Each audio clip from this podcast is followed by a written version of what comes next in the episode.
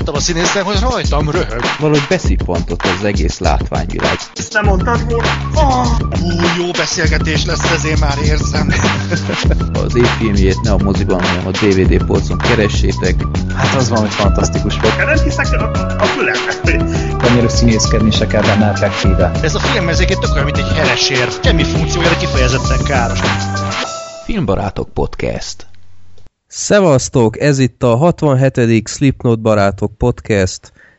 Én vagyok Cory T, itt van még nálunk Zoli B, Sziasztok! és uh, Sheep to the Motherfucking Black, fuck yeah, sziasztok! és Gergő. Sziasztok! Na, hát uh, legutóbbi adásban uh, beszéltünk már, uh, hát itt volt a budapesti koncert, Zoli nagyon sajnáltott, hogy nem voltál itt. Csuda jó, csuda, rengeteg jót olvastam róla, tényleg sajnálom, hogy kihagytam. Egyébként nem hittem volna, hogy ennyire jó lesz a visszhangja. Uh, jó, hát Index természetesen lehúzta most is, de hát Mi? itt nem. Feldicsérték. Index, ugye? Aha, Az Index azt mondták, hogy semmit nem... nem. De feldicsérték, azt mondták, hogy tök jó volt, hogy várakozáson felüli volt a koncert. Hát én mást olvastam, lehet, hogy írtak egy második véleményt. Az lehet. Minden esetre, ö, na akkor beszéljünk a banda jövőjéről. Na jó, nem. Elég. Minden esetre akkor itt az új filmbarátok, egy kis reflektálás a legutóbbi kis kitérőnkre. Um, itt vagyunk az Oscar gála előtt mennyivel? Egy héttel? Pontosan. Hát ja, ja. Pont egy héttel, így van. Éjszaka lesz. Így. Úgyhogy most Ugye, nagyon... Zoli, Ja, ja Igen. tényleg Zoli, lesz olyan oszkáros közvetítés megint nálatok? Lesz, lesz, lesz bizony. Lesz. Lesz bizony. Jó, én is tervezem, hogy idén is ilyen ö, élő blogolással jelentkezem, de ö, lehet, hogy le kell mondjam utolsó pillanatban, mert a, a dekóderem, ahol a Pro 7 szoktam nézni, az most hol működik, hol nem, úgyhogy majd aznap kiírom, hogy mi a helyzet. De egy, egyébként ezt most így fenntartom, hogy már mondtam Gergőnek is, hogy ö, csak nem tudtam, hogy te mennyire ragaszkodsz a blogoláshoz, hogy amennyiben szeretnétek, akkor lehetne egy ilyen filmbarátokos Oscar streamet tartani nálunk. Mm, én, én jobban szeretem a blogolást. Tudom, csak azért gondoltam, hogy felvetem, mert mégiscsak. Na, Gergő megy, vagy mi? Vagy... Aha, Gergő, Gergőnek már felvetettem, igen, őt várjuk nagyon szeretettel, Ó. meg egyéb, egyéb okok miatt is megkerestem már Gergőt, ez még nem publikus, majd elmondom barát, filmbarátokon kívül, a filmbarátokat nem érinti, de, de úgy is akartam beszélni vele valamiről, viszont Black Sheep esetleg téged érdekelhet egy ilyesmi? Ö, hát, ö, érdekelne, csak olyasmi gondok vannak, hogy én másnap dolgozom, és ö, Ja, tehát, hogyha hamarabb szólsz, akkor lehet, hogy érdekelt volna. Én kivettem Szabit, én már olyan nyuger vagyok, hogy már ki kellett. Én már évek óta átalszom, tehát igazából én annyira nem szoktam megőrülni már ettől az Oscar dologtól, hogy Lesség. ébren maradjak. Nem, figyelj, nem, egyszerűen most basszus, éj, éjjeli féreg nélkül így minek maradjak ébren, tehát, Ja. megnéztem. és? Kurva jó volt. ugye? Köszönöm. Nagyon, Helyes. nagyon jó volt. Én meg a Grand Budapest Hotelt és Zoli egyet kell értenem veled, én nagyon nem voltam elragadtatva. Én Pedig jó az. odaig biztos, hogy megnézem még egyszer, mert nekem meg tetszett. De, de nem volt unalmas, furcsa mód, mert annyi minden történt, de egyszer így néztem, és így ö, egyszer nem röhögtem. Oké, hogy a látvány az nagyon ott volt, meg aranyos volt, meg, meg ez a tipikus Wenders, Wes Anderson ö, stílus, meg abszurditás, minden, de így pff, ezt komolyan így Oscarra jelölni, így, Hát én inkább nem az életmű szerintem Wes Andersonnál, mert azért Mondjuk jó, az- jelen van. Azért Wes Andersonnak életmű díjat kiosztani, azért ő még, még nincs abba a korban, hogy itt életmű díjazzuk. Meg egyébként az jogos, hogy talán Oscarra én se jelöltem volna a Grand Budapestet, mert abszolút nem az a film, de mondjuk én nagyon bírtam. Jó, mindegy, akkor ezt majd a legközelebb. Szóval akkor lesz élő jelentkezés majd Oszkáról itt-ott, majd a filmbarátok Facebook oldalon majd meg lesz hirdetve, aztán aki együtt éjszakázna velünk, akkor van választási lehetőség is. Még annyit akartam itt az Zolinak, csak közben fölmerült az éjjeli féreg, hogy hát ha hamarabb szó, az igazság, én például holnapra vettem ki egy szabadnapot, mert ez az Oscar dolog, mondom, teljes mértékben hidegen hagy, de most ha szóltál volna hamarabb, most nem az így itt izéjek, csak akkor kivettem volna a jövő hétre, tehát hogy de most már Oh, így fuck. Igen, tehát most már így egy kicsit késő, de hát jövőre is van Oszkára minden igaz, és akkor így esetleg majd Jó, akkor. az jó lenne, az fasza lenne. Tehát mondjuk, a, a, mi egyébként benne lennék, csak most így egy héttel előtte már azért nem. Hát vegyék ki még egy szabit, úgyis Na sok ez van az, hogy ez, ezzel tavaly is így jártam, hogy vegyünk ki még egyet, és tök jó volt, aztán ja, mindegy, ez ne elmenjünk át Velvet blogba, hogy itt kinek milyen a magánélete, de lényeg az, hogy nem jártam túl jól vele tavaly, úgyhogy uh, igyekszem beosztani ezeket a szabadnapjaimat. Jó. Ak- Tehát ha ezt tudom, akkor, akkor valószínűleg úgy vettem volna. Most már ég a pofán elnézést. Nem, semmi probléma. Na persze. Egy köszönöm, a, hogy gondoltál rám, tehát Ez... Én, én, én megtalálom a Gergőben a potenciált, minden, és a, a Zoli, a nagy multi megint lenyúlja már itt. Mi? Nem nyúltam le senkit. Jaj, Welcome to the planet Earth. Én azt nem miért, mindegy, hagyjuk.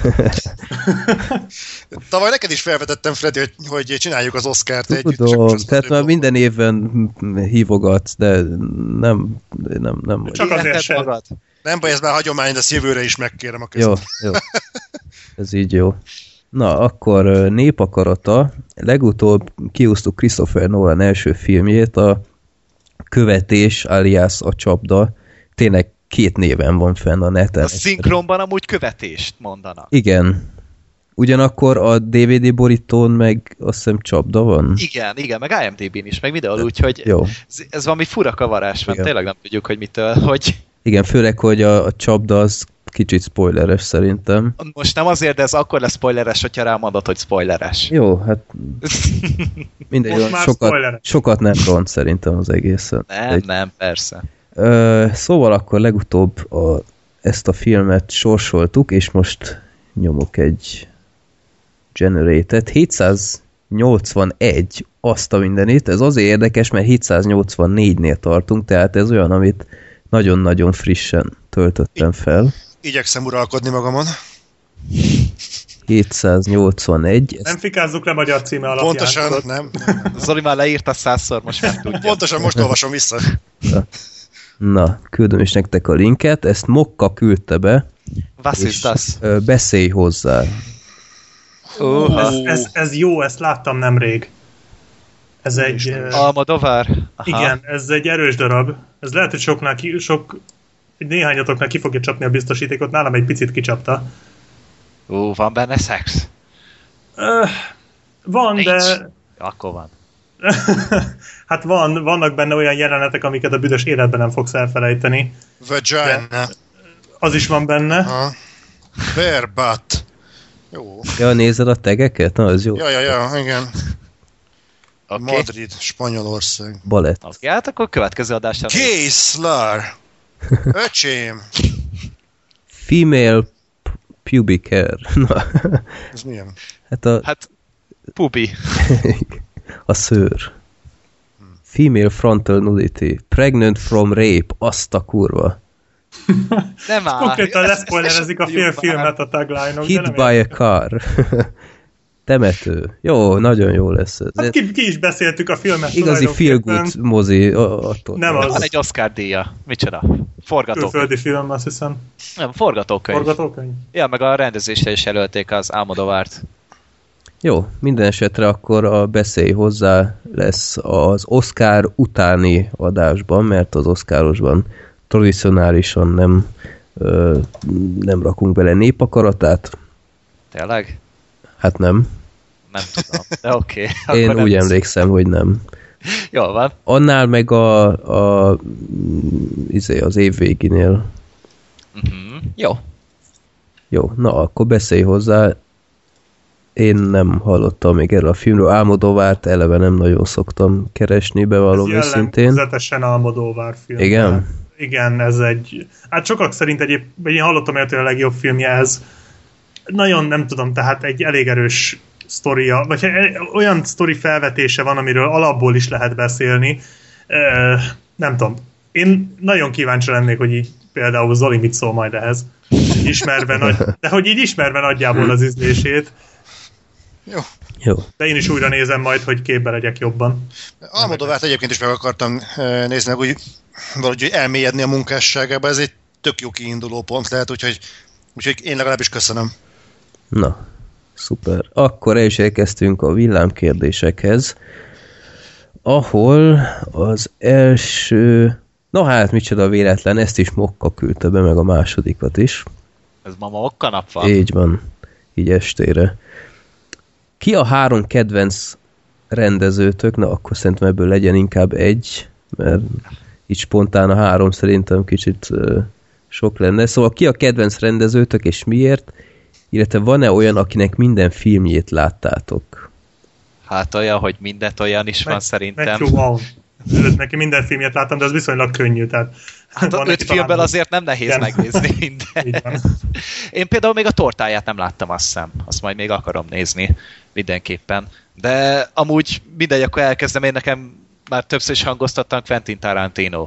Tehát ö, egyrészt ugye a szövegkönyvek. Tehát, hogyha általában a forgatókönyvről, szövegkönyvről beszélünk, akkor általában Tarantinót hozzuk fel, általában sehogy nem kapcsolódnak azok a párbeszédek a sztorihoz, és mégis annyira állati jól vannak megírva, meg általában előadva, ugye hála a tökéletes castingnak sokszor, és a csávó az nagyon jól ért a történetvezetéshez, az akció jelenetei, hát az habzik a szán kb. a gyönyörtön, például tényleg a Kill Bill-nek ugye az a leszámolós jelenete a kávéházban, ugye ez egy eléggé szélsőséges, de a Django-ban is ugye a, A villa szétlövés például. igen, tehát hogy tényleg egy szenzációsan jó képességű rendezés. Oké, okay, hogy öm, sokszor nyúlja a jelenetét, sokszor így film címeket, meg témákat, meg minden, de a feszültségkeltés, mert a Bestelen Brigantikban ugye a legelején a, a jelenet, meg utána a kávézós vagy pubos jelenet. Ja. Tehát, hogy ná- nálam Quentin Tarantino az, és neki minden filmét is láttam persze. Uh-huh. Én mondok hármat, ha már három volt a kérdés. Na, Most lehet, hogy lenne negyedik, de hirtelen ez a három jutott eszembe. Martin Scorsese, Billy Wilder és Satoshi Kon. És Satoshi Kontól mindent láttam. Tehát legyen ez a három. Scorsese-t és Billy Wilder-t gondolom annyira nem kell bemutatni. Billy Wilder talán, ő rendezte a, a ö, te hirtelen akartam mondani. Van itt Ö, sok mindenje. Legény, amikor transvesti- sugárút, Az Alkonysuga nem, én most azt akartam, a, van, van, aki forron szereti, azzal legit talán a legismertebb film, de a legénylakásról már beszéltünk is, Jó. Ö, de hát ő rendezte az Alkony sugárutat, többször elmondtam a világ egyik legjobb filmje, és aki nem látta, annak nagyon-nagyon-nagyon tudom ajánlani. Azt is nemrég írtam be a népakaratába. Oké, okay, akkor jó, reméljük, hogy előbb-utóbb ki is jön, nagyon-nagyon jó film, de ő rendezte például a Gyilkos vagyok című 1949-es, azt hiszem, régi 44-es. film noir, 44-es film noirt, ami szintén egy nagyon-nagyon erős darab, meg a nemrég adták ki a Vád tanulja című filmjét, és az is egy nagyon, talán az ilyen bírósági drámáknak, meg bírósági thrillereknek az egyik egyik öreg apja. Nagyon-nagyon jó film. A Satoshi Kon pedig anime rendező róla ennyit akarok mondani. Ő rendezte például a Perfect Blue-t, hogyha valakinek, vagy a Paprika című animét, meg a Paradicsomot is. Úgyhogy eh, És hogy még nagyobb legyen a mindfuck, az alkony sugárotat is Mokka küldte be. Úgyhogy pont néztem. Okával egy nyelvet beszél. Ja. Zoli? Csengés. Tarantino. Az a baj, a, nekem a rendezők közül most, hogy pont, hogy mondtátok, a legtöbb rendezőnek nem láttam minden művét, és ez elejéként most jöttem rá, és ez nagyon gáz, de Quentin Tarantino az egyik ilyen. Tőle például a Jackie Brown-t azt nem láttam, sajnos. Pedig az nem rossz. Én Ja. először nem szerettem, de a második nézésre rájöttem, hogy ez is fasza. Én még ott tartok, hogy először nem szerettem. Tehát én egyszer láttam, nem tetszett, de biztos vagyok benne, hogy ha ma újra nézném, talán azért jobban bejönne. Mondom, én is ugyanígy voltam. Ah, igen, igen. Nekem meg elsőre tetszett, és a Pulp Fiction például, én szerintem az jobb film, mint a Pulp Fiction, a Jackie Brown. Mindenképpen pótolni fogom alkalmasint, csak nem, nem jutottam még egyszerűen el odáig. A másik ilyen az Christopher Nolan. Az az ember, amihez nyúl, az, az egyszerűen zseniális. Imádom, de még tőle sem láttam például a followingot. Követéstéken. Igen, például. Vap, Ja, meg- vap. Meg a másik a, fú, mi az? A, nem a nem jön szememre állam a Stephen King, hanem a Jaj, melyik az a... Álmatlanság? Álmatlanság. Az, nem Az se rossz film egyébként. tudom, nem szeretem. Én az a halál komolyan bealudtam 15 perc után, tehát az a ködös valami, amikor csöndben siklik előre az a komp, és áként uh, Robin Williams, azt hiszem, vagy Pacino? Szer- hát Pacino a főszereplő. Pacino? Miért, miért emlékszem Robin Williams? Ő is benne. Erről a gonosz. Ő a gyilkos. Ja, jó, mindegy, Al Pacino táként azt hiszem a hajóorban, és az egésznek olyan a képe, hogy így néztem, és emlékszem, hogy éber voltam, de 15 perc után én aludtam azon a filmen. Ó, ez az irónia ennél a film cím. Igen. De mindegy, szóval ez ilyen fura, és a harmadik pedig akinek szinte nem láttam minden művét, de igazán néhány hónapja került fel nálam tényleg a topba, az Alejandro González Iñárritu. Hát igen, mondjuk. Az nem Valahol meg tudom érteni. Tehát így, a, pont a Birdman miatt pótoltam be a, a Beautiful-t, hát az borzasztó volt, de a szó jó értelmében. És a Bábel meg volt? A Bábel megvolt, én azt most újra nézném így mai fejjel. Szerintem azt rosszkor láttam, rossz pillanatban, azt újra nézném, mert az üzenete azt tetszett, de nekem mint film nem jött át. Hát kicsit melodramatikus, de szerintem erős darab, tehát hmm. nekem tetszett annó. Bár régen láttam, az biztos.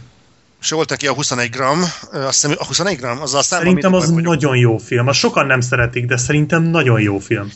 Benne nem hagyott mély nyomot, de nem tudom, hogy miért. Tehát nem tudok belőle egy kék kockát visszaidézni, de azt meg hmm. akarom majd nézni újra. Tehát így nem tudom, nem tudom miért, de az utóbbi két filmje, ez borzasztóan jó volt. Úgyhogy tényleg, és ide jön úgy, a Remnant, ahol uh, ki a faszom Tom Hardy kergeti, vagy Leonardo DiCaprio-t, uh-huh. úgyhogy nagyon jó lesz. Hát én sokáig azt mondtam, hogy nekem a kedvenc rendezőm az a Kevin Smith, de annyira... Aztán jött a Tusk. uh, nem, ő már Tusk előtt is, amikor elkezdett ilyen bérrendezősködni, meg ilyenek, ott, ott valahogy kicsit úgy éreztem, hogy így eladta magát meg, meg hát nyilván nem kapott már pénzt arra a projektekre, amiket ő talált ki. Úgyhogy már így nem mondanám, ennek ellenére azért nagyon csípem a fickót. Már, nem, már csak azért ismerő egy így a, a podcast isten. Uh, illetve nem tudom, én, én úgy vagyok vele, hogy kedvenc rendezőm úgy, úgy szerintem nincs. Sokáig biztos azt mondtam volna, hogy Steven Spielberg, de ő is annyira ilyen uh, átment jóból rosszba, tehát ilyen hullámvasút rendező egy kicsit, tehát az a hadak útján volt szerintem az utolsó, ahol, ahol mondtam, hogy oké, okay, ez az ember kifejezetten rossz filmeket is össze tud hozni, meg azért attól Lincoln-tól se voltam elájulva. Igen. Szóval nem tudom, ő, ő ilyen, ha, ha nagyon akar, tehát nagyon alapanyagfüggő, illetve Ridley Scott is ilyen, Úgyhogy így, így kifejezetten kedvenc rendezőm szerintem nincs, és az se jellemző egyébként, hogy minden rendezőnek minden filmjét láttam. Tehát mindig a múltjában mindig vannak ilyen ö, filmek, amik ö, nehezen beszerezhetők, vagy, vagy nem olyan ismertek. Hát meg rengeteg filmje van neki. Az. Hát az jó, az a másik persze. De... Az, az, azt elég nehéz. És Tarantinónál de... nem nehéz mondjuk látni hát, minden filmjét. Persze. De jó nem egy olyan hiperproduktív, de akkor én is még egészítek kettőt, még az egyik David Fincher, neki, is, neki minden filmét láttam, és mindegyiket szerettem, talán a legkevésbé a Zodiákust, azt, azt én egy picit untam. De így a többit így sokan bántják a Benjamin button azzal nem tudok egyet érteni, akkor a sorozatokból jelenleg ugye csúcson jár a kártyavár, ami szintén ugye az ő gyermeke, a House of Cards, meg hát tényleg rengeteg jó filmje van, és akkor még a harmadik pedig Guillermo del Toro. Mert nála fantázia dúsabb rendező szerintem jelenleg nem létezik. Tehát olyan gyönyörű látványvilágot tud összehozni a filmjeihez, és hogyha nagyon akar, akkor oda is tud csapni rendesen, ugye a faul labirintusa, akkor tényleg a, a Hellboy filmek is egy valami nagyon egyedik kis fantasy ízt kaptak miatt. A, mm. a Pacific Rim sem amiatt lett rossz, hogy fantáziátlan volt, hanem egyszerűen, hogy ott a forgatókönyvet kellett elcseszni. Meg és, a szereplők Hát, ja, az meg a másik. Meg Jó, azon volt kívül... az a Pacific Rim. Ja, én elszórakoztam rajta, és szerintem az ő, tőle is az összes filmét láttam. Mm. Ja, ja, ja, mindet láttam. És ő producerként is eléggé jó, szerintem. Hát, hát ja, ő ugye a horrort az is tápolja mindig, aztán most ugye kijött a Crimson Peaknek az előzetesen, nem tudom, láttátok-e? Még nem. nem. Szerintem elbaszottul jól néz ki. Tehát konkrétan olyan hangulat árad abból az előzetesből, hogy az kötelező lesz moziban, biztosan. Ez a gótikus vonal, ez is? Igen, igen. Az jó, az a jó. Hát az ördöggerinc, árvaház. Izé, meg Jessica Chastain, tehát ilyen szereplőkkel ez annak jó rakja, hogy legyen. Na, akkor a második kérdés Mokkától egy választ várok mindenkitől, és utána ö, megyek tovább. Minden esetre az a kérdés, hogy az alábbi rendezőktől ki kellene választani a kedvenc filmeteket, mit választanátok? Na, akkor szerintem menjünk úgy, hogy Gergő, Black Sheep, Zoli és én. Tarantino. Ja, akkor kezdjem én. Aha. Hát nekem a ponyvaregény. Nekem Tehát... is a ponyvaregény. Ja. Bocsánat, mi volt a kérdés? nekem, meg Zoli! Az alábbi rendezőktől ki kellene választani a kedvenc filmeteket, mit választanátok? Ja. Ö, ponyvaregény. Én a Bestelen Brigantikot. Na, Christopher Nolan. sötét lovag. Sötét lovag, igen. Hát nekem nem a sötét lovag, de nem tudom melyik. Biztos nem a sötét lovag. Akkor eredet vagy Interstellar? Vagy Hát, Memento. nem tudom, meme, talán, Hú, talán tényleg, a igazad van, Memento, nekem is a Talán, bocsi. talán a Memento. Nekem is a talán a Memento. Bár most azért, azért, sötét hozzá, lovagot. azért hozzátenném, hogy az Interstellárnak a monumentalitása azért sokat billent azon a mérlegen, de, de tényleg talán a Memento. Én a tökéletes trükköt mondanám. Az is, Az jó. is teljesen érthető. Az Martin, tehát olyan- rendezők vannak, tehát egy, egy Nolan, tehát nem tudsz választani. Fantasztikus. Ezek a jó rendezők. Martin Scorsese. Casino. Vagy tégla. Hát én ugye nem vagyok egy nagy Scorsese rajongó, úgyhogy én itt most a Wall Street-et kell, hogy mondjam. Azon szórakoztam a legjobban. Egyébként én is. Nagyon-nagyon nem tudok azonosulni Scorsese-nek a, a világával. Tehát kicsit úgy érzem, hogy ugyanazt az ívet írná le a filmjeivel, mint amit Ridley Scott mostanában. Hát, Hát azért, azért szerintem... ő, ő még most is a csúcson van, de én mindig elismertem a filmeit, de hozzám nem tudtak közel kerülni. A téglát unta, mint a rettenet, a Viharsziget az egyszer ütött, de akkor nagyon, de azt nem akarom újra nézni soha. Meg jó, még talán mondhatnám a dühöngő bikát, de az, az főleg De Niro miatt egy akkora állatfilm, mert ő konkrétan produkálta minden idők legjobb színészi alakítását. Jó, én Hát a nem tudom, én, én kaszinót mondanám én is.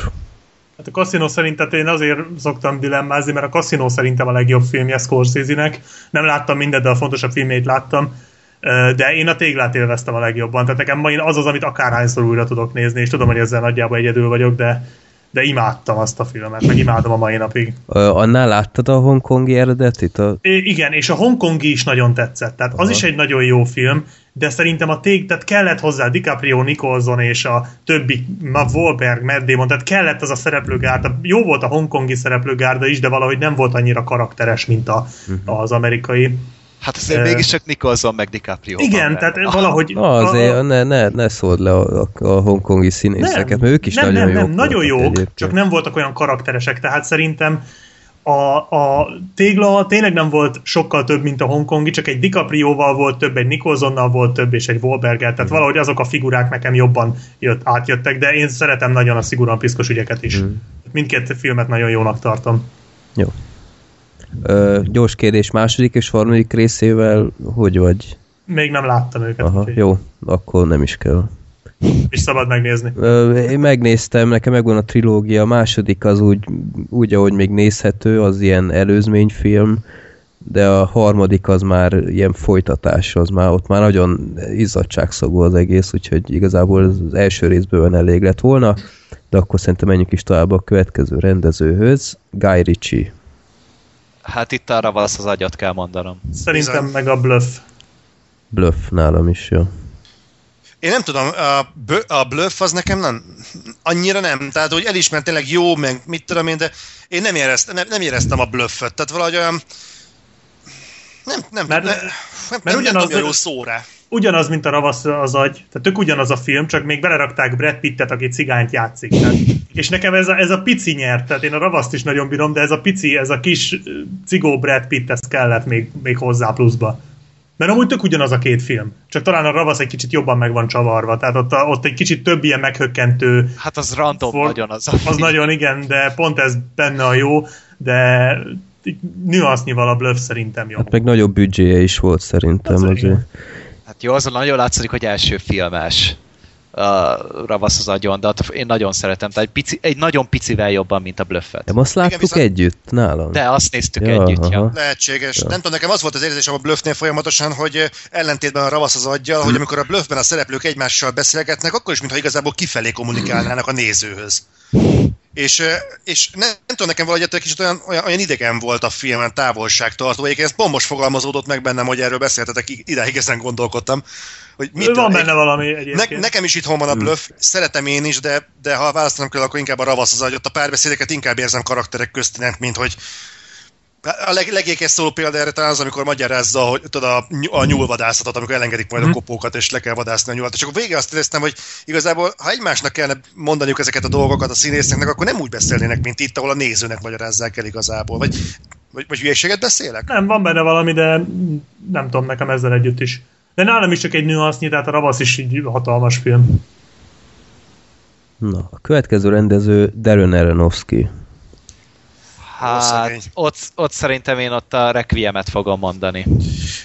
Forrás. Szerintem nálam is a forrás, bár a Requiem is. De talán a forrás. Nálam Pankrátor. Bo- bocsánat. Az is egy kurva jó. Jaj, Zoli, ne csináld már.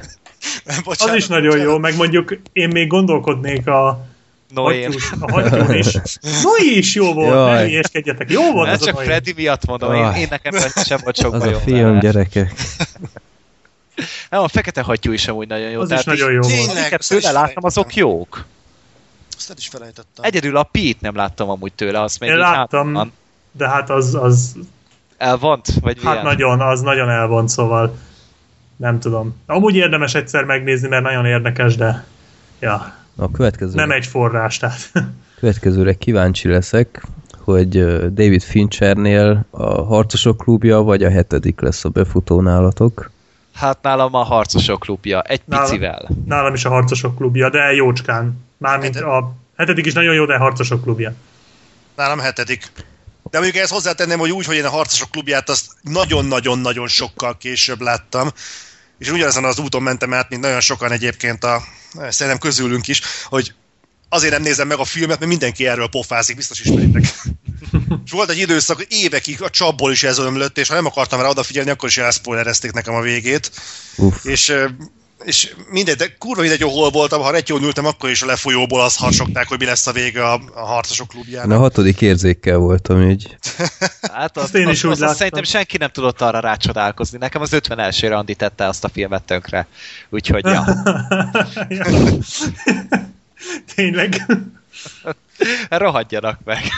Egyébként én is inkább a hetedik felé ö, orientálódnék, bár... Annak keményebb egy picit a hangulata. Igen, meg, meg hozzá kell tenni, hogy akármennyire szeretem a Arcosok klubját, azt szerintem így másodjára ütött ugye a, a leg, legjobban. Tehát én először láttam, Láttam akkor, sokszor. akkor jó, jó film volt, minden nem értettem meg, hogy miért örült meg mindenki. Aztán másodjára azzal a tudattal, hogy már tudom a végét, úgy egy teljesen más síkon is szórakoztatott az egész, és úgyhogy mi- mindenképp mindkettő egy nagyon-nagyon jó film, de talán a hetedik az így jobban megfogott.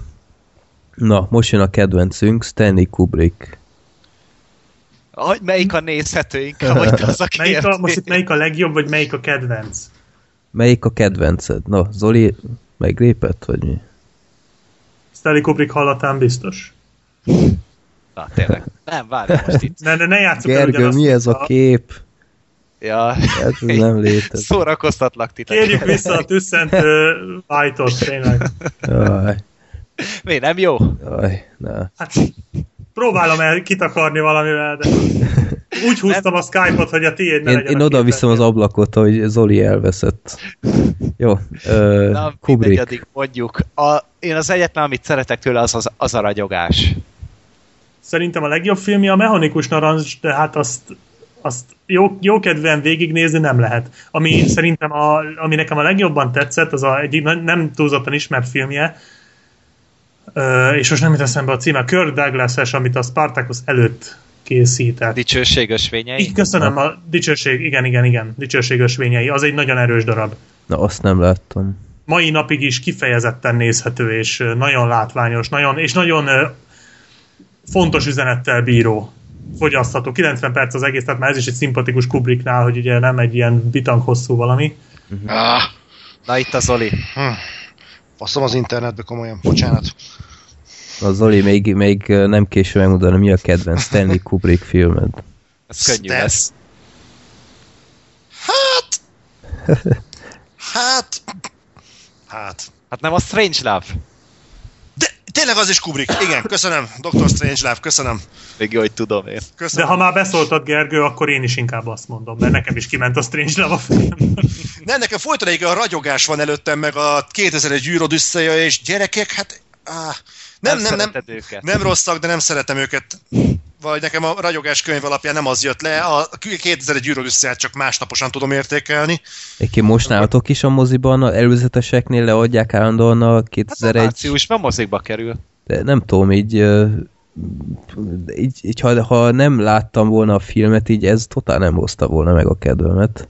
Hát, mert azért ne, nem is a mostani igényekre van ez, Ez, szabva. most tudod, hogy ez nálam nem, nem különösebb szempont, de egyszer nem tudom, rosszul van, azt szerintem megvágva, vagy... Na jó, mindegy. Konkrétan nincs megvágva. Én azt mondanám, hogy a Full Metal Jacket, de ott is hozzá kell tennem, hogy leginkább az első fele miatt. Tehát Hát igen. ott, amikor már odaérnek a háborúba, ott szerintem nagyon ellaposodik a film. Sőt, nem, nem is ezt mondom, inkább a Spartacus mondom, mert én azt, ö, azt Spartacus? szeretem. Hát szerintem az rosszul öregedett az a film. Nem tudom, én gyerekként nagyon szerettem nézni. melyik Ez Igaz, is? Kirk Douglas. Kirk Az a Douglas. Kirk Douglas-es? Aha. Aha, 60. Az ő volt? Ja, Aha, ja. De komoly. De az, az nem egy Kubrick projekt, tehát hogy így nagyon régóta döglődött az a izé, filmet, tehát aztán akkor fölkat, fölkarolt, hogy akkor legyen belőle valami. Tehát ez nem egy olyan passion project neki, mint mondjuk a, a mechanikus narancs, űrodüsszelje, meg a ragyogás, meg ezek. Ja. Szóval, ja. Úgy, mint a Spartacus profilra mentem, és láttam egy új Kirk Douglas fotót. Azt a kurva. Hát nem mai csirke. Hát de... Hú, szegénye, mi történt? Lehet megnézni a szürke 50 Eltelt 50 év, az történt. Szegény. Szerencsétlen. 54 év azért, ez elég hosszú idő. Na, A ö, Kirk Douglasről beszélünk, vagy a Michael Douglasről? Kirk Douglas. Küldtem egy linket. Mindjárt megnézem. Freddy, ezt vágod, hogy kilenckor nem fogsz te itt... ö, igen, úgyhogy siessünk.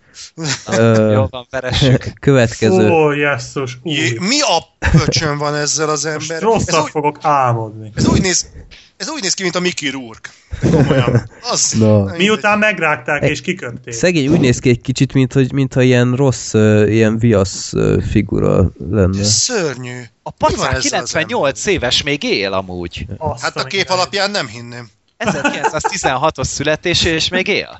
Emlékeztek pár éve az Oscaron, amikor színpadra hívták, és így, így el, elrabolta az egész sót, nem akart lemenni színpadról? Akkor fekvőtámaszozott? Nem, olyan nem. Ez az ember? Ez- Jézus. de ez- Nem, nem ez Három- az ember, az az ember. Aki...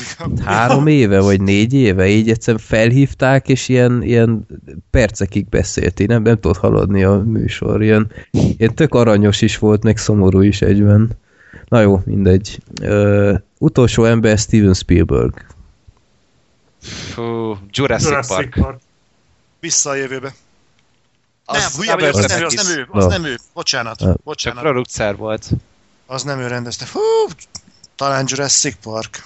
Én a cápát mondanám.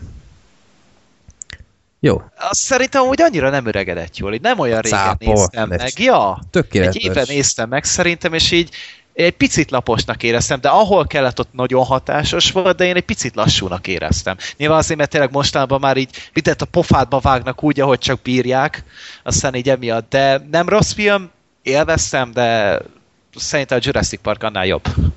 Jó, hát Szerintem ahhoz képest, tehát a Jurassic Park CGI-ja így a mai napig totál működik. És Hát azért azt nem 22 mondanám. éve. Amúgy jól néz ki még mindig. Jól néz ki, nem, nem azt mondom, de azért nem mondanám, hogy annyira kiállta az idő próbáját. Ráadásul azért vannak olyan dolgok, amiket most már azért ugye észrevesz az ember, hogy em, nem tudom, hogy az úristenben nem vették észre, hogy azt nem úgy kéne csinálni. Tehát amikor a T-Rex például lefújja a faszinak a sapkáját, az a gőz az konkrétan valahonnan a a professzornak a lába alól szabadul fel, nem a T-Rex orrából, de még a gőz csóva is. Tehát az, egy, az olyan, mintha nem is tudom, a T-Rexnek a segjuka a lábán lenne, és lefinganá a kalapot a csávó fejéről. Már. Nem, viccen Zoli, kívül ez a kritikád a filmmel szemben? ne, nem, nem, nem, kurva jó a film, imádom, imádom a Jurassic Parkot, csak ami, ami, ez akkor nem tűnt fel, mert elvarázsoltak a dínók, de mamát a mai szemmel megnézem, és úgy feltűnik, hogy azt a rohadt gőzoszlopot nem lehetett volna az orrába rakni a dinónak. egyébként meg honnan tudod, hogy a T-rexek segjuka nem a lábukon volt? Kezdjük. Ez is igaz. Jogos, ki vagyok én? Nem vagy te paleontológus Zoló. Pontosan, az se vagyok, ja. A harmadik kérdés Szutiltól. Igazából mindig is érdekelt, hogy mennyire adjátok meg otthon a filmezés módját. Tehát a kérdésem, hogyan és mind szoktatok otthon filmet nézni? Számítógépen, monitor előtt ülve, nagyképernyős tévén, laptopon, ágyban fekve, okos telefonon, stb. Pucéran! Nagyon nem. A szürke összenány. Várja, várja, várja, várja. Itt, itt, itt van újra a hangépem. Jaj, bocsánat. De rég használtam, nem tudom a gombokat. Na, igen. Na, végre helyben vagyunk. Szerintem egyébként múlik a filmem. Tehát én például mindig a nappaliban tévén, hogyha van rá lehetőség, akkor lehet, lehető legnagyobb felbontásban, Blu-ray, DVD, akármi. Így leülünk, és akkor megnézzük, csend van, nem ugatunk bele, pattintunk egy sört, nyitunk egy bort, mondjuk egy szalsza szósz, vagy akármi, és így ülünk és nézzük, és, és örülünk. De mondjuk sok múlik azon, hogy egy fergeteges vígjáték van, vagy akármi, hogy már százszor láttuk a filmet, akkor persze dumálunk alatta. A Frank volt ilyen, újra néztem a Franket megint. Nagyon Harmadszorra? harmadszorra, aha. Jézusom. Imádom azt a film, annyira inspiratív, és Hát az vagy megtalál, vagy nem. Tehát ott Igen, nincs és nagyon most Zoli középút. nagyon megtalálta. Én azt És- hittem, hogy sikítani fogsz tőle. nem, nagyon jó, imádom azt a filmet, olyan szép. És, mind, és a lényeg az, hogy most már azért beszéltünk alatt, hogy fú, tényleg ez is azért van, meg az is azért van, de elsőre nem szoktunk alatta pofázni. Hmm. Nálam háromféle van, van tehát amikor közösen nézünk, akkor nálunk is hasonlóan van, mint amit Zoli mondott. Van az, amikor így csak hogy szóljon valami, akkor általában csinálok közben valamit, az gépen nézem, és akkor vagy közben netezek, vagy mit tudom én, zoomázok, vagy tudom is én, tehát valamit, vagy, vagy mondjuk, mit tudom, ha itthon edzek, akkor edzés közben mindig filmet nézek. Na, ezt például sose tudnék, hogy közben csinálok valamit. Nekem ez, és hát van a harmadik, amikor Bad Movies videóhoz nézek filmet, azt nem lehet körülírni. Hát Tehát ott amikor úgy- jegyzetelsz egész Ott végig. jegyzetelek, és mindenre figyelek. Ja. Úgyhogy az egy megint egy harmadik kategória, ez a három szokott váltogatni. Ez igen. Gergő? Hát én többnyire izé, monitoron gép előtt szoktam, főleg így este ugye már így alszanak kint, aztán olyan, hogy nem akarok felkelteni senkit, felrakom a fülest, aztán nézem monitoron, hogyha meg mit tudom, én, így egyedül vagyok, vagy anyámat is érdekli a film, akkor pedig a tévét összekötöm a géppel, aztán úgy nézzük a nagyobb HD, szuper csudi tévén, aztán ez a kettőt szoktam váltogatni. Vagy értemszerűen néha moziban. Hmm. Jó, hát of course, persze. Tehát mi is így ö, otthon DVD-ről, Blu-ray-ről szeretünk nézni. Ö, sajnos egyre ritkábban van lehetőség teljes hangerővel, meg ilyenek. Vagy egyben, már ez is egy nagy luxus van. Akkor pár hete nem volt itt a gyerek, akkor ilyen egész nap így már beszéltük, hogy megnézzük az Aliens-t, és nagy hangerőn, és, és popcorn csinálunk, és úristen, micsoda, ilyen, ilyen totál meg voltunk őrülve, hogy, hogy lehet ilyet újra, és annyira jó volt, és általában, ha tudunk nézni valamit, akkor már ilyen fele olyan hangerőn, mint, mint egy gyerek nélküli időben, de ö, igyekszünk ezt még így fenntartani, ezt a szokását, meg hát amit írtam is a filmes naplómnál, hogy én már egyre többször kénytem vagyok tableten filmet nézni, hogy még egyetlen tudjak, úgyhogy uh, tudom, hogy nem túl optimális, de egyébként meg lehet szokni, hogy tableten kell nézek valamit, vagy akár több részletben is, Abszolút. úgyhogy uh, ez is működik. Nyilván én is örülnék, ha nem így kéne, de elfogadom, hogy vagy így, vagy, vagy sehogy. Úgyhogy uh, ennyi. De így kb. Megveszném a Csend Freddyért. igen, hát sajnáljatok. De mindesetre ez, ez így a óriási életvágyaim egyike, hogyha egyszer kurva sok pénzem lesz, akkor egy ilyen 5 vagy 10 fős mozit így összehozok magamnak, és ilyen, ilyen totál ki, tehát ilyen mini mozi, ilyen, ilyen rendes Aha, ilyen házi mozit? Ja, Ilyen ja. izé Olyan, mint a gazdag minden. rendezők kiraknak képeket, hogy mi van otthon. Antal Nibródnak Ah. is van azt hiszem egy ilyenje. És fú, Ja, én nekem is egy ilyen nagy álmom van, majd egyszer milliómos leszek, azóta veszem a lottót, Ja. aztán így. De még nem gyertem, úgyhogy még nem tudom úgy nézni, de Ja. egyszer! Majd egyszer. hát vagy adományozzatok nekünk PayPal-en, aztán Indítunk egy gyűjtést, hogy fennmaradhasson az adás, vagy inkább a mi szórakozás. Ja. Úgyhogy ez, majd ha kurva sok pénzem lesz, akkor egyszer egy ilyet. Hogy bejön a YouTube, akkor. Ja, igen, hát az úgyis egy akkora pénzforrás. Nem is pénzt fog küldeni, nem építenek neked egyet így. Igen, ők csak sztrájkokat küldenek. Na, akkor el is érkeztünk a filmekhez. Rögtön kezdjünk is egy nagy Oscar esélyessel, a kódjátszmával, Arias Imitation Game-mel, amit elvileg mindannyian láttunk, csak Black Sheep, te nem? Így van. Nem látta a Black Sheep? Nem. És, És miért nem őszintén, látta? hát kimaradt, majd most meg fogom nézni valamikor jövő hét folyamán, de őszintén szólva én elhiszem, hogy ez egy jó film, de megnéztem az előzetes, meg képeket, meg mit tudom én sztorit, és annyira valahogy nem fogott meg ez a sztori, de majd most mindjárt meggyőztek, hogy már pedig ezt azonnal rohanjak és nézzem meg. Valahogy nem tudom, ne, nem, nem kapott el ez az egész, ami például a Foxcatchernél abszolút, tehát a Foxcatchernek múlt héten néztem meg először az előzetesét, tehát engem az sem nagyon érdekelt, és az teljes mértékben levett a lábamról, itt ez valahogy nem, úgyhogy Uh-huh. majd most ti, nyilván. Ö, nem biztos feltétlenül. Minden esetre ö, a történet egyébként a kúgyácmának szerintem nagyon izgalmas, de nem ez az, ami miatt nekem nem jött be teljesen az egész. Mindenesetre akkor röviden... What? Így van, Zoli. Mindenesetre röviden akkor, hogy miről is szól a film. Nyilván a, a, a németeknek a világháborús kódgépéről már sokan hallottatok az Enigmáról, több filmben is szerepelt már. És, Például a Blood Rain 3-ban, fun fact. Ö, akár, igen. vagy, a, vagy az Enigma című filmről, vagy a, akár az U571-ben is ö, szerepel. Van egy ilyen zenekar is. U571. Nem, Nem, Enigma szerint. Ja, aha. Ö, Fun fact.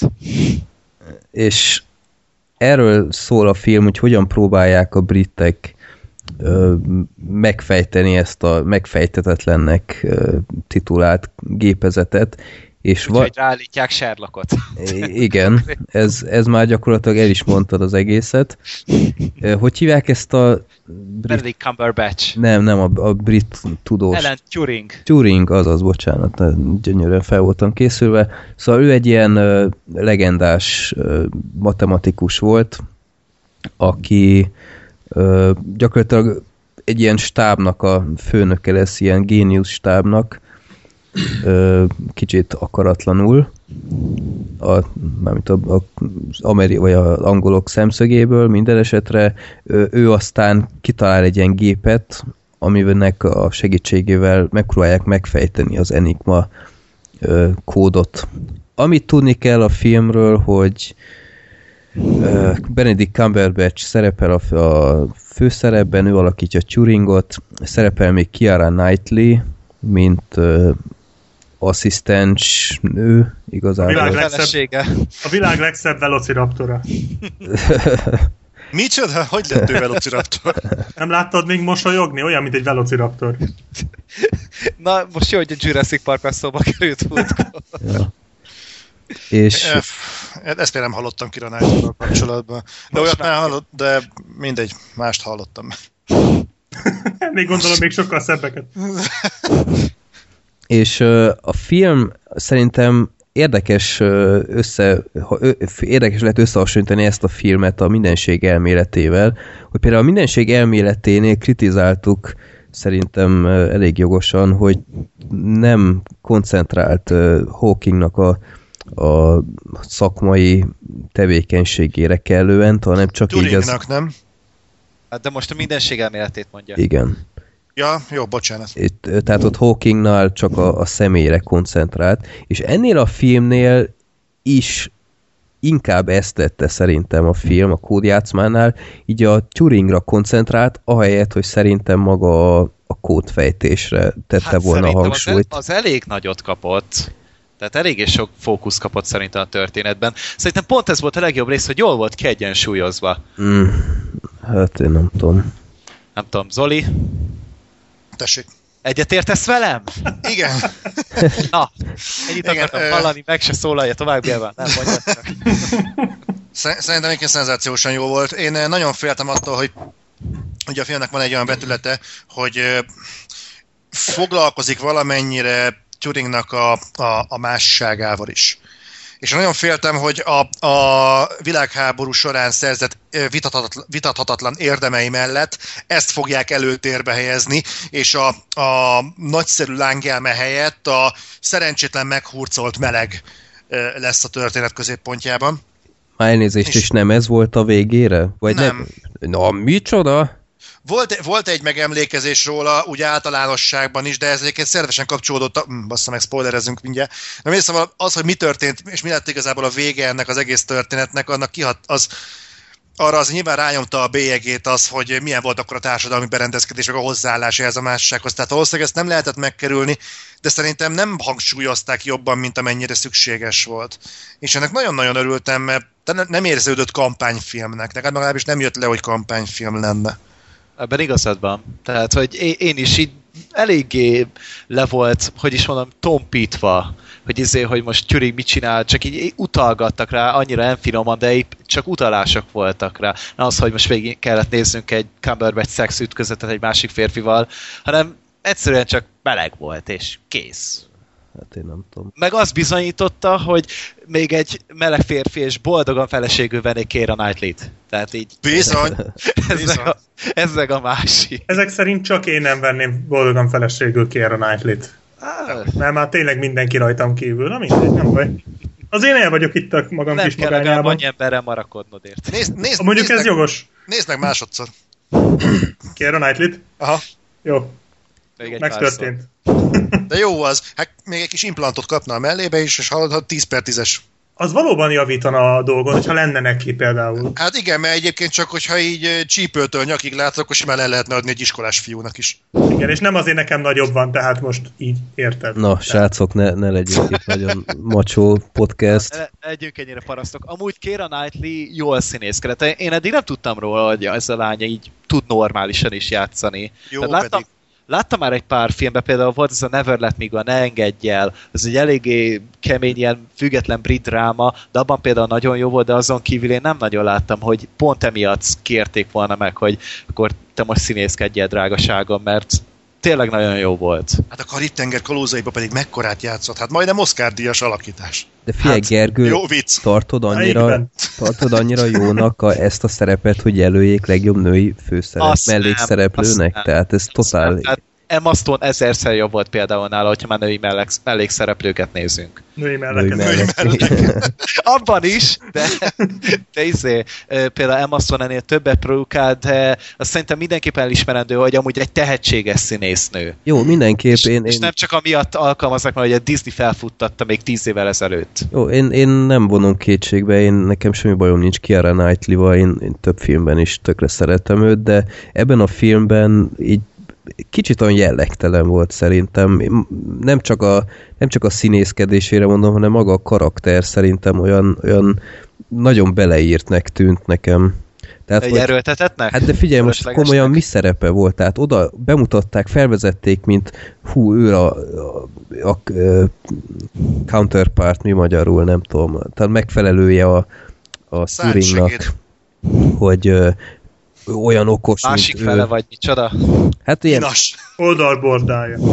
akár, tehát egy ilyen, ilyen, ilyen ketten gyakorlatilag megfejtik már az egész gépezetet, tehát vo- volt az a teszt, és az elején, hogy jobb eredménnyel oldotta meg, mint a Turing, és utána wow, azt hittük, hogy oké, okay, erre megy ki. Ezek után ilyen totál blőd oknál fogva ilyen más csoportba kerül, és csak gyakorlatilag ilyen Ilyen kis szöszi szerepben néha megjelent, néha segített, nem tudom én, másnak randizni, meg ilyenek, és így, Hát azért, mert az angol társadalmi berendezkedés erősen szexista. aj, de Hát Tehát- akkoriban minden az volt. Tehát Persze, tehát ez ott azt mutatta, hogy ha vagy, hogyha okos vagy, bármit elérhetsz, kivéve, hogyha mellette még nő is. Mert ha nő vagy, akkor legfeljebb titkárnői területre mehetsz, amit ugye láttunk a filmben is, hogy hiába mondja, hogy megfejtette a rejtvényt, de zavarják föl, hogy a titkárnőket fönt castingelik. de most komolyan gondolt, hogyha ezen múlik a világháború sorsa, akkor a, a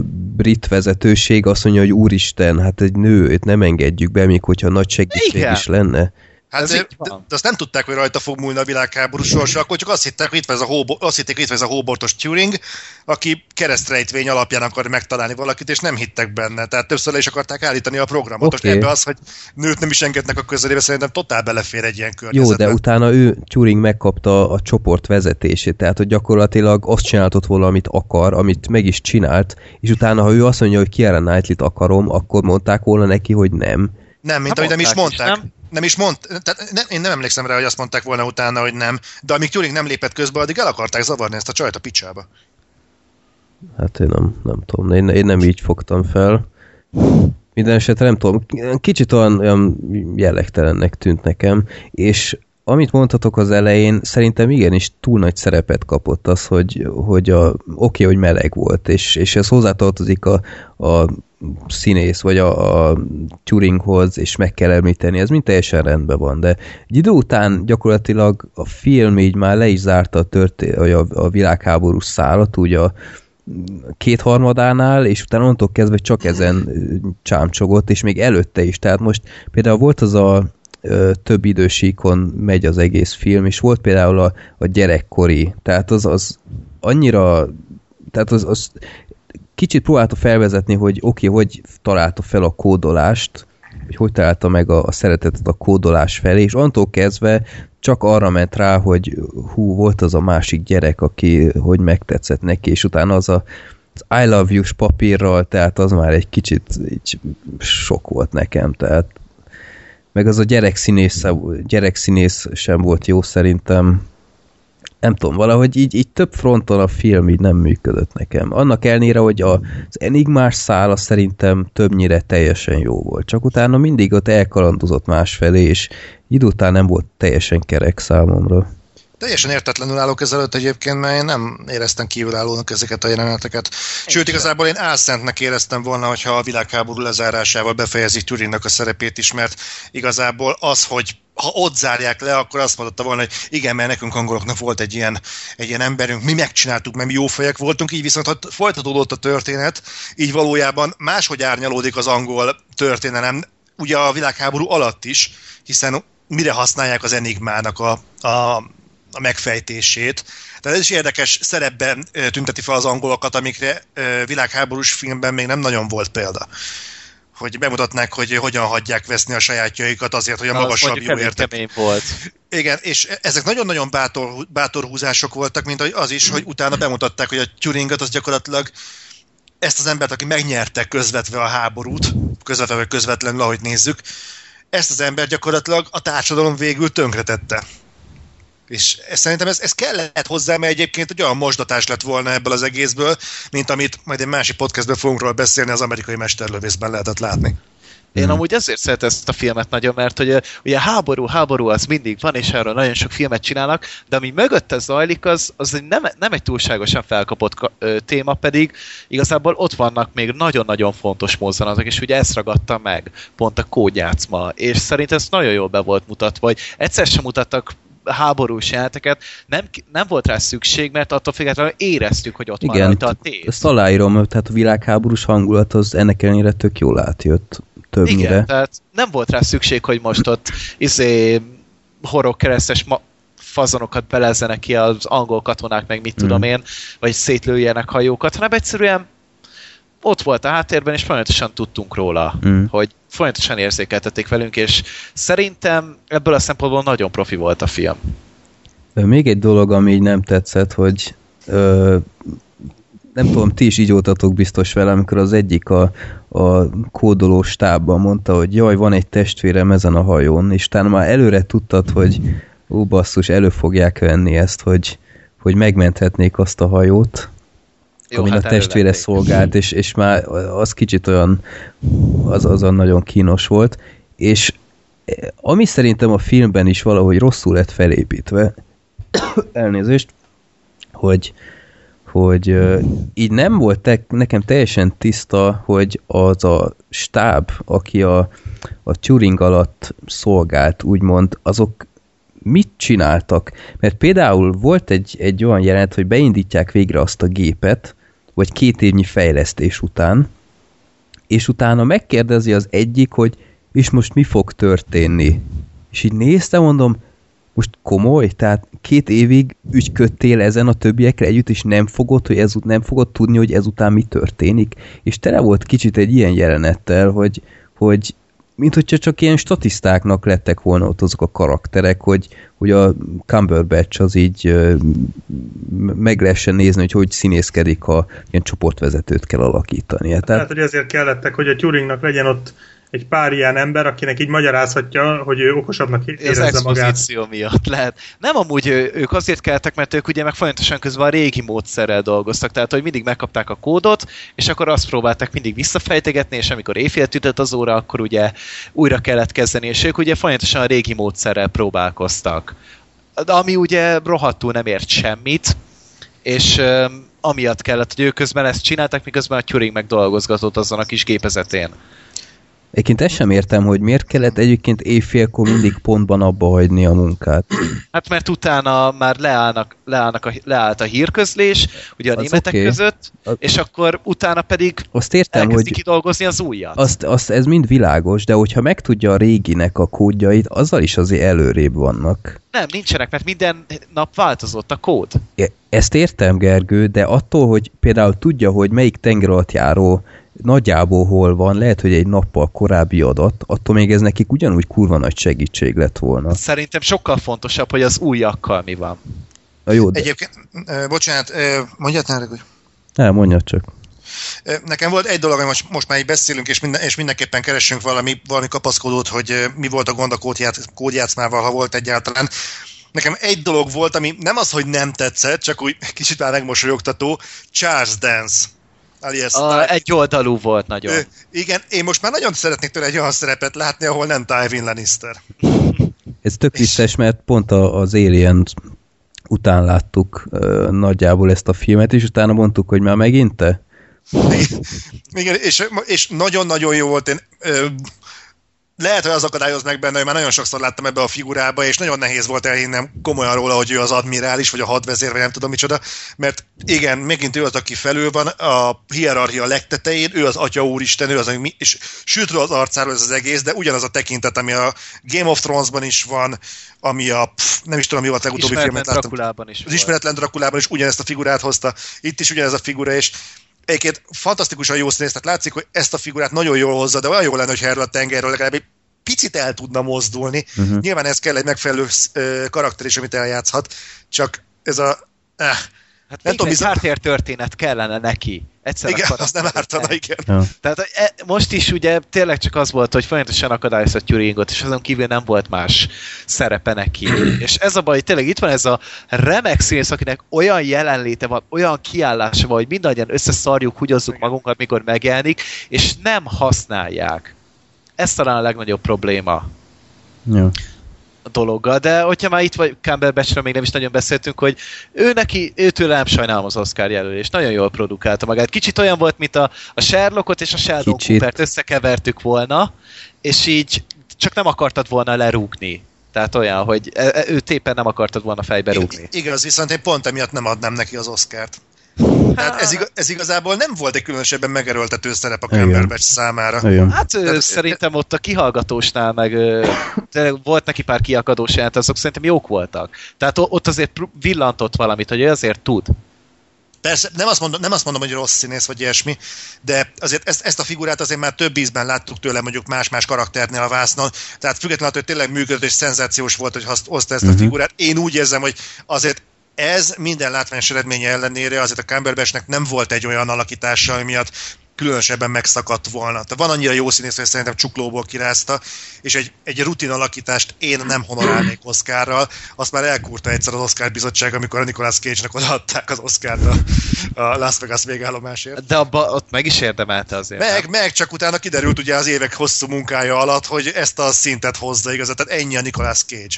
Hát jó, azért az adaptációt nézzük már meg utána, hogy ott azért szerintem még sokkal nehezebb szerepe is volt neki. Tehát Persze, ő amúgy ha- tud, csak szar, szarul válogat, vagy nem válogat, inkább az a baj. Mhm. Szerintem. De Nicolas Cage jó. Mert a tudom. is, hogy marha jól szórakoztunk rajta, és ott se azt a szokásos figuráját hozta. Tudom, és Dana Cage-nek egyébként, ha már, ha már Cage-ről beszélünk, itt vándorlunk jobbra-balra, én nem a, nem a Las Vegasért adtam volna az Oscárt neki, hanem mondjuk bármi másért, mondjuk, ami mondjuk filmként is jobb, mondjuk a fegyvernepperért. Na azért igen, csak nagyon. Ja. Tehát, hogy tél, ez, ez ebből is látszik, hogy ő csak rosszul válasz, de nem egy rossz színész, csak nem tudom, valami módszeres le akarja építeni a karrierét. Lehet valami fogadása úgy, vagy nem tudom, de... Hát de az elég erős fogadás, nem? Tehát azért ez kicsit Lehet a sátánnak eladta a lelkét, hogy 2000-ig szerepelsen jó filmekbe, aztán utána évtizedeként csak egyszer, és ez az ára most De éppen. nem egy sima sátánnak, egy Photoshop sátánnak. Igen. És így a lelke hiányzik, azért néz ki olyan szarul, mint Úgy, mint a Kirk Douglas lassan. Szergé. Hogy landoltunk Nicolas Cage-nél? menjünk vissza kódjátszmázni. Szóval Hát minden út Nicolas Cage-hez vezet, nem tudtad? Ja. De baszki, Charles Dance játszott az utolsó akcióhősbe. Ja. Ja, tényleg. Neki, nem neki volt az a célkeresztes De, pupillája? de, de, de, ő volt az. Azt. Most már mindenkit kikapkodtunk így a kódjátszmából, és már a filmről nem is nagyon beszélünk. Jó, mi- minden esetre tényleg, szóval nem bántam meg, hogy láttam meg minden, és Úgy tipikus Oscar film. Hát végig Tehát doboltatok én erre rámondom. hát végig doboltatok mindent, ami a filmben volt. Ja. igen, úgyhogy szerintem menjünk is tovább egy olyan filmhez, amihez szerintem mindannyian egyetértünk ennél, hogy ez, ez jobb, mint a kódjátszma. Ez magasan Kivéve a legjobb Én talán így- az egész Oscar izében, mezőnyben. Hogyha nincs Birdman, Ha nincs Birdman egyértelmű. Igen. Magas. tehát ak- akkor magasan verdesi a, a, a plafont konkrétan. A Whiplashről van szó, ami ö, ne, egy, egy cím alapján, vagy elolvassa az ember a leírást, a büdös életben nem menne be. Tehát ilyenkor jó az Oscar egyébként, hogy néha így kiragad egy filmet az ajánlásaival, így megjelöléseivel, és utána az ember azért csak megnézi, hogy mi ez. De hát ha, meg azért ez, ne felejtsük el, hogy ez azért nagyon sok helyen nyert. Tehát a Sundance-be Hát jó, ö, világos. is nyert, tehát én csak azt, volt már egy ilyen híre azért a filmnek. igen, csak még ezzel Jó, nyilván azoknak is. nincs akkora, mint a, nincs akkora hírértéke, mint egy Oscarnak, az, az teljesen Igen. tiszta.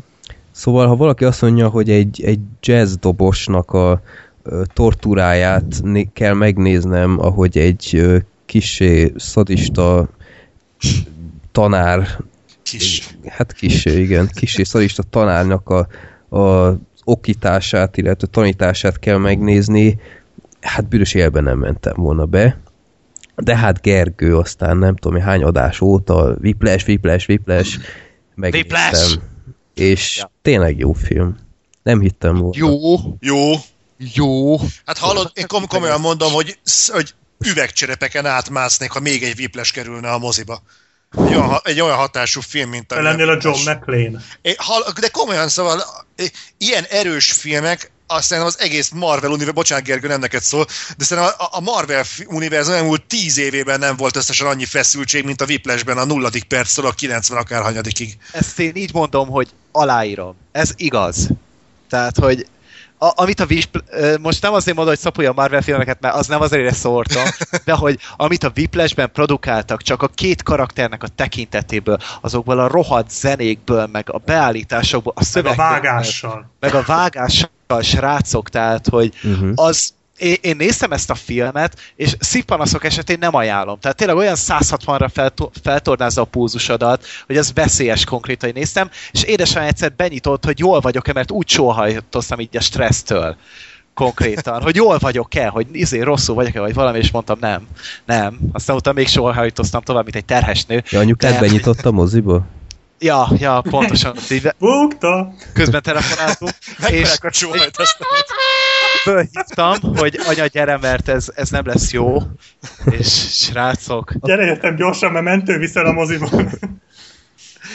Ja. nincs bérletem úgyse. Szóval tényleg szenzációs a Whiplash. Nem tudom, miket érdemes ennek egyébként a sztoriáról beszélni, Hát mert szerintem akit, akit önmagában nem fog meg az, hogy gyerekek kurva jó film, és ezt kötelező tényleg megnézni moziba, szerintem tényleg univerzálisan a jazz, amit mondanak egyébként a filmben is, hogy réteg műfaj a jazz, tehát én- például, aki engem ismer, az tudja, hogy én nagyon rühellem a jazzt. Én is. De tényleg ki lehet kergetni a világból azzal a zenével, de úgy néztem végig ezt a filmet, hogy ha, ha- hogy az állam leesett. Kedvem lett volna elmenni jazzlemezt venni utána, mert, mert, mert egyszerűen fantasztikus. és hogyha ezzel nem lehet valakinek igazából az érdeklődését fölkelteni, és azzal, hogy tényleg fantasztikus, nagyon jó, hogy J.K. Simmons az, az meg a, uh-huh. a csillagokat lehozza az égből. És Miles Teller. És Miles Teller. Egyébként nem értem, hogy miért nem J.K. Simmons J.K. Simmons miért nem főszereplő kategóriában indul. Én nem értem, ő miért mellékszereplő. Hát mert az volt. Mellékszereplő volt. Hát, az, hogy a kisugárzása, tehát ráemlékszel, ez tény de, de mellékszereplő volt, tehát tényleg itt a Miles Teller volt a főszereplő egyértelműen, az más kérdés, hogy a J.K. Simmons rendszeresen lejátszotta, Igen. ez mondjuk nem a Miles Teller hibája, ő is nagyon jó ne, volt. Amúgy szerintem az a Miles Teller legnagyobb érdeme, hogy nem játszotta le, tehát föl tudott szerintem mellé nőni. A srác, a srác is tényleg az a, az a kitartás, amit folyamatosan produkál, tényleg, hogy megtanul dobolni, vagy hát jobban megtanul dobolni, mert elvileg már 15 éves kor óta dobolt a srác maga, és így tényleg, ahogy rákészült el a filmre, és hogy tényleg sokszor mutatták a vért a dobokon, és az a srácnak a vére. A, nagy részt, nagy részt, igen. Tehát, hogy te, ő, ő is annyira átszellemült, és ott volt vele együtt, és végig vitték az egész filmet, és soha nem éreztem azt, hogy J.K. Simmons felülkerekedik teljesítményben. Mert oké, hogy a, a karakter az mindig fölötte volt, de hogy a srác szerintem tökéletesen hozta. És... Jó, nagyon jó volt, tehát ezzel nincs vita. Csak nem volt olyan, olyan, sok ilyen emblematikus jelenete, ahol... Hát csak amikor játszott konkrétan. Hát jó, hát az persze. Hát de... meg az az utolsó 15 perc, azt ne felejtsük el, az valami elképesztő Jó szagú, úristen. Gergő, kiírtál Twitterre, hogy az filmtörténeti pillanat, hallod, annak minden szava arany, amit ott mondtál. Ja. Az tényleg egy filmtörténeti pillanatot láthattunk ott az a vásznak. És micsoda megváltás volt, hogy a Birdman ellentétben ütemben doboltak gyerekek. Ger- Gyönyörű volt. Gergő, hülye vagyok. Freddy. Tessék, Zoli. Semmi. Ne bántsd a birdman A fekete rigót. De szóval tényleg az az utolsó 15 perc, én nem tudom, interneten kerestem, hogy visszahallgassam, úgy megtaláltam neten azt a dobszólót, amit ugye a srácot megpróbált visszajátszani, és kegyetlen. Tehát úgy már nem telik el napom anélkül, a jelenet nélkül. De mondjuk szerintem kell hozzá az is, hogy lásd, nem? Tehát szerintem nem csak a, a, a dob maga, hanem tehát uh, tényleg, ahogy meg volt vágva. Tehát annyira jó, ja értem, tehát annyira jó volt megvágva azok a pillantások, amit mondtatok, és például, a, amit, tehát, hogy látszik a szemén a, a Simonsnak, amikor először ugye ki akart vele cseszni, erről majd még egy-két dolgot szeretnék mondani később. Hát az de... az egy mondat. Mm. Az az egy mondat. Hogy... Jaj, igen. Oh. I- igen, de hogy így, hogy látszik rajta, hogy, hogy elejé, eleinte ugye irritálta őt, az meg idegesített, hogy nem tudott vele kibaszni. De utána látta benne, hogy basszus, ez a srác itt most film, világtörténelmet fog írni, na, na, na, és na, már inkább na, na. mellé állt, tehát fú, nagyon, az, az tényleg az, az utolsó 10-15 perc az félelmetesen jó volt, szóval az nagyon-nagyon oda lett téve. Ezt a filmet háromszor néztem meg. Ez egyszerűen fantasztikus. Tehát ez, ez a, angolban van ez a kifejezés, kifejezés ez a mind-blowing. Uh-huh ez szerintem teljes egészében hát az. Eldobod és, az agyat. Igen. És nagyon erős a film atmoszférája, a hangulata. Annyira jól megfogta ezt, ezt a tipikus hangulatot, amit rendszeresen a jazz szokott magával vonzani. Tehát szerintem megvan ez, az, ez a jazz hangulat a filmbe, ami leginkább az ilyen 1920-as, 30-as években játszódó filmekben, gondolok itt például a Boardwalk Empire-re, az mondjuk nem film, de például. Tehát szerintem nagyon megvolt ez a feeling ami úgy valahogy a zene vonzotta magával ezt a hangulatot, tehát nekem az is nagyon bejött a filmbe. Hát az alakítások mindent vertek nekem. Volt egy pici gondom ezzel a filmmel, és nyakazzatok le nyugodtan. Én, én nem tudnám erre azt mondani, hogy az év legjobb filmje, annak ellenére, hogy nagyon-nagyon tetszett. És én, én nem tudom, hogy velem van-e a baj, vagy így ez így senkit nem zavart annyira, de Nekem a katarzis abszolút elmaradt ebből a filmből. Annak ellenére, hogy az utolsó 10-15 perc baromira ütött, szerintem a film abszolút nem katartikus. Mégpedig azért, mert ha belegondoltok, ez a film szerintem nem arról szól, hogy egy srác meg akar tanulni dobolni, és ő akar lenni a legjobb, és gyakorlatilag túllépi a saját határait, ugye, és amikor túllépte a saját határait, akkor lesz az a dobos, aki akar lenni, illetve erről szól az elején, de aztán ugye a közepe táján ott, ott valahogy megtörik az egész, és arról kezd el szólni már a film a második felében, hogy, hogy van egy alapvetően eléggé gyenge jellemű, és szerintem nagyon önbizalomhiányos fiatal srác, ugye ez a Miles Teller, aki meg akar felelni egy tanárnak, aki egy pszichopata. Tehát szerintem a J.K. Simmons az egy ekte pszichopata ebben a filmben. É, mert, mert sokszor amit tesz, az ellentétben van azzal, amit mond. És ö, ezzel nem is lenne semmi gond, de ez, hogy hogy én, tehát ez nekem nem elég egy katarzishoz. Tehát nem tudom ti, hogy láttátok. Mert ez nem, nem amúgy egy szép történet Persze, csak, a csak végére. Tehát, hogy e- ez már arról szól, hogyha valamiben így ennyire a legjobb akarsz lenni, tényleg fizikailag és mentálisan rááldozod magad most. Tényleg megnézed ezeket a világ leghíresebb zenészeit, nem nagyon élnek, mert hogy 30 éves korukra annyira sok lesz nekik, annyira átadják magukat, hogy egyszerűen nem bírják. Igen, se de nekem- testileg, se lelkileg. És erről Igen, szólt a film is. De szerintem meg arról volt szó, tehát a, a Miles Teller figurája, nem tudom, hogy hívták hirtelen, És Andrew Nye- ö, mi a- Neiman. Neiman. Neiman. Na szóval a Neiman, ő, ő nem a legjobb akart már lenni, ő egyes, egyedül ennek a fickónak akart megfelelni. A második felében a filmben. Tehát amikor most a nézők esetleg tehát kicsit fogják be a fülüket, aki még nem látta, tehát amikor volt az a balesete, Ja. és nem tudta ledobolni. Ugye ez zavarta a Simons a picsába, mert törött kézzel, törött kézzel nem tudta megugrani a lécet. És aztán ő összeomlik, és nem akar tovább dobolni. Ugye nem tudom, rémlik-e, hogy fölhív valakit Igen. ugye telefonon. Ő föladta. Tehát i- ilyet nem csinál az, aki a legjobb dobos akar lenni. Aki a legjobb dobos akar lenni, az akkor is a legjobb dobos lesz, hogyha ez egy pszichopata azt mondja neki, hogy nem lehet. Tehát szerintem ez a fickó, tehát ezért mondom, hogy önbizalomhiányos volt, és szerintem nagyon gyenge jellem, mert mert ő csak ennek az egy embernek akart megfelelni, csak az volt a pekje, hogy az az egy ember ez nem volt normális. És, és nincs ezzel gond, tehát szóljon erről a film, szóval nekem ezzel semmi gondom nincs, mert ez, még ez is egy baromi erős sztori, így. Csak nekem nem elég ahhoz, hogy azonosuljak bárkivel, és igazából szerintem ez a nagy katarzis, amit itt sokan gondoltak, ez inkább ebből az utolsó 10-15 percből ered, és nem a filmből. Tehát nem maga a film az, ami üt, az is üt, csak nem akkorát, mint az az utolsó befejezés, és szerintem azért itt van egy kis különbség, szóval nekem ez az egy gondom volt vele. Most nem azt mondom, hogy rossz film volt, mert Isten őri, szóval mielőtt anyám itt elkezdene csuklani, itt szó nincs erről, nagyon tetszett, és biztos, hogy sokszor meg fogom nézni, csak én ezért nem tudnám azt mondani, hogy ennek adnám az Oscar. Tehát, hogy így az a, az, az igazi érzelmi érzelmileg nem tudta úgy bevonni az ember, de nekem ez nem elég egy, egy mestermű kategóriához, de ha másnak igen, akkor, akkor én csak irigykedni tudok arra az illetőre, tehát ez egy kicsi hiányérzetem volt, de ez az egyetlen gondom volt a filmmel igazából. Nekem komolyan elgondolkodtató igen az, amit mondtál. Nem azért, mert hogy, hogy hülyeség vagy, vagy ilyesmi, hanem ö, most, hogy hallgattalak, jutott eszembe, és szerintem kihalt a magyar oktatásból az a fajta ö, tanári, nem csak magyar, úgy általában szerintem, vagy ez alapján, amit mondasz legalábbis, az a tanári gárda, akiknek a diák meg akar felelni.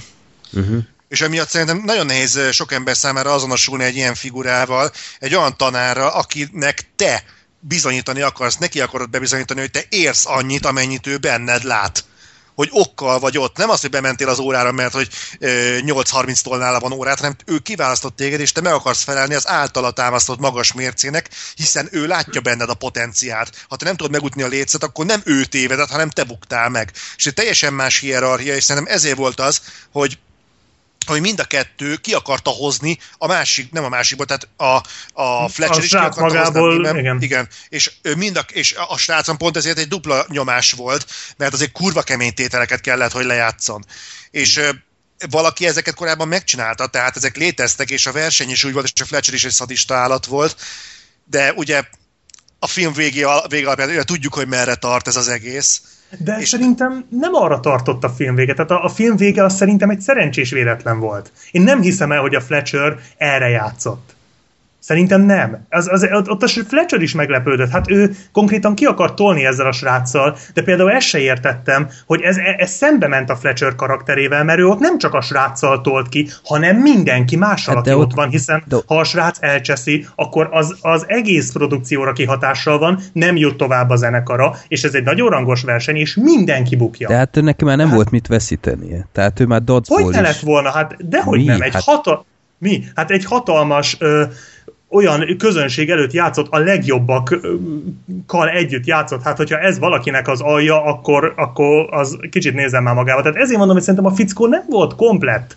Tehát, és nincsen, tehát mondom, ez nem hiba vagy ilyesmi, csak én ezzel nem tudtam azonosulni. Tehát én azt láttam, hogy, hogy egy, egy, egy té, té, tényleg egy ilyen nagyon naív ember próbál egy teljes, nagyon szadis, nagyon jó kiállású és nagyon emlékezetes, tehát azt én elhiszem, hogy fölnézett erre az emberre, csak aztán amikor már tényleg elkezdett olyan szintű szadizmusba átmenni, tehát hogy előadta azt a szöveget ott abba, az mondjuk egy erős jelenet volt szerintem, amikor ott beszélgettek ugye ott a, Igen. Bárban. a kocsmában, és elmondja azt a hírhet szöveget, ami az előzetesben is benne volt, hogy, és tényleg nagyon jó, hogy nincs annál nagyobb, puszt, annál pusztítóbb és demotiválóbb két szó, mint hogy good job. Mm. És, Igen. És ehhez képest elzavart ezt a srácot, amikor az látta, hogy szét van törve a keze, tehát ez, ez, ez nem koherens, ez nekem így nem állt össze. Tehát szerintem a fickó így próbált a, amikor nyugodt volt, akkor próbált így logikusan, de amikor elborult az agya, akkor elborult az agya. Tehát, és egy ilyennek akart megfelelni, és lehet abba valami, Zoli, amit mondasz, de akkor ez, ez megint csak szerintem a srácnak úgymond a hibája. És mondom, ez, ez csak nekem az Mármint azonosulásban Neimannek vagy a. Fletchernek? A ö. Aha. Hát a Fletchernek is csak másik szinten, de tehát, hogy ez nekem az azonosulásba zavart ez, hogy Aha. nem, tehát ott volt például két éve a Rás, ahol szintén az volt, hogy mindkét figura mindkét figurának voltak személy dolgai, meg mindkét figurában voltak olyan, olyan vonások, amik nem voltak szimpatikusak, de mégis a kettők rivalizálását úgy tudta be állítani, hogy mindkettővel tudtál azonosulni, és mindkettőnek tudtál drukkolni, sőt, ugye a végén nem is tudtad, hogy melyiküknek drukkolj. Itt meg inkább az volt, hogy mindkettőtől eltávolodtál, és egyiket, egyik jobban taszított, mint a másik, és igazából ez az egész párbajuk egy nagyon ingergazdag párbaj volt, csak érzelmileg nem volt gazdag szerintem. Az egy kicsit más volt a kettő, mint a Rásban, mert a Rásban Hát- azért egy, egy szinten álló emberek versenyeztek egymással. Itt Mhm. azért óhatatlanul van egy aláfölé rendeltség, és hát változatlanul azt mondom, hogy volt itt egy bizonyítási kényszer a srácban. Hát az biztos, és, hogy volt. És amit láttunk ugye a családi jelenetnél, az ebédlő, a ebédlő asztalnál, szerintem az is nagyon fontos jelenet, uh-huh. hogy a srác egy olyan Igen, ez közegben, jogos. Egy olyan közegben próbálja bizonyítani a saját ö, rajongását és munkáját idézőjelbe, ahol csak a sportolók, meg a nem tudom ki, ahol nem igazán értékelik azt, hogy ő dobolgat. Igen, Ahol- csak az is, hogy elnyomják a srácot tényleg, tehát az apja, a bátyja, szeretik, de, de tényleg látványosan elnyomják, és akkor jön ez a tanár, de, de, tehát, hogy ő ennek ellenére is dobolt. És, akkor, és már az elején se volt ő rossz, vagy ilyesmi, tehát tudta, hogy mit akar, és akkor jön ez a tanár, aki tényleg így egy-két próba után, meg párszor ki ö, doboltatja belőle a szart is, meg ö, tényleg volt ez a törött kezes, én tudom, hogy sokszor mondom, de szerintem ez egy kicsit kilóg. Tehát ez, ez szerintem kicsit logikátlan, annak ellenére, hogy nagyon jó volt megcsinálva, de, de utána tényleg ő így föladja, tehát hogy ez nekem valahogy nem, ez nem áll így össze. Tehát, hogyha valaki a legjobb dobos akar lenni, akkor az a legjobb dobos lesz előbb-utóbb, hogyha van kitartása és hisz magába, de ez a srác nem hit magába. De, De tényleg én- ő, én megford, bocsánat, megfordítanám, ő azért adta fel, mert azért ehhez kellett egy az, ami, aminek befogadtad az embereknek a fülét most. Tehát ahhoz egy ilyen impactnek kellett történnie. Ő akkor adta fel igazából, de szerintem akkor se adta fel, csak, csak kellett megint egy impulzus, hogy folytassa. Lehet. Mhm. Tehát, jó, hát lehet. Jó, mondom, nem azt mondom, hogy ez ilyen borzasztó nagy dolog, vagy ilyesmi, de lehet, hogy mondasz valamit. Igen, lehet, hogyha újra nézem, akkor, akkor jobban át fog jönni, ez így elsőre annyira nem. Nekem Lehet, az, hogy nekem is háromszor kellett volna megnéznem, mint neked, Ja, igen, átláttam, az- de ö, elsőre ez így egy kicsit kilógott a, az egészből. Szerintem az volt a filmnek a nagy üzenete, illetve ö, kérdése, ami, ami szerintem egyébként kifejezetten jó téma így beszélgetésre egy utána, hogy, hogy hogy lehet elérni és kihozni valakiből a maximumot, hogy oké, okay, hogy ez, ez mind szép dolog, de milyen áron. Tehát, hogy tényleg ez, ez most egy olyan módszer, amit ezt csinált ez a pszichopata, hogy, hogy vagy kihozza valakiből a, a teljesítménynek a, a maximumát, vagy, vagy ott hagyja az az ember az egészet.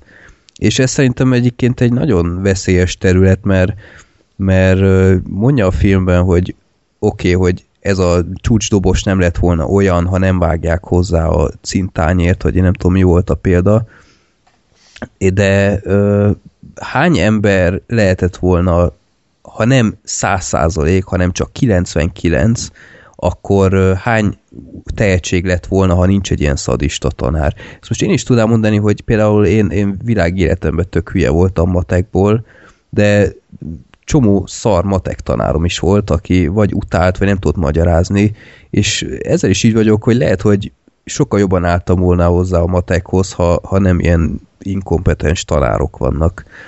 És ez szerintem egy, egy tök érdekes téma, hogy, hogy tényleg meg lehet-e ilyet csinálni, és el lehet -e nézni az eredmények tükrében az, az ilyenfajta viselkedést, mert hogyha egy tanár így viselkedne az én gyerekemmel szemben, akkor én, én aznap kiíratnám onnan, és, és kurvára nem érdekelne, hogy, hogy akkor nem lesz belőle a világ legjobb dobosa. Igen, mert, mert nem, a, nem csak akkor lehet a világ legjobb dobosa, hogyha eznél a tanárnál Igen, megfelel. pontosan. Tehát hogy, tehát jó, lehet, hogy akkor azt mondják, hogy jó, hát ez ilyen izé, megkerülte ezt a tanát, mert ez az igazi, de ez nem azt jelenti, hogy ez az egyetlen, mert nyilván ez a legkeményebb. És ha ezt megcsinálja, akkor aztán már minden más piskóta, ez teljesen így van. De ez nem azt jelenti, hogy aki más tanárnál tanul, az nem lehet a legjobb. Hát ő le is nézte a többi tanár, tehát amikor ott bement hozzá, és Igen. nézte, hogy mit játszanak, és mondta, hogy cuki, tehát és egyébként nem tudom, ti is így vagytok-e vele, hogy, hogy nyilván egyikünk se egy jazz profi, tehát én, én egész végig így a, a végén, amikor a, a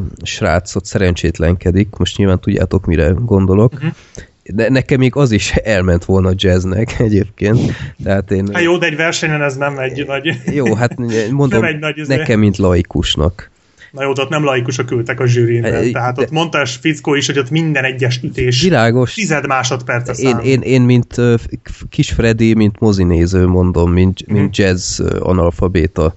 De ö, engem kicsit így érdekelt a film során, amikor ez az idióta J.K. Simmons ott lejátszatott egy-egy egy, egy másodperces jelenetet valakivel, és egyből izé leállította, hogy ez szar, ez túl gyors. És hallottad ugyanazt a jelenetet kb. tízszer, és mindig ugyanazt hallottad. Nem tudom, ti is így voltatok-e vele, Igen, igen, igen. nyilván. Mert mi nem értünk hozzá. Hát persze, Hát de... vagy mert nem vagyunk pszichopaták, ez nagyon nagy különbség. Igen, és, és egyébként ez tökre érdekelne, hogy, hogy ezt most, mint a, a, a f- zeneprofik alá tudnák-e támasztani, hogy ott valami nem stimmelt, mert én tényleg minden egyes alkalommal ugyanazt hallottam.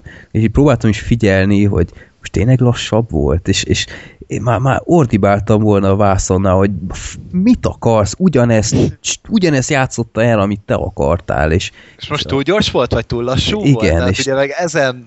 olyan egy fontoskodó, gusztustalan pöcs volt a, a, az a J.K. Simmons ilyenkor, hogy, hogy áh, nem tudom, de Egyébként, ah, bocsánat, csak, hogy a, csak az eredeti kérdésedre, ami fölmerült, hogy meddig mehet el egy tanár. A, volt egy ilyen kérdésed. Hát eddig szer- Szerintem ez egyébként ö, tanítástechnikai vagy tanításpszichológiai kérdés lenne leginkább, hogy, hogy mi az a pont, ameddig hajlandó vagy elmenni. Vagy, és érdekes a személyes vonatkozás, amit felvetettél, hogy ha tudnám, hogy ez a tanár képes kihozni mondjuk a gyerekemből a zsenit, ami, ami tudnám, hogy benne van, és tudnám, hogy ez a tanár képes rá, és tudnám, hogy a gyerekem ezt akarja csinálni, akkor hagynám-e, hogy ezt tegye vele a tanár? Ez egy kurva, kurva érdekes kérdés. Igen. Mert ugye ez legalább egy három tényező, tényezős változó. Hogy gyerek akarja annyira, megvan-e benne, a tanár képes-e rá, tehát, de, de hogyha ezt tudod, akkor hagynád de hogy a tanár az megtegye vele ezeket a szadista dolgokat, hogy a végén ő legyen a, a bird. uh-huh. Tehát ez, ez egy nagyon-nagyon érdekes dolog, ez borzasztó bizalom kell a szülő részéről, és ami legtöbbször nincsen meg a tanár irányába. A tanárt annyira legtöbbször nem szokta érdekelni, bár ez lehet ilyen magyar sajátosság, de ezt is lehet, hogy a hallgatók tudják majd árnyalni. Hát meg ha a Nem. szülő részéről, bocsi, ha a szülő részéről megvan a bizalom, még akkor is lehet, hogy azt gondolja, hogy túl nagy a kockázat, tehát még akkor se biztos, hogy belemegy. Persze. Úgyhogy mondom, hogy ez, ez egy nagyon-nagyon érdek, szerintem érdekes kérdés, és ezért is érdemes megnézni, mert szerintem a Whiplash az nagyon sok mindenkinek mást fog mondani. Mármint, hogy abban biztos vagyok, hogy szerintem normális embernek szerintem tetszeni fog a Whiplash.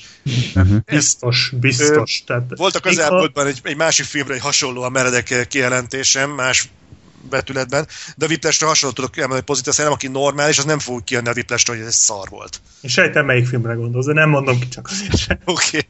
Okay.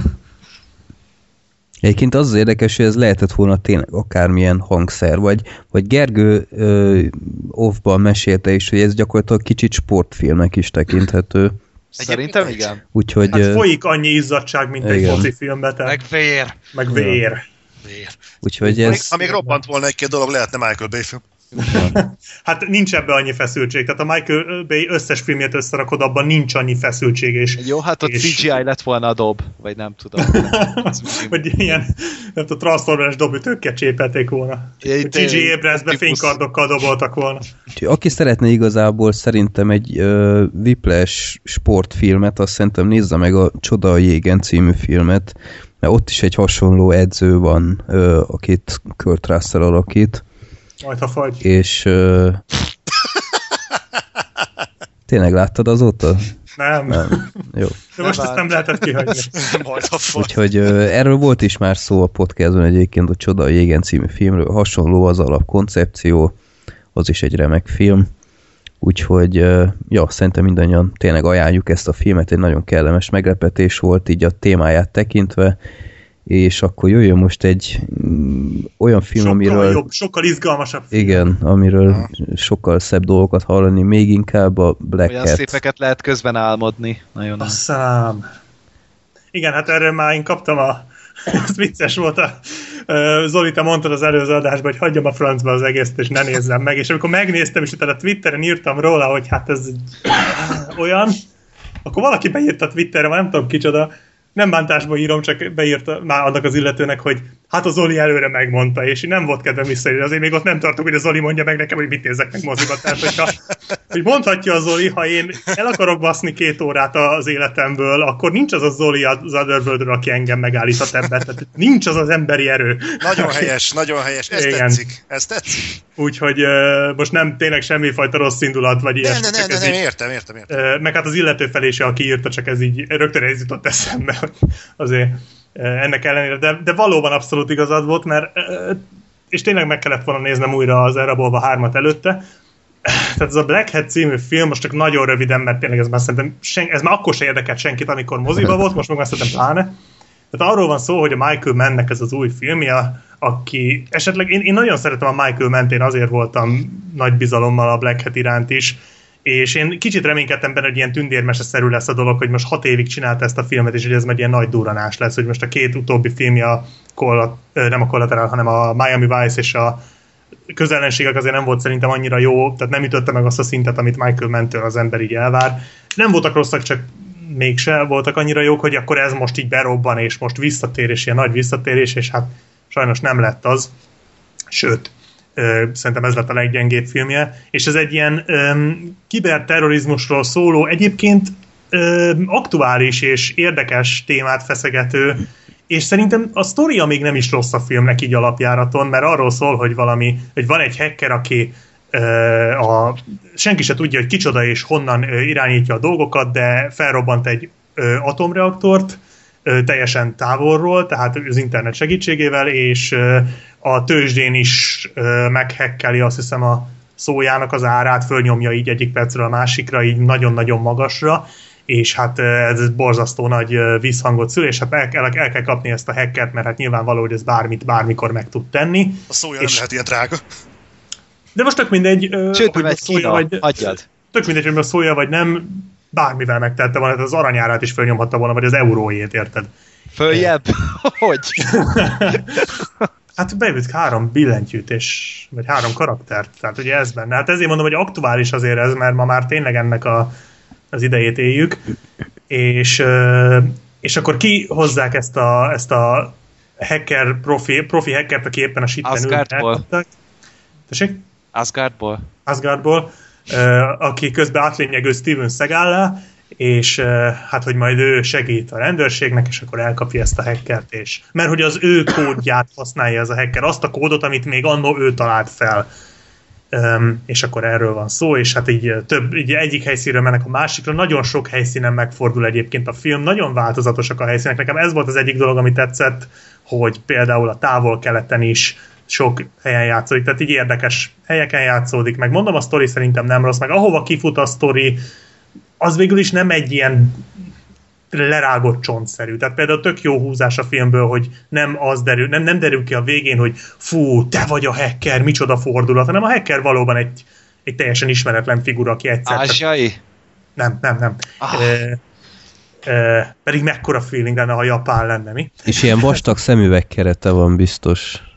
És vékony, Nem, de- és az anyjával Igen. él. Ja, Nem, pint- de ne, igen. nem vékony és van szakálla, tehát valamennyire azért. Na. De hát Chris Hemsworth is Jackson. Egyébként sokan mondták a filmből, hogy az egyetlen érdeme, hogy, a, hogy kicsit így pozitív irányba tolja így a kockákról kialakult általános képet, hogy mégiscsak Chris Hemsworth, aki jelenleg a világ talán legszexibb pasia, de hát, hogy ő is hacker, de hát basszus már a, a Hugh Jackman is volt már hacker, tehát hogy azért ezen már túl vagyunk szerintem egy ideje, na mindegy. És ami, tehát a filmnek két nagyon komoly negatívuma van, ami teljesen tönkrevágja az egészet. Az egyik az Chris Hemsworth, esküszöm, én én ilyen szaralakítást azért nem vártam tőle, szóval én nem tartom egy rossz színésznek őt, főleg így a rás után, meg szerintem a Tort is jól játsza, most mondhat bárki bármit. Hát az csípőből jön neki. Jó, persze, meg az nem kell azért nagy tudomány, de hát ez tényleg... Mondja ezt a, az, aki nem is látta a tort. Na, na, na, a bosszúállókban láttam, hogy a kalapáccsal elrepül már, De a, de a bosszú állókban nem volt annyira jó, tehát a Thor első része azért színészileg nem rossz. Hát ő erre született igazából, tehát az... De azért az nem egy nagy, nem egy nagy lumen, amikor azt mondják, hogy Thor alakítására születtél, tehát ezért valaki színészpályán. Persze, de azért jó, hogy ott van a rás, amiben viszont tényleg jól alakított, tehát ezt nem lehet elvitatni. Jó pekje volt, hogy pont a, a Daniel Brühl kellett szerencsétlennek megosztani a vásznat, de még így is jó volt. Viszont ez katasztrófa. De amit itt játszik ez a fickó, az komolyan a Steven Seagal szintje. Tehát szokás ezt így mondani, hogy jó, hát a Steven Seagal, meg izé, de ez tényleg a Steven Seagal szintje.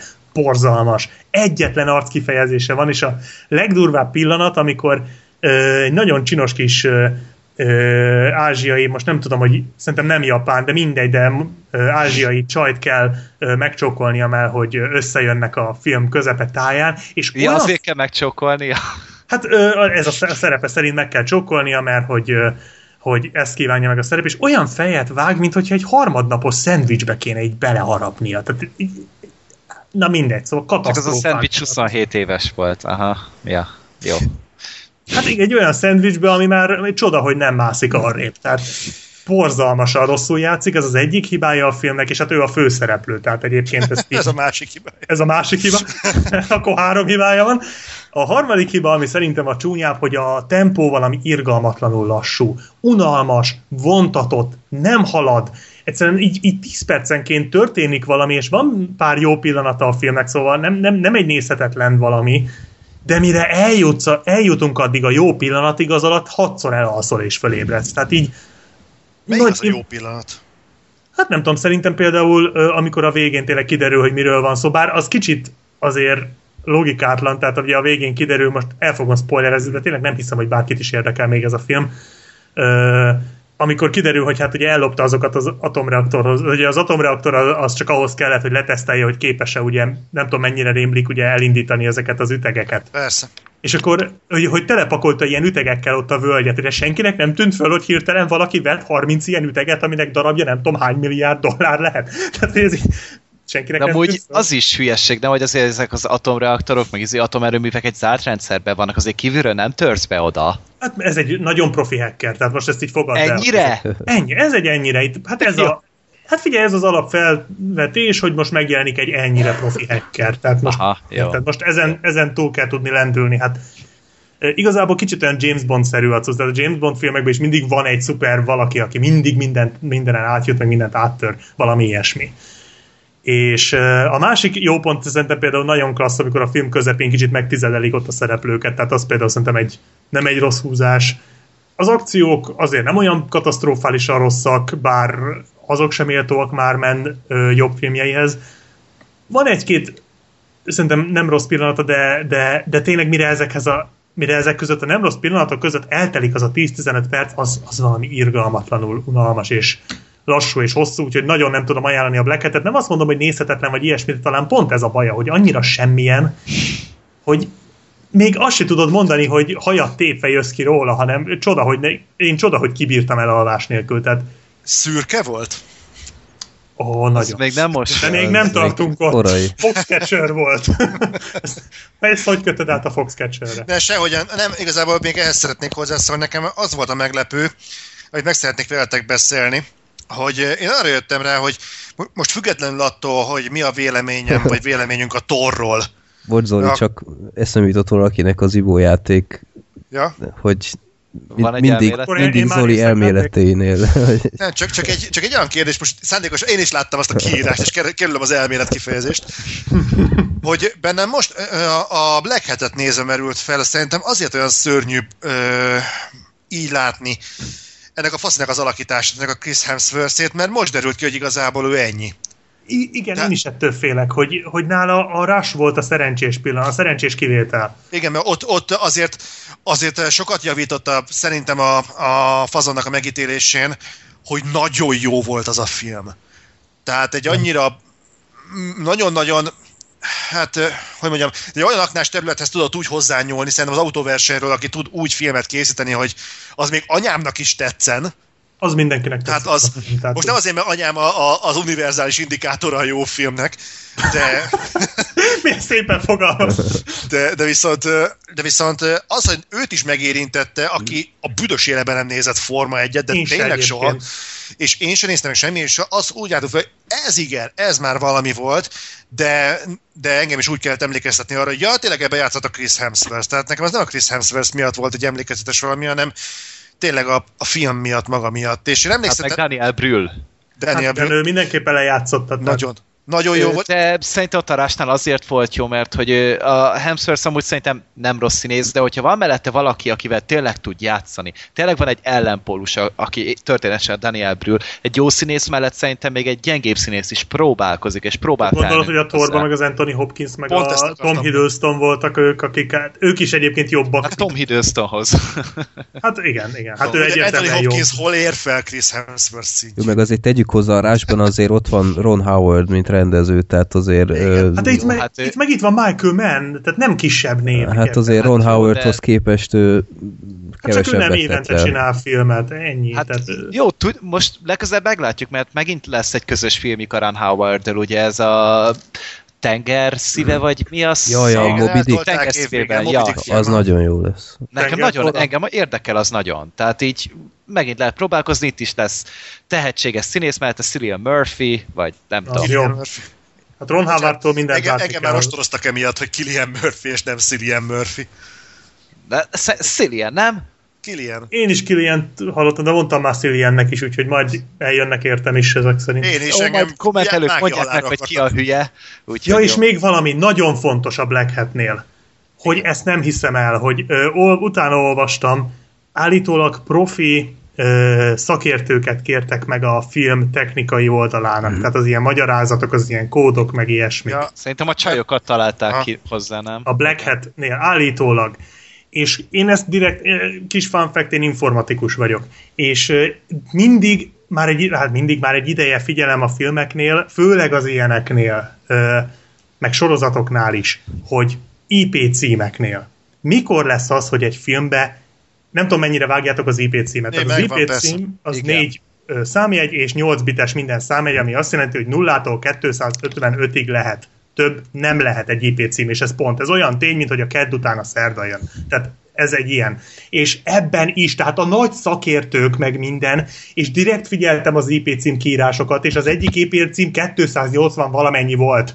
Tehát ezt nem hiszem el, ez az informatika el, az informatikai tananyag első oldalának első bekezdése. De várj, várj, várj, nem az volt, hogy mostanában pont azért, mert kimerültek az IP címek, mert túl sok gép van, ez, emiatt revizionálták a, az IP cím struktúrát. Én nem tudok ilyesmiről, de ha így van, akkor az engem jó kikerült, de én sem én nem tudom, hallottam. lehet minden esetre, én ezt már rengeteg például a 24-be is rendszeresen látok, 818.295-ös IP címet, ami hogy egy videóst idézek, aki erről csinált egy nagyon jó videót, uh, DOS Evolution nevű, Ö, CIS-es vagy CS, CSI-os igen, igen, igen, igen, egy nagyon jó kétrészes videót csinált, aki azt mondta, hogy ezek az IP címek valószínűleg a galaxis másik oldalára mutatnak, mert egy, ö, na mindegy, ezen így kiborultam, hogy nem igaz, hogy erre nem lehet odafigyelni, és ezt rendszeresen látom.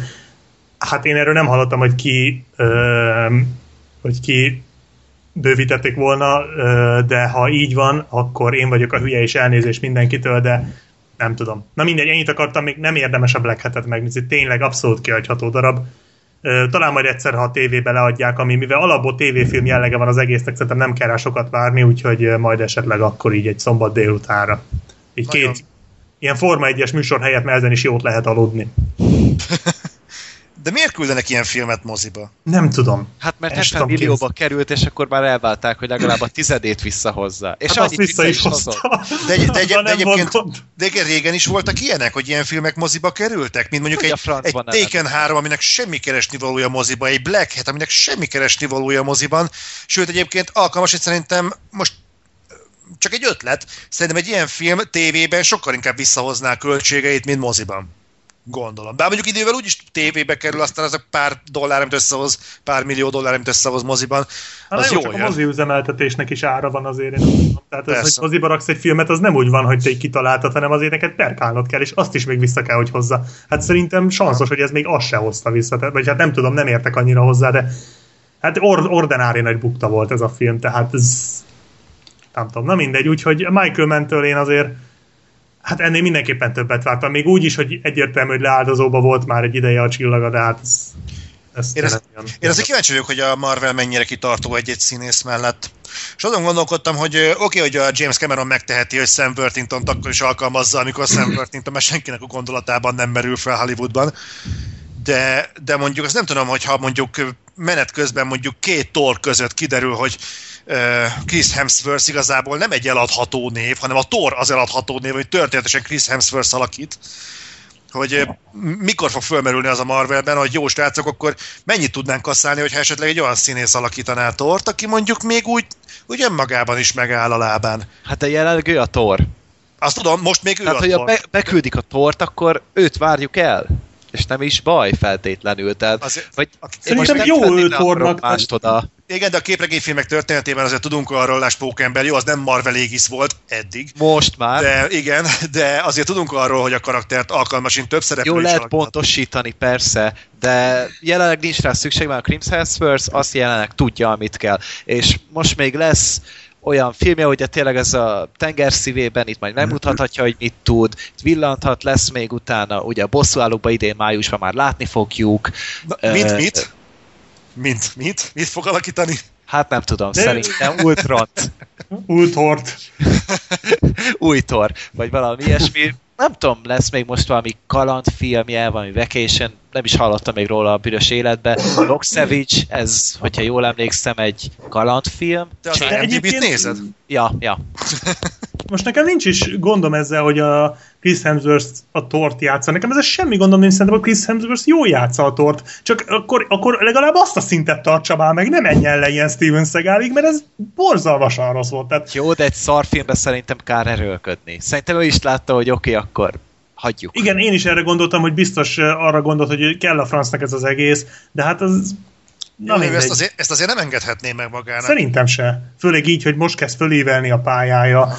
Most tényleg már két éve megkapta a kritikai elismeréseket is, ugye az anyagi az régóta megvan neki, és akkor, és most nem azért, jó, lehet, hogy csak én tartom a Michael Mann ekkora névnek, de Michael Mannel forgatni azért az nem olyan Borzasztó dolog. Tehát azért szerintem az egy kiváltság. Hát hány ember mondhatja ezt el magáról? Szóval Kevés, kevés. Annál is inkább egyébként, mert hogy amikor kiderült, hogy a, tehát most mindenféle háttérismeret nélkül, de az, hogy mondjuk Robert Downey Jr. ugye hangzatosan bejelentette, hogy uh, Iron Man 3-mal ő óne, tehát ő befejezte ezt az egészet, aztán utána csak kiderült, hogy hát azért a szerződésben csak benne van egy Avengers 2, meg hát most már azért hallani, hogy annyira még sincs kizárva egy Iron Man 4. Igen.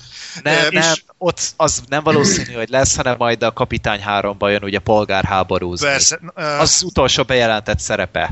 hát igen, az, az, eddig az utolsóra azt mondták, hogy az az Avengers 2 lesz. Hát És aztán mindezt, mindezt úgy, hogy most már a Robert Downey Jr. minden egyes rohadt filmjébe a Tony Starkot játszik, és baromi jól áll neki, de mindenhol a sévbe is Csak Tony Starkot szeretnék. játszotta. Állítólag, nem láttam a bírót, de nagyon sok helyen olvastam, ott, hogy ott, ott, ott a is. legdownisabb. Tehát, Igen. hogy ott még És- downisabb, mint a vasemberben. És, ez, a- és ezzel és, mondtam most, azt, és hogy... a Sherlockba is, tehát, és most nem azért szerintem a Dáninak a durdur és csókált a legjobban. Ahol a, az Ja. ekte ellentétét játszotta. Tehát Hát szerintem már ő is vihar szerintem inkább. az is, de nem Amikor négert csók.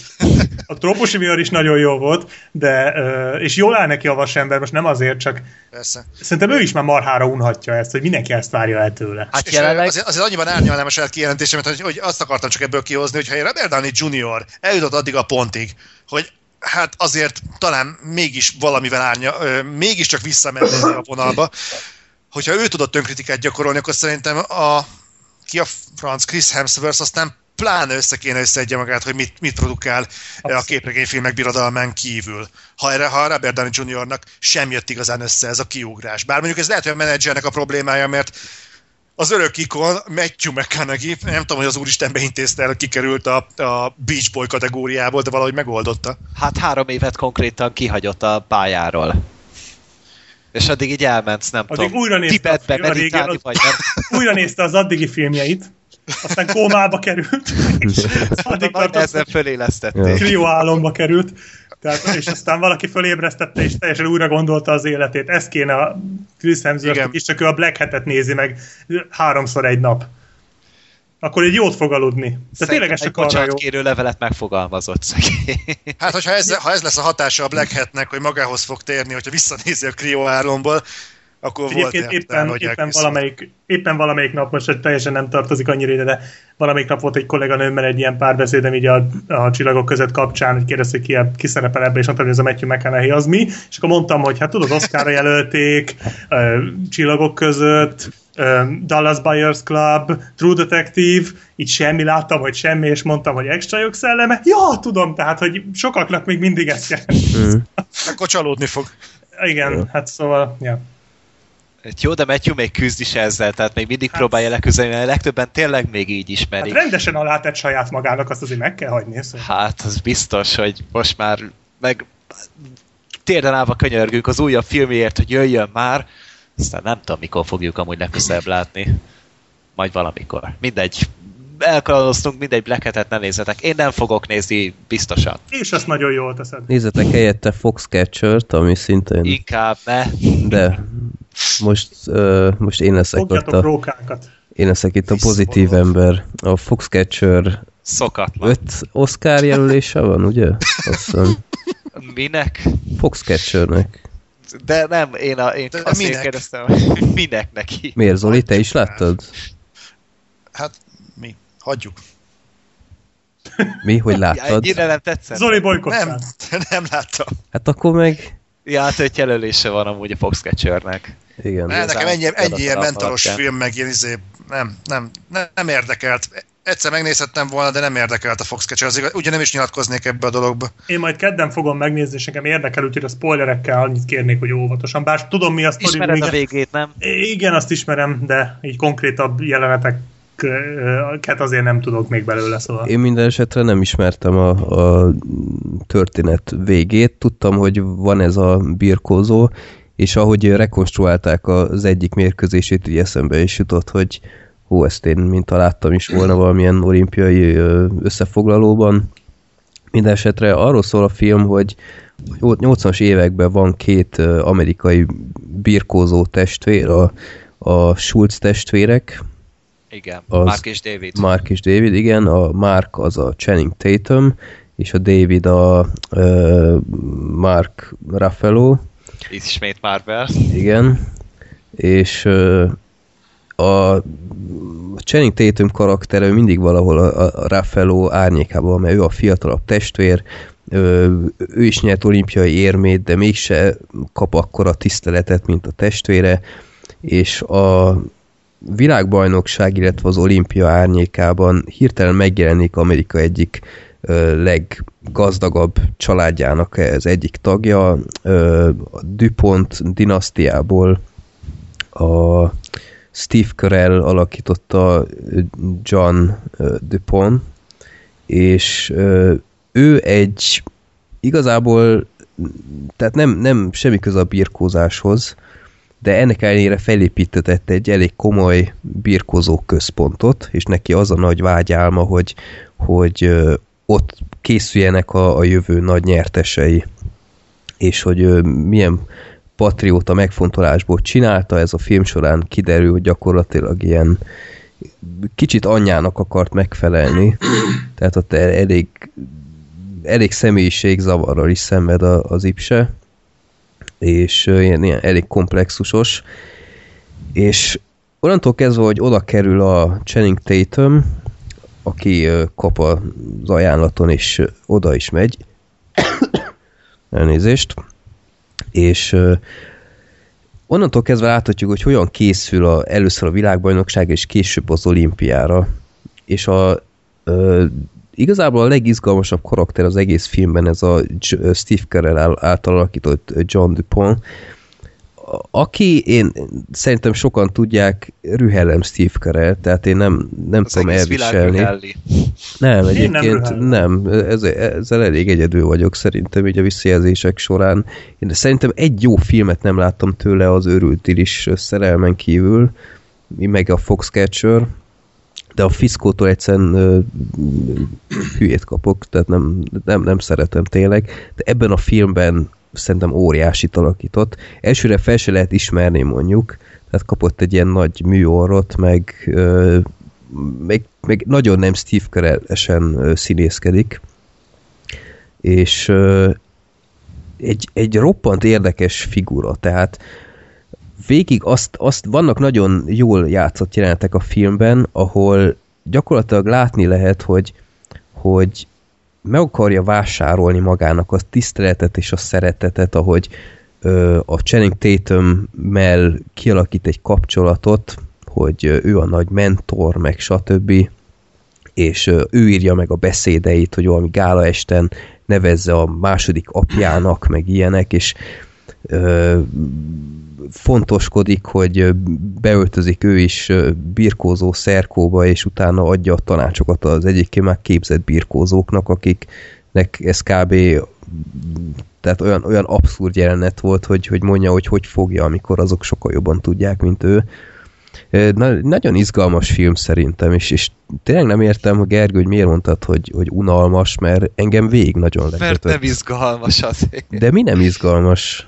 Hát konkrétan semmi, tehát egy, egy olyan szintelen, szürke, szaktalan film, és most tényleg nem későbbre utalok előre, hanem, hanem hogy egyszerűen így egy, az egész egy igerszegény film, tehát így, izé, emberek ilyen rosszul világított szobákban beszélgetnek, néznek egymásra, aztán, és totál csend van végig, minden csak ilyen messziről szemlélünk, tehát ez nem engedi a film, hogy belekerüljél egyszerűen, mert egyrészt a karakterekkel se lehet azonosulni egyáltalán, nyilván nem is ez a cél. És nem találtam semmilyen kapaszkodót az egész filmben.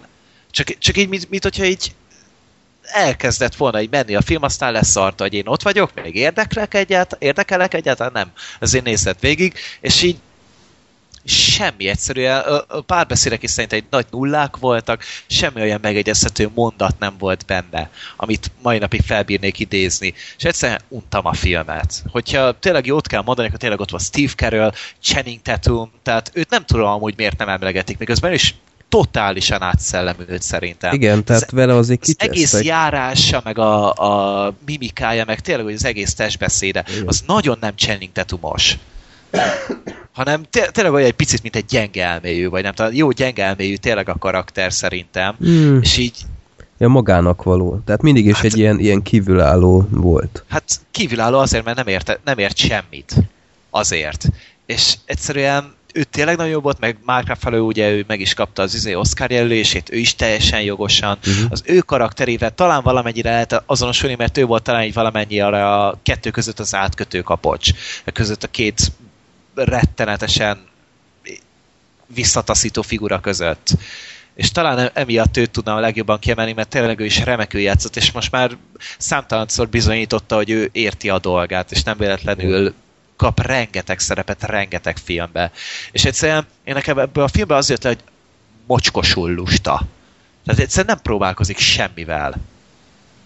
Az egész forgatókönyv úgy van összehányva, vetve, hogy, hogy egyszerűen így, én sem, semminek nem láttam annyira az alapját. Minden csak így jelentek, követgették egymást, jött a következő, aztán a következő, aztán a következő, aztán vagy kapcsolódik a sztorihoz, vagy nem. Tehát felfogtam, hogy Steve Carell mit akar, tehát tényleg ez a, hogy soha a büdös életben nem ért el semmit, csak egyedül a pénzével, és akkor abból próbált meg megélni, amiből meg láttuk, hogy még neki sem működik, pedig neki kellene, ő neki kellene egyedül úgy érezni, hogy ez jó, de még neki se. Meg ez a, ez a kapcsolat a Channing Tatummal az is olyan, olyan hú, az is olyan visszataszító volt nagyon esetben. Nem volt jó nézni a filmet. Hát, Mert van neki egy hangulata, ami így, így, így rugdos ki a moziszékből, meg a moziteremből szerintem.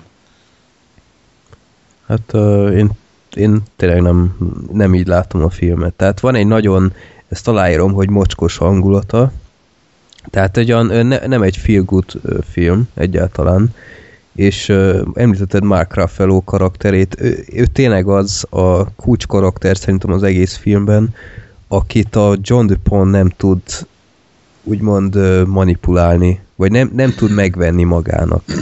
Tehát ő az, ő az igazi birkózó a kettejük közül.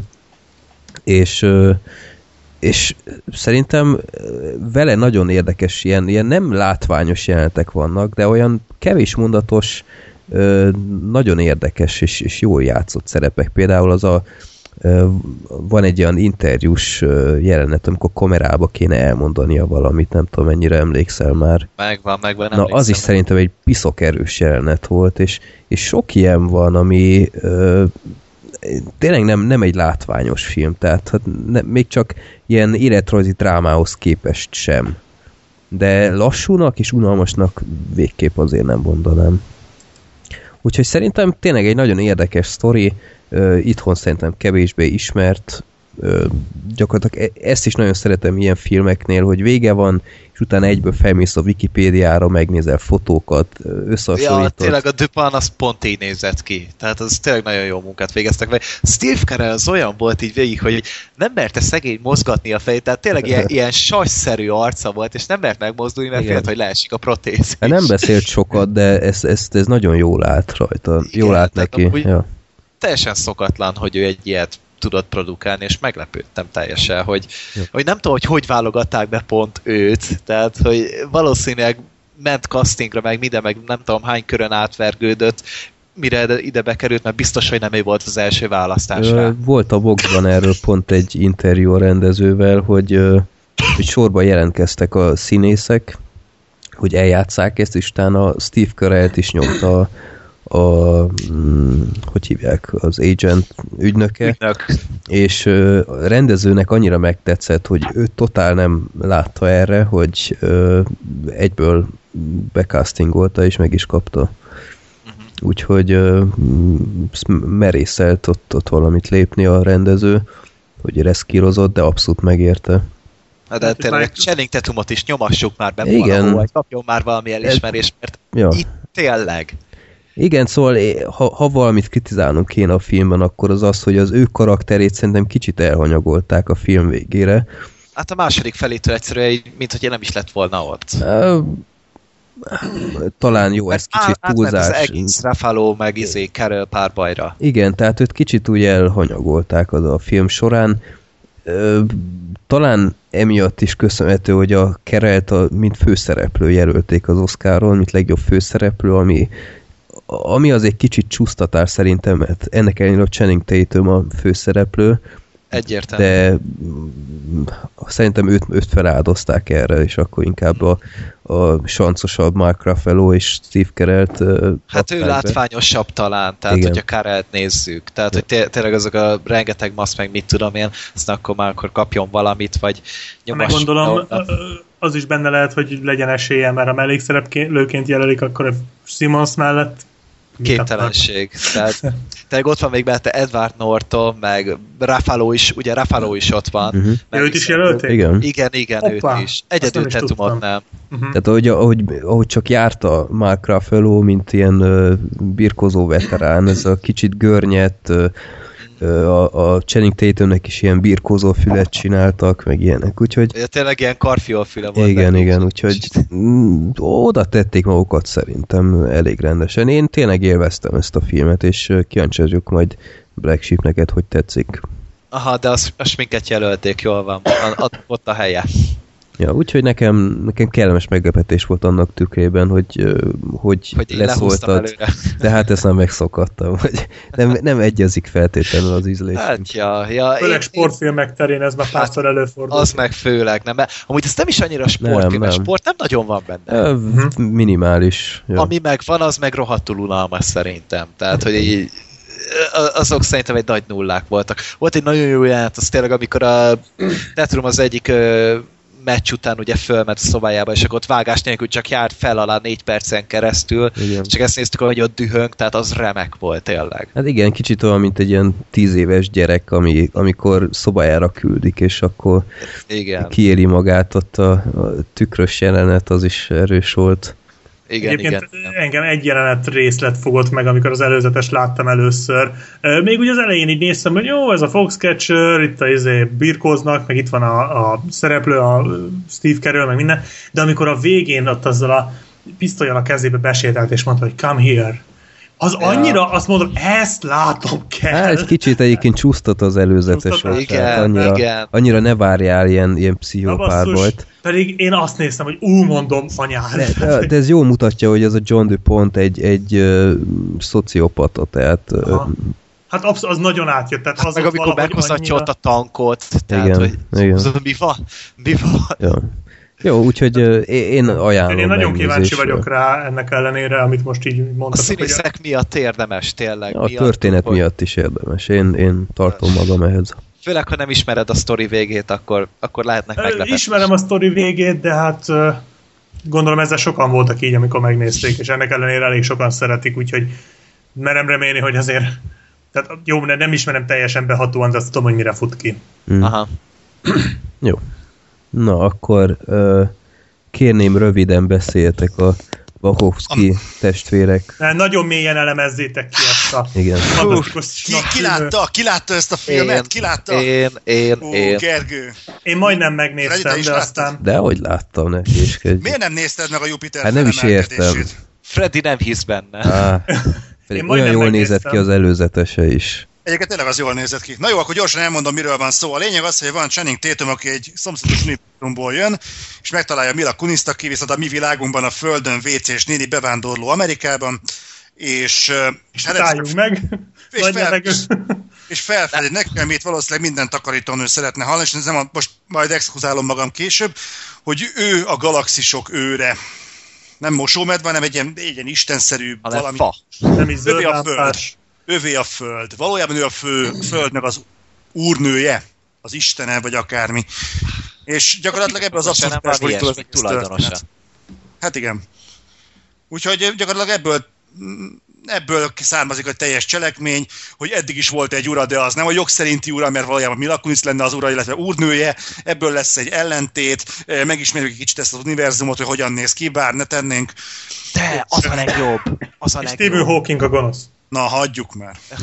És tényleg, Stephen Hawking, hallod? Eddie Redmayne-ről én nem hittem el. Tehát két ez a csávó olyan fantasztikusat játszott, és itt pedig mánát követel magának. Tehát fél, rekonstruálva, hogy beszélt, az tényleg szenzációs. Tehát ez a feltaláltuk az örök életnek a gyógymódját, vagy módszerét, de egy kibaszott köptetőre nem futotta emberek. Tehát egy, egy köptetőért kiállt az az ember. Komolyan, és a, a szinkron színész csinálja így. Én egyébként kicsit túliegetnek érzem azt, a- hogy Eddie Redmayne-t lehúzták, mert ez a film azért nem rajta húszott el, és amikor sorolom a filmnek a hibáit, igazából még a tizedik pontnál sem jutok el Eddie Redmayne-ig. Ah, Hát szörnyű volt. És az, az meg a legrosszabb volt, hogy ő volt elvileg a főgonosz, de a film feléig ő így parkolópályán volt.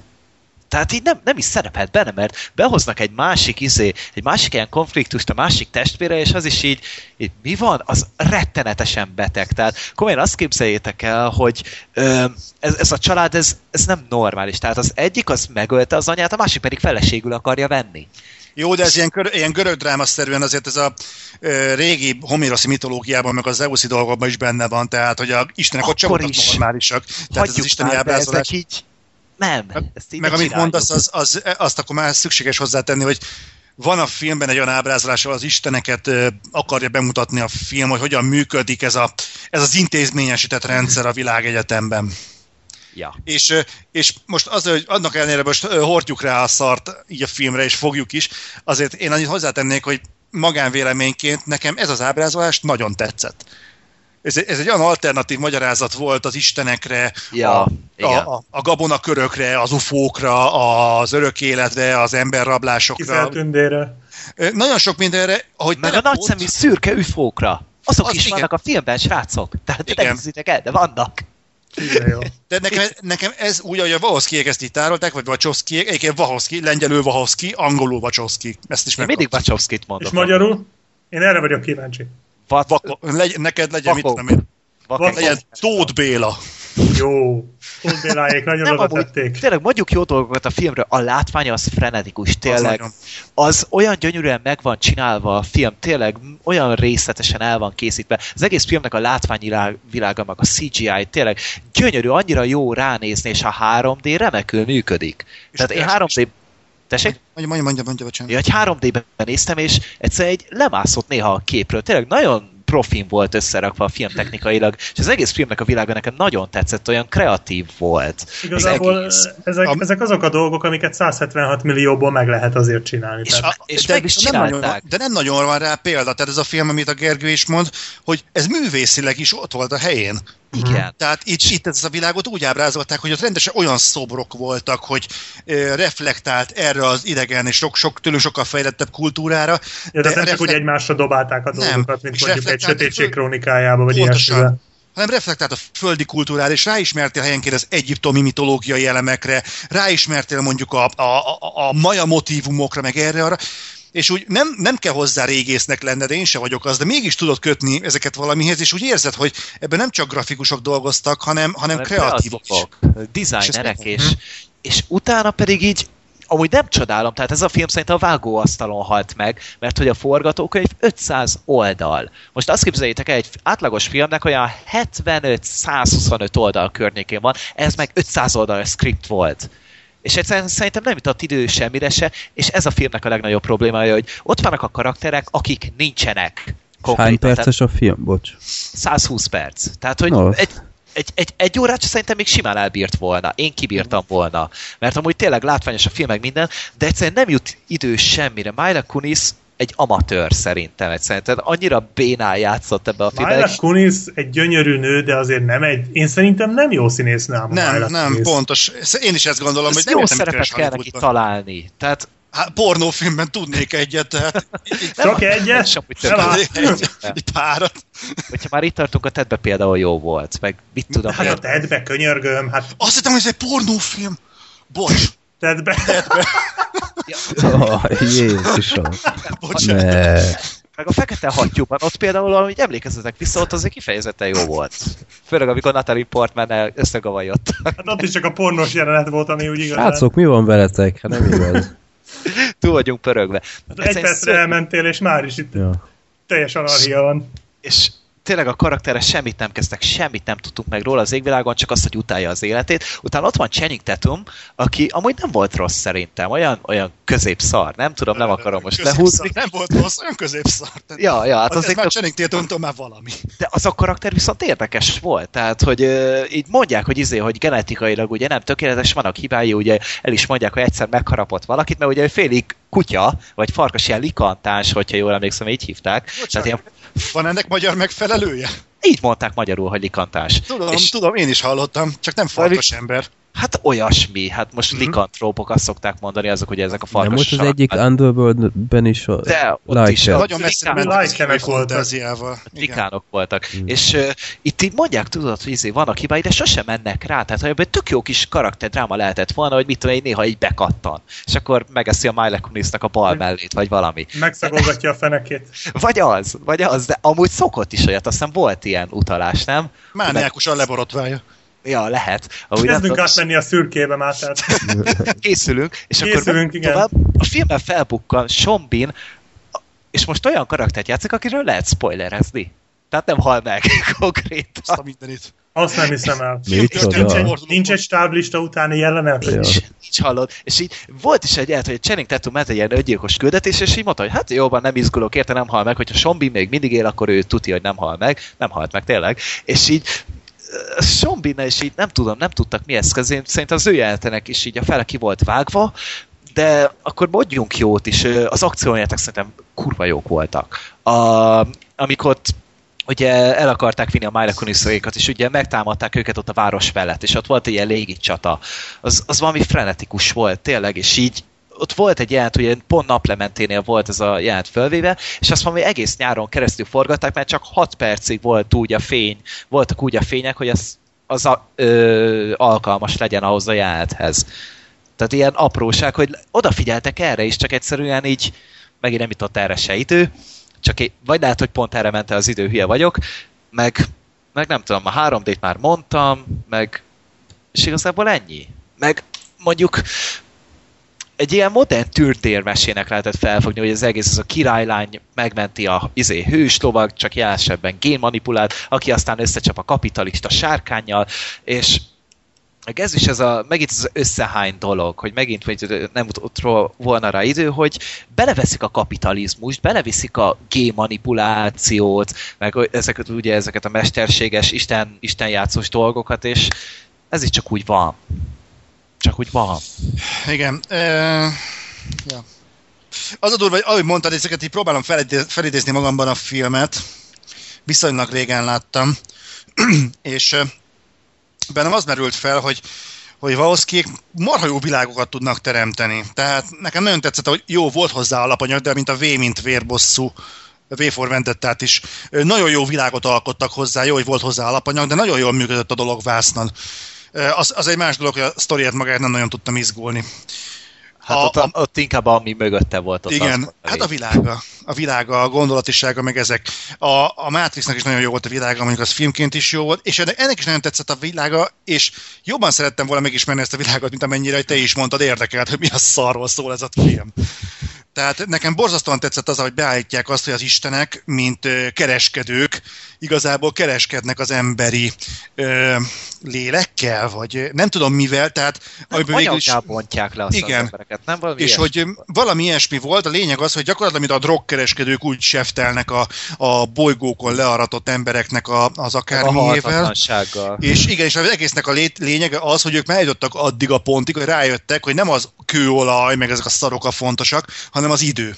És, a, és ettől függetlenül ő, ugyanúgy működik náluk a világ, mint a miénk, tehát ők is adnak-vesznek, de náluk az idő az, ami fontos. És azt értékesítik, és gyakorlatilag kereskedőként mutatják be az isteneket, és ez valami borzasztóan tetszett. Ez egy hihetetlen jó ötlet. Viszont maga az, hogy, hogy ebben hol csatlakozik be Mila Kunis, hogy mi az Úristen keres ebben az egészben ö, Channing Tatum, vagy hogy Eddie Redmayne mennyire fapofával játsza a föld önjelölt uralkodóját, ezen keresztül ugye a föld nyersanyagáért felelős kereskedőt, igazából olyan szinten banális, és egyébként annyit még annyiban árnyalnám, hogy egyetértek Gergővel, hogy hogy baromi jók voltak az akciójelenetek, viszont annyiban árnyalnám, hogy szerintem csak jól voltak megcsinálva. Nagyon sok esetben az, hogy Channing Tatumot korcsolyázik a levegőben, és úgy kerülgeti az űrhajókat egy toronyház körül, és sok esetben szerintem inkább komikus volt, mint... Szerintem vagány volt nagyon. én, én úgy azt hiszem, hogy holy shit, azért ez így tényleg jól mutat a vászon. Na a vagányságról majd a Kingsman-nél, jó? Na jó, de hogy itt is tényleg ez a baj, hogy a, tényleg a Wachowski kurva jól értenek a világalkotáshoz, csak egyszerűen a történethez nem jut, nem jut idő, mert nézzük meg a felhőatlaszt így, az elég megosztó film, de szerintem itt mindannyian szerettük, hogyha jól emlékszem. Én imádtam. Tehát, hogy konkrétan annál monumentális a film jelenleg nem nagyon létezik a modern filmgyártásban. És így tényleg nagyon profin volt összerakva minden, és úgy tűnik, hogy ugye az se jutott sikerre, tehát lehet, hogy nekik nem a mozi a megfelelő ö, platform, hanem menjenek tévézni, és mennek is tévézni. Nyáron jönni fog egy Netflix sorozatuk nekik, a Sense 8, ez a címe, és így kicsit feliratlaszos a sztoria amúgy. Tehát az lényeg, hogy van nyolc különböző ember, nyolc különböző ilyen országban, földrészen, és hogy egyszer csak így elkezdik hallani egymás gondolatait, meg érezni egymásnak az érzéseit. És így valahogy össze vannak kapcsolódva, és ö, van egy ilyen szervezet, aki meg rájuk vadászik. És ez egy nyolc epizódos dolog lesz, és ilyen trónokharca-szerű dolog, ö, módival, így mindegyik epizód más-más karakterről fog szólni. Így a 8-8 karakternél. És ez így a fő koncepciója. És szerintem az úgy tök érdekes, nem? Vagy nem tudom, ti így mennyire jó, tetsz. Jó, hangzik, nem hallottam még alapján. erről, de... És hát nyáron fog szoktam, jönni. Én... Gergő, amióta én téged ismerlek, én nem szoktam sorozatoknak utána nézni. Igen. Tehát én elmesélek nektek mindent, és elvileg nyáron fog jönni. Az első három epizód már készen van, és hát a Netflix vezetője hát nyilván marketingből mondja, de hogy ő eléggé el volt tőle ájulva, legyen így, legyen így, hogy tényleg a Wachowskiék visszakapják kicsit a renoméjukat, mert hogy nem elveszett lelkek azok annyira azért, hogy többet ne engedjük mozik az elébe, csak egyre ne kelljen lehűíteni ezt a filmet, mert a fe, fe, vagy a Jupiternél is inkább a sztorival volt a baj. Én, én, akkor én leszek az ügyeletes köcsög. Én azért úgy látom viszont, hogy tényleg elveszett lelkek, és nem véletlenül jutottak el odáig, hogy tévésorozatban próbálnak meg igazából érvényesülni, mert a moziból most írták ki magukat. De annyira, hogy ezt még Eddie Redmayne is megszopta. Tehát én, én úgy gondolom, hogy a, a, a pont elég lehetőséget kaptak, és én ezzel kicsit szkeptikus, bármilyen jó is az alapötlet ennél a sense amit mondtál, mert amit itt, itt vázoltál, ez igazából a, ját, a filmnek a világa egy, valami, egy, egy olyan történeti szinopszis, ami még akár jó is lehet, mert igazából szinopszis szinten a, a Jupiter Ascending is érdekes volt. Csak az a baj, hogy mondjuk megnéztem, hogy olyan sok filmet nem rendeztek a Wachowskiek egyébként. De viszont ahhoz képest, hogy Wachowskiek, és hogy folyamatosan a Matrix alkotói címen adják el már már lassan tíz éve, vagy több mint másfél évtizede a filmjeiket, úgy már azért fárasztó. És, hát én is ezen borultam ki, amikor láttam a Jupiter felemelkedése trélert, hogy a Vahoszki, vagyis bocsánat, Todd Béla testvérek, és akkor a, a, a Matrix alkotója, és könyörgöm, látjuk ezt a nagy csili hülyeséget, ne hivatkozzunk már Matrixra, Léci, nyilvánvaló, Legyen a Total ennek... Turbo inkább. Például, hát arra inkább hasonlított. Mondom ezt úgy, hogy az mondjuk én kifejezetten szeretem, de ez már magánvélemény, én szeretem az ilyen elborult hülyeségeket. Lehet, hogy Jupiter is tetszene, de én, én el akartam menni megnézni, de aztán félúton rájöttem, hogy ez engem abszolút nem érdekel, és inkább hazamentem.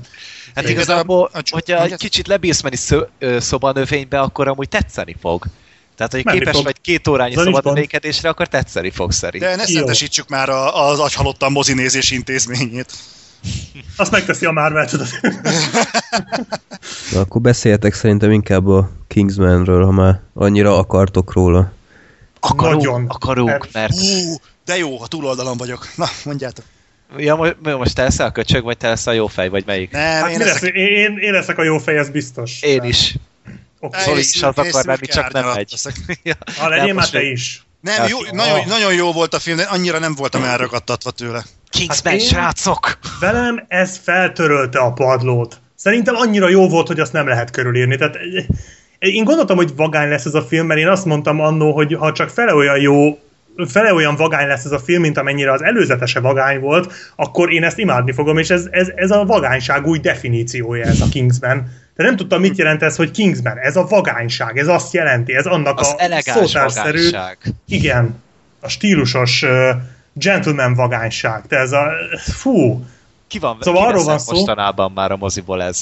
Nagyon. Hát mert ugye ez tulajdonképpen az Austin Powers filmek uh, történetének, illetve stílusának, a, nem, nem stílusának, bocsánat, az Austin Powers filmek továbbvitele, de... Speed de, ne, de az Edgar Wright Simon Pegg stílusában, megidézve a régi James Bond filmeket, de úgy, úgy parodizálva a régi, de tehát most a, a Roger Moore-os, Sean Connery James Bond filmeknek a kliséit, hogy közben nagyon, ö, nagyon szépen tiszteleg előttük, Mindenhez kiegészíti az X-Men az elsőket egy az egyben koppintó ö, kiképzős jelenet, vagy jelenet sor, bár szerintem hogy itt jobban sikerült, és tényleg az egészet így egybegyúrták, adtak hozzá néhány olyan jelenetet, ami beleírta magát a filmtörténelembe, gondolok itt ugye arra, arra. és arra, ami miatt nem megyünk mostanában a templomba. Na nem az szabad, a jelenet, az, az aláírom, az olyan volt, hogy... Évtized. Az, az, az, az év legjobb jelenete, az, az év egy... legviccesebb jelenete, és az év legjobb akció jelenete volt egybe. Az év legjobb zenéjével. Igen, de, de, de, de érted, de már a kezdés is üt. Tehát az a, az a főcím arra a zenére. Az annyira zseniális volt. Azokkal a borza, szándékosan, borzalmasan gagyi robbanásokkal. Az annyira király volt, hogy azt, én azt gondoltam, hogy ezt már nem lehet fokozni. És de én annól mondtam, hogy a Galaxis őrzőinél jobb főcím nincs. Hát de, itt van a Kingsman, tehát eszméletlen jó volt. És, és tényleg ez a, ez a stílus, ami átjön a filmből, tehát ez, a, ez az angol úri emberek, tehát hogy tényleg ez a, ez a klasszikus James Bond stílus vegyítve a modern eszközökkel egy aktuális történettel és olyan üzenettel, ami aktuálisabb nem is lehetne. Most ö, készítik a filmváltozatot a, Dan Brown Infernójából, ami dettó ugyanerről fog szólni. Igen, igen, igen. Te azt uh, olvastad amúgy? Olvastam, igen, igen, igen. Jó. Uh, és nem tartom rossznak, de a Dan Brown-t azt egy ügyes ponyvaírónak tartom, tehát most nem menjünk nagyon, tehát én azért nem beszélnék szuperlatívuszokban, az biztos, hogy egy nagyon érdekes megoldást talált ki erre a Azt Szerintem a problémára. befejezés jobb, de mindegy. Kingsmanbe? nem, a... Hogy hívják? Inferno. De mindegy, Kingsman-ezzünk, mert... Nem, a Kingsmannél jobb befejezés nincs. Na jó, az Ja. utolsó kép az zseniális, tehát. Hú, ne, ne, tehát sztorit kéne magyarázni. Szóval Story. arról van szó, hogy vannak a ö, Kingsmenek, akik tulajdonképpen a James Bondok konkrétan, tehát a, a ilyen, egy olyan Más ügynökök. 0 0 ügynökök, de, de angol gentlemanek. Tehát ezek a klasszikus James Bondok, amilyenek a Sean Connery is volt. Vagy amilyen a Connery is volt. És e, ez a szervezet ugye kiderül a filmből, hogy az 1900-as évek elején alapították valahogy, vagy még talán korábban. És 1849-et mondtak. bocsánat, én erre már annyira nem emlékeztem, akkor még korábban, és nagyon felkapott volt, mert hogy elhatároltak a politikától, hát ami ilyen szokásos szöveg ugye ilyenkor, hogy egy teljesen független kémszervezet, és aztán ugye a világháborúk alatt megfogyatkoztak, és most már nagyon kevés képviselőjük van, de hogyha egy ilyen képviselő meghal, vagy képviselő, hát egy ilyen Kingsman ügynök Lovag. meghal, lovag, akkor hát azt ugye pótolni kell, mert hát tényleg ugye nem nagyon engedhetik meg maguknak, hogy hiányos legyen a létszám, és hát van egy Kingsman ügynök, aki a film elején meghal, és az ő fiát egy pár, jó pár év múlva ö, megint meghal egy Kingsman ügynök, és akkor az előző Kingsman ügynöknek a fiát szeretné a Colin Firth besorozni, aki a Colin Firth szintén egy ilyen Kingsman ügynököt játszik, és szeretné őt, őt látni a Kingsmanek sora között, és hát ugye elkezdődik a srácnak a kiképzése, és ez tényleg egy az egyben az X-Men az elsőkből van átvéve, az egésznek a, a stílusa, az, hogy kicsit humoros, kicsit látványos, de szerintem itt jobban sikerült, mert sokkal elborultabb. volt egy mops konkrétan azért. Igen, ez nem egy bulldog, szerintem a film legnagyobb dumája volt az. én az ott akárhány kutyát meglátok, én nem bírom, hogy ne szóljam be. hogy ez ez nem bulldog. Nem fog megnőni.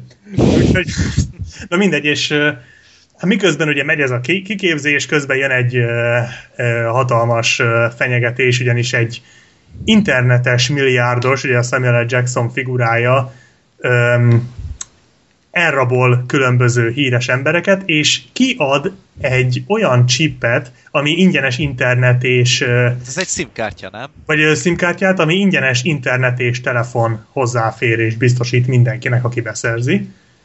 És hát nem titkoltan neki az a szándéka, vagyis hát a nézők felé nem titkoltan neki az a szándéka, hogy hát világuralomra törjön kezdetben, ez így tűnik, illetve hát, hogy megoldja a, a globális túlnépesedés problémáját, azzal, hogy válogatás nélkül mindenkit megöl. És erre próbálják a, a, hát őt próbálják megállítani a Kingsmenek, miközben ez a srác ugye elvégzi a kiképzés, és akkor ő is Kingsman lesz, és igazából erről szól, tehát most sztori szintjén nem Egyszerű. nagyon, viszonylag egyszerű, és hát elég sok film fölmerülhet, ahonnan is lehetett merített a, a történet.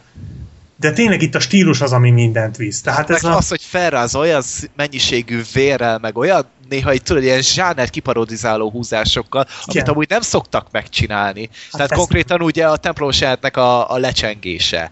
Tehát én ott például majdnem szívrohamot kaptam. Igen, igen, igen, igen, sejtettem. Tehát nekem eszembe jutott, hogy hát ezt nem merik megjátszani, de aztán eszembe jutott, hogy mit láttam az előző öt percben. És mondom, á, meg fogják játszani. Tehát, és, és tényleg, amikor a film végére eljutsz oda, hogy ezek bármit meg, megjátszanak. És tehát, megcsinálják. és megcsinálják, és olyan, tehát az a tűzijáték jelenet a végén. Igen. Életemben nem láttam még csak hasonlót se. Hogy egy kémfilmben ilyet berántanak, Főleg de nem hát egy így. 80 milliós hollywoodi produkció, egyébként most láttam, hogy ö, 35 millával nyitott, tehát nagyon erősen nyitott. Ja, hál' jól nyitott úgyhogy szerencsére. Valószínűleg sikeres lesz, úgyhogy szeretnénk folytatást már is azonnal.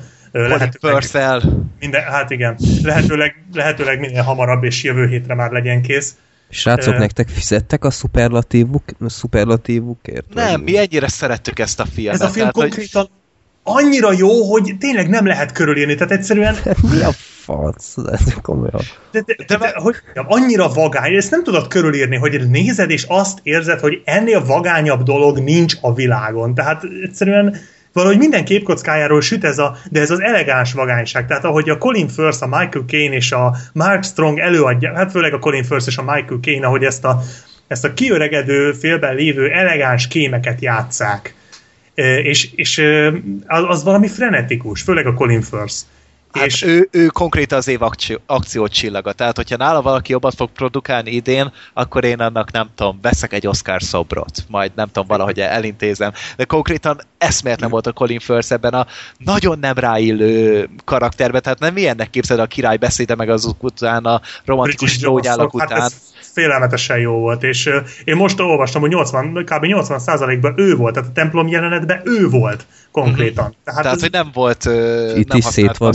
Itt is szét van vágva, mint az elrabolva. nem. Pont az, hogy Nem. nem. Nincs benne vágás. Annyira jól van megcsinálva. Hát van benne vágás, csak ügyesen Csak, van hogy máshova vágnak ki. máshova vágnak, kivágnak a jelenetből, de csak pillanatokra, és az is csak poén. Tehát, és az a jelenet, ha másért nem is Freddy, azért a jelenetért meg kell nézned, mert ilyet még nem láttál moziba. Ez garantálom. Ilyet még biztos nem, mint ami ott a templomban van. De Tehát- meg amúgy szerintem vannak jó pontjai félnek bőven, tehát ugye a főszereplő srácot nem mondtuk, de ő is jól van castingolva, inkább azt mondom. Tehát amúgy kar- szerintem a karakter őt Olyan, mint megismerjük. a Joseph Gordon-Lewitt rá nagyon hasonlít, de de tényleg, egy, igen, meg is ismerjük, Én van egy egy, kicsit olyan Josh, Josh Hutcherson mondanák rá, inkább, mint a Pita, ö, hogy hívják, érzők viadalában. Ja, jó, hát abban inkább annyira- néz ki. abban én annyira nem vagyok otthon, de De Freddy most már tudja azonosítani nagyjából az arcot, láttam de a fejét. Tehát hogy, hogy úgy néz ki hogy tisztára, és ö, nem, nem játszik olyan hű, de nagyot, de nagyon jó a szerepre.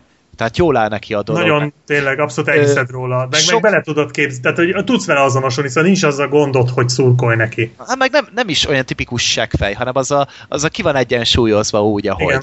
Igen, Tehát, igen. Hát mert az egy- muszáj seggfejnek lennie valamennyire, mert olyan környéken, olyan körülmények között nőtt fel, hogy Ja. egyszerűen muszáj, mert szükségszerű, de, de azért, azért helyén van az esze, meg a szíve, tehát ez látszik rajta rögtön az elejétől kezdve. Igen, meg, meg amúgy a legtöbb fikát, amit Samuel Jackson kapja, mert hogy nem túl eredeti a gonosz, meg az ő alakítása se az.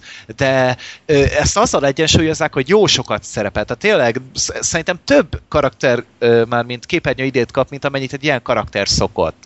Igen. És tulajdonképpen ez, Én megkedveltem tulajdonképpen. nekem is tetszett, annak ellenére, hogy a magyar szinkron azért igyekezett ez ellen tenni. Bösze konkrétan a Samuel. Jackson, és így én nekem az előzetesekben nem tűnt fel, de aztán hogy a film után megnéztem az összes reklámanyagot, és tényleg böszén beszél a Samuel De Jackson. szerintem ez angolban, De, de Nem, ez szerintem, én is olvastam, hogy pösze, de szerintem angolban nincs annyira erőltetve. Ezzel a pösszeséggel, pösszeféggel csak azt érték el, hogy minden egyes poénja arra vezethető vissza, hogy. Tehát ha legtöbb embernek nem az fog beugrani a Samuel L. Jackson karakteréről, hogy, hogy azért valahol ő valahol egy zseni volt, bármennyire is romlott dolgokat csinált, azért ez zseniális, amit így kitalált meg véghez vitt. majd És- kimondja azt, hogy lófatt. Igen, Konkrét. meg figyeljem rám, vaze. Tehát, hogy ö, és, és vannak jó poénjai, van egy figurája azért, van egy kiállása, nagyon epika ruhatára, Hát de a ruhatára az konkrétan Samuel Jackson, tehát megnézzel róla egy mostani fényképet, ugyanilyen szemüveget hord, és ugyanez, mint hogyha egy 20 éves elfelejteni, hogy 60 éves valójában. De úgy öltözik amúgy, de és ezek, igen, de ezek nem jönnek le, annyi jön le, hogy pösze. Ledegradálja az egészet, annyira dühített, még ha eredetiben is pösze, azért ennyire nem hiszem, hogy erőltetik. Úgyhogy ez a magyar szinkron ö, színésznek egy nagyon nagy csúnya fekete pont, mert ez lehetett volna azért Pedig általában szoktuk ez, ez, ez, szeretni. ez, nem hiszem, hogy a szinkron színésznek volt a hibája, tehát valószínűleg ezt Hát nem- ha így szerintem. akkor valószínűleg. Én annyit hozzátenném, most így ö, sokáig most hallgattam, direkt ezért meghallgassam, mi az, ami miatt nektek tetszett ez a film ennyire. Én, én mondom, hogy én, én, én leszek itt a szürke árnyalat, aki valamennyire az Ajaj. ellenpólust képviseli, viszont nem annyira az ellenpólust. Tehát aláírom, hogy ez tényleg egy jó film, nekem kellett egy kis idő, amíg ez beérett. Az itt egy kis És- sör. Igen. Ö, nem, nem, nem, tehát tényleg kellett egy kis idő, amíg ez, ez, ez beérett. gondolok. És máig azt mondom, hogy, hogy van két jelenet konkrétan ebben a film, ami szerintem egyszerűen hú, az meg hatásos. Az egyik az, amit, amiről beszéltetek ti is, az a templomi jelenet, az egyszerűen Szerintem csak azt az jelenetet ki fogom vágni a videóból, egyszerűen megjelenik, és újra és újra meg fogom nézni, mert az, Az az egyszerűen biztos. káprázatos. Tehát Youtube-on A- is fel lesz, tehát nem kell vágnod semmit. Ez, A ez másik- fog fölkerülni először. A másik pedig a kiképzéses jelenetnél az ejtőernyős szín. Ú, Igen, az is jó volt. király volt. Hát az, úristen, hát majd kiugrottam a székből. És És jó volt a Viszont- vége annak a jelenetnek, ugye, amikor már beszélgetnek lent. igen, jó volt. Jó volt, viszont én annyiban elnyelnem, hogy én úgy vettem észre, hogy a Kingsman igazából nagyon jól összepátolt jelenetekből állt, de mint filmet én nem, nem élveztem. Tehát olyan volt, mintha mindenkinek lett tehát mintha lett volna egy elképzelés, hogy fú, nagyon jó jeleneteket kéne összerakni, nagyon jó harci jeleneteket, nagyon jó ö, beszélgetős jeleneteket, viszont akkor egybe rakták, mint filmet, így néztem, és az a, hát értem, mit akartok elérni, értem, hogy itt most tisztelegni akartok azelőtt, értem, hogy itt most úri emberek vagyunk, értem, hogy most nagyon laza lesz a, a, a, Colin Firth, és hogy most, most ez egy bensőséges pillanat, és mindegyiknél azt éreztem, hogy ez a film valahogy sosem lépi át azt a pontot számomra legalábbis, hogy hozzám közel jusson. És nekem, nekem, nekem nem az tetszett nagyon egyszerűen. fontos, hogy az ember, embert elkapja a hangulat. Tehát, hogy mi, mi nekünk is azért tetszett, mert tényleg nem hibátlan a film. Tehát, hogy én aláírom, de egyszer annyira a hatása alá kerültem, annyira elkapott a lendülete, hogy egyszerűen így elkezdeném mondani, és utána az jut utána egyből eszembe, hogy mennyire állat volt. Igen, nekem is, tehát azonnal fölülírja az agyamat, és tehát az is, hogy mondjuk nézd, nézd mondjuk paródiaként. Tehát én például egy én, idő én, után... én, úgy néztem, tehát néztem, tehát tudtam, mire fogok beülni, Uh-huh. És pont úgy érzem magam, mint hogyha látnám az összetevőket, látom, hogy egy olyan kaját fogok enni, ami fantasztikus minőségű alapanyagokból készül, és a végeredmény mégis ugyanaz, amit össze tudtam volna rakni otthon is a konyhába. Most nagyon-nagyon lesarkítva. Uh-huh. Tehát ennél vonnak sokkal-sokkal jobb filmjeit is láttam már korábban, tehát az, amennyire most kifacsarta a kém műfajt, ha azt veszem, hogy hogyan facsarta ki a, a képregényeket a kikeszben, én személy szerint, és ez tényleg csak én vagyok, és nagyon halkan bele megmondani, főleg úgy, hogy nektek ennyire tetszett, hogy szerintem ez a film a kikeszt, azt nagyon-nagyon alulról súrolja. Nekem is jobban tetszett a kikesz, hogyha most így egymás mellé teszem egy picit, de uh, én ezt abszolút mellé tudom tenni. Egyébként uh, az akció jelenetek terén nagyon sokat vesz a kikeszből, ami ugye hát nem lopás, mert saját magától lop igazából a von. Olyat szabad. Olyat szabad de nagyon sokat merít. Tehát az egész vágás technika az nagyon hasonlít a kikesszére, ami nekem nem baj, nem zavart. Én nem tudom, szerintem valahogy olyan ez a Kingsman a kém filmek között, mint a Kikesz a képregényfilmek között. Ez nekem abszolút elérte ugyanazt a hatást, csak hát a kémfilmekből nincs olyan áradat, mint a képregényfilmekből, így nem tűnik annyira Hát hogy szerintem nem, a filmtörténelem már kitermelt annyit, hogy egy ilyet már így De nem mostanában. Tehát most, hát mostanában nem most, ha csak nem nézted újra tényleg a régi James Bondokat, akkor nem nagyon vagy képbe annyira. Jó, nyilván a sablonokat felismered, a kütyüket, meg a ah, kiképzős dolgokat, meg ezeket az ruhákat, meg a végén persze van egy nagy bázis azokkal a folyosókkal, tehát ezek megvannak az a, technikai kütyük, vagy hogy mondjam, tehát a gonosz is valami technikai fölénnyel akar ugye világuralomra törni. Igen, e, igen, de viszont, viszont bocsánat, csak nekem az a gondom, hogy ha visszagondolok a Kingsmanre, nekem nem fog eszembe jutni az, hogy mennyire laza volt, vagy mennyire elegáns volt mondjuk a, a Colin Firth, vagy hogyan metamorfizálódott mondjuk a főszereplő, a film elejé önmagából, a film végé önmagába, hanem bennem igazából a templomi jelenet fog megmaradni, és ez kurva gáz egy olyan filmtől, ami igazából egy kémfilm ö, twist akarna lenni, mert szerintem kémfilmként kevésbé működik, mint, mint azoknak az alapanyagát felhasználó ilyen go, nem gór, hanem, hogy mondjam, de értek, mit mondok, tehát az akciójelenetek nekem explicit. sokkal maradandóbbak. Igen, ja. az explicit része ennek az egésznek, és nekem hiányzott az a másik. Hiányzott egy olyan maradandó pillanat, ami miatt azt mondom, hogy ez tényleg a kémfilmeknek akar valahogy egy görbetükröt, vagy egy, egy más értelmezést, vagy akár mi ilyesmit állítani. Nekem az elegancia az csak a bunyónából tetten érhető, és szerintem ez egy ilyen ö, témát felölelő filmnél nekem legalábbis kevés volt. Hát nem tudom, nekem például ott is átjött, tehát ki, például külön tetszett nagyon az a jelenet, amikor ugye kiderül, hogy hát a, ha te vagy a Kingsman, akkor az eleganciát igenis meg kell tanulnod. Tehát, hogy például a James Bond konkrétan nem azért elegáns, mert ő egy ilyen ember, hanem őt kiképezték arra, hogy elegáns, csak ezt soha senki nem mondta, és hát ki kell emelnem a film végét. Most nem akarom elspoilerezni, de a film végén ekte ki van mondva, és meg van mutatva, hogy miről szól minden James Bond film.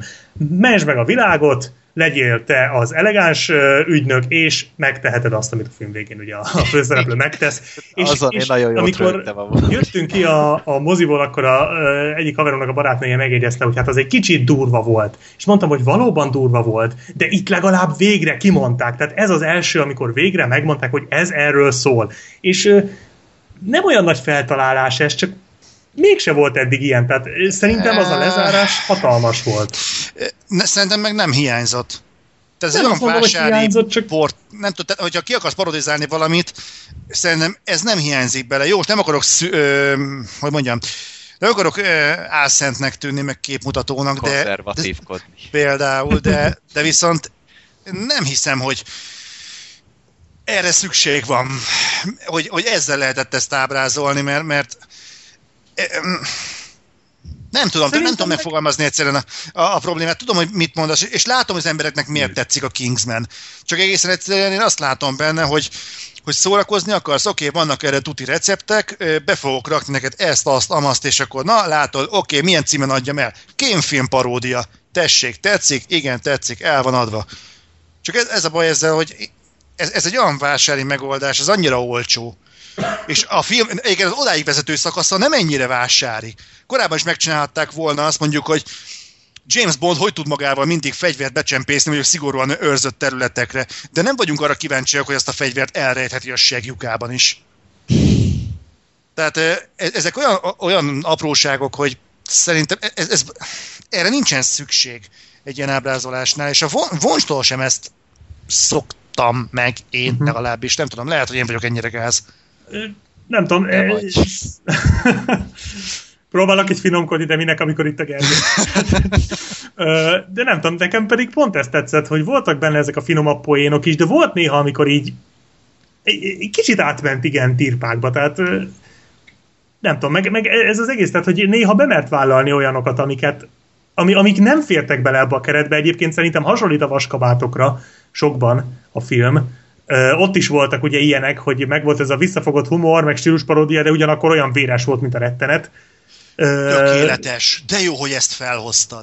Abszolút, nekem ahogy Nagyon kijöttem, jó. az jutott eszembe, és szerintem az talán a legközelebb, csak ez, ez olyan, tehát amit mondtam, hogy mint egy, mint egy ilyen régi kémfilmet parodizáltak volna ki az Edgar Wrighték, csak itt tényleg megtoldották, még, még a vérengzés itt még nem azt mondom, hogy látványban durvább, de, de szerintem jobban működik, tehát a, a, az egész akció jeleneteknek a, a ö, koreográfiája jobb, meg... Hát Vaughn az jobb akciórendező, de Wright meg jobb vígjátékrendező. Igen, igen, itt ér- érzékelhető, hogy ez inkább akciófilm azért, mint vígjáték. Igen, tehát hogy De- be, va- lehet rajta nevetni meg mindent, de alapvetően azért vonnak, abban van az ereje, hogy mocskosul jól tud ábra, erőszakot ábrázolni a kamerán.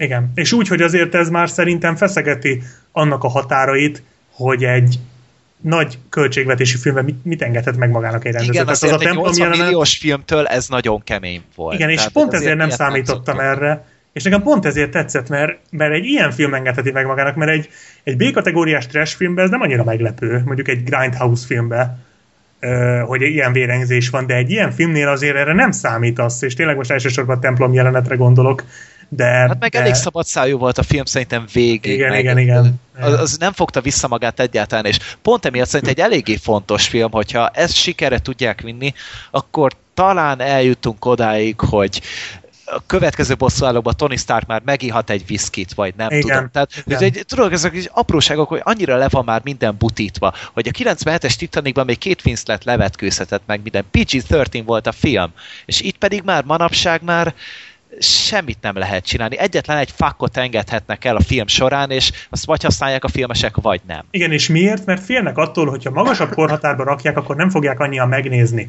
Én emlékszem, ez annó például nagyon kiütközött a feláldozhatók filmeknél, meg az X-Men kezdeteknél. Ott emlékszem, hogy ott Igen. nagyon nagy para volt. Hát, hogy a Die Hard 4 is azt hiszem ilyen Igen, volt még, igen, hogy a, igen, igen, az is a, jó.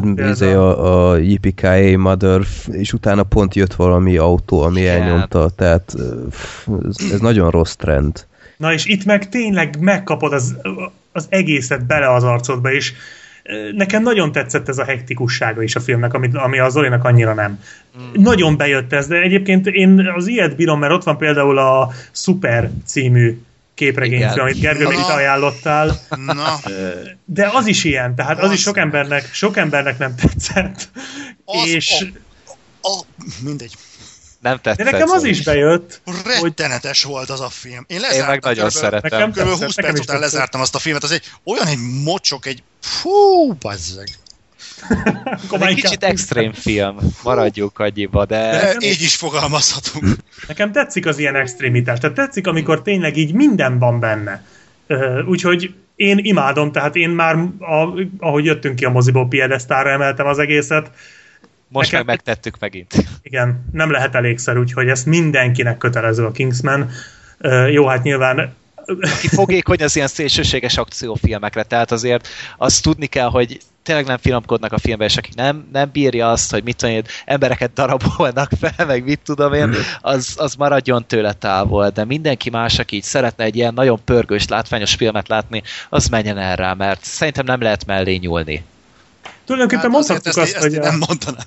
Mondhatjuk azt, hogy a régi James Bond filmeket egy kicsit, kicsit karikírozva, de azért, azért tisztelettel bánva az alapanyaggal megcsinálták a mai gyereknek. Tehát a mai gyerek Tehát a mai generációnak a spionfióka verzió. Igen, Olyasmi. kisebb, kisebb-nagyobb túlzásokkal, de ez a régi stílusú film egy mai köntösbe. Szerintem borzasztó módon működik, én imádtam, de ö, tényleg azért óvatosan szóval tényleg nagyon, ö, nagyon szélsőséges film, de nekem pont ezért jött be nagyon.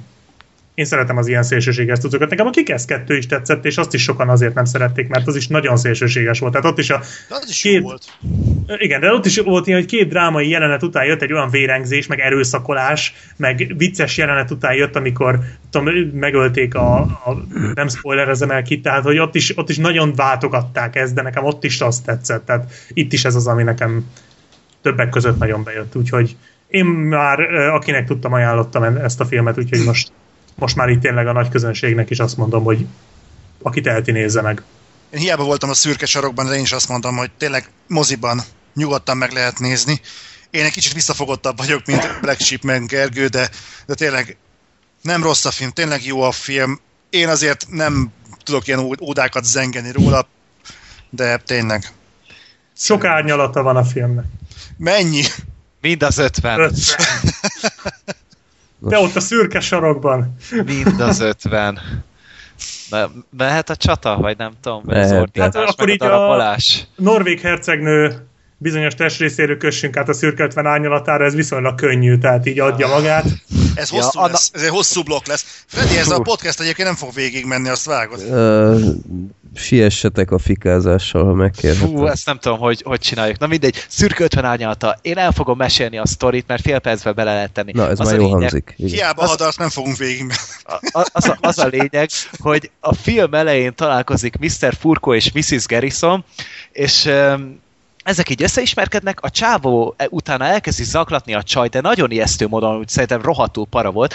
Utána um, összejönnek, szexelnek, utána a csávó a film végéig könyörög a csajnak, hogy végre hagyj verhess el úgy Isten igazából, megcsinálja, és utána a csaj megijed és hazamegy, és ezzel van vége a filmnek. Tényleg, nem viccelek, nem túlzok, így volt az egész. De azért Én, én, közben már, ugye, én már ezt árnyalnám, mert ennek is van több árnyalat. azért közben ugye szexelnek is.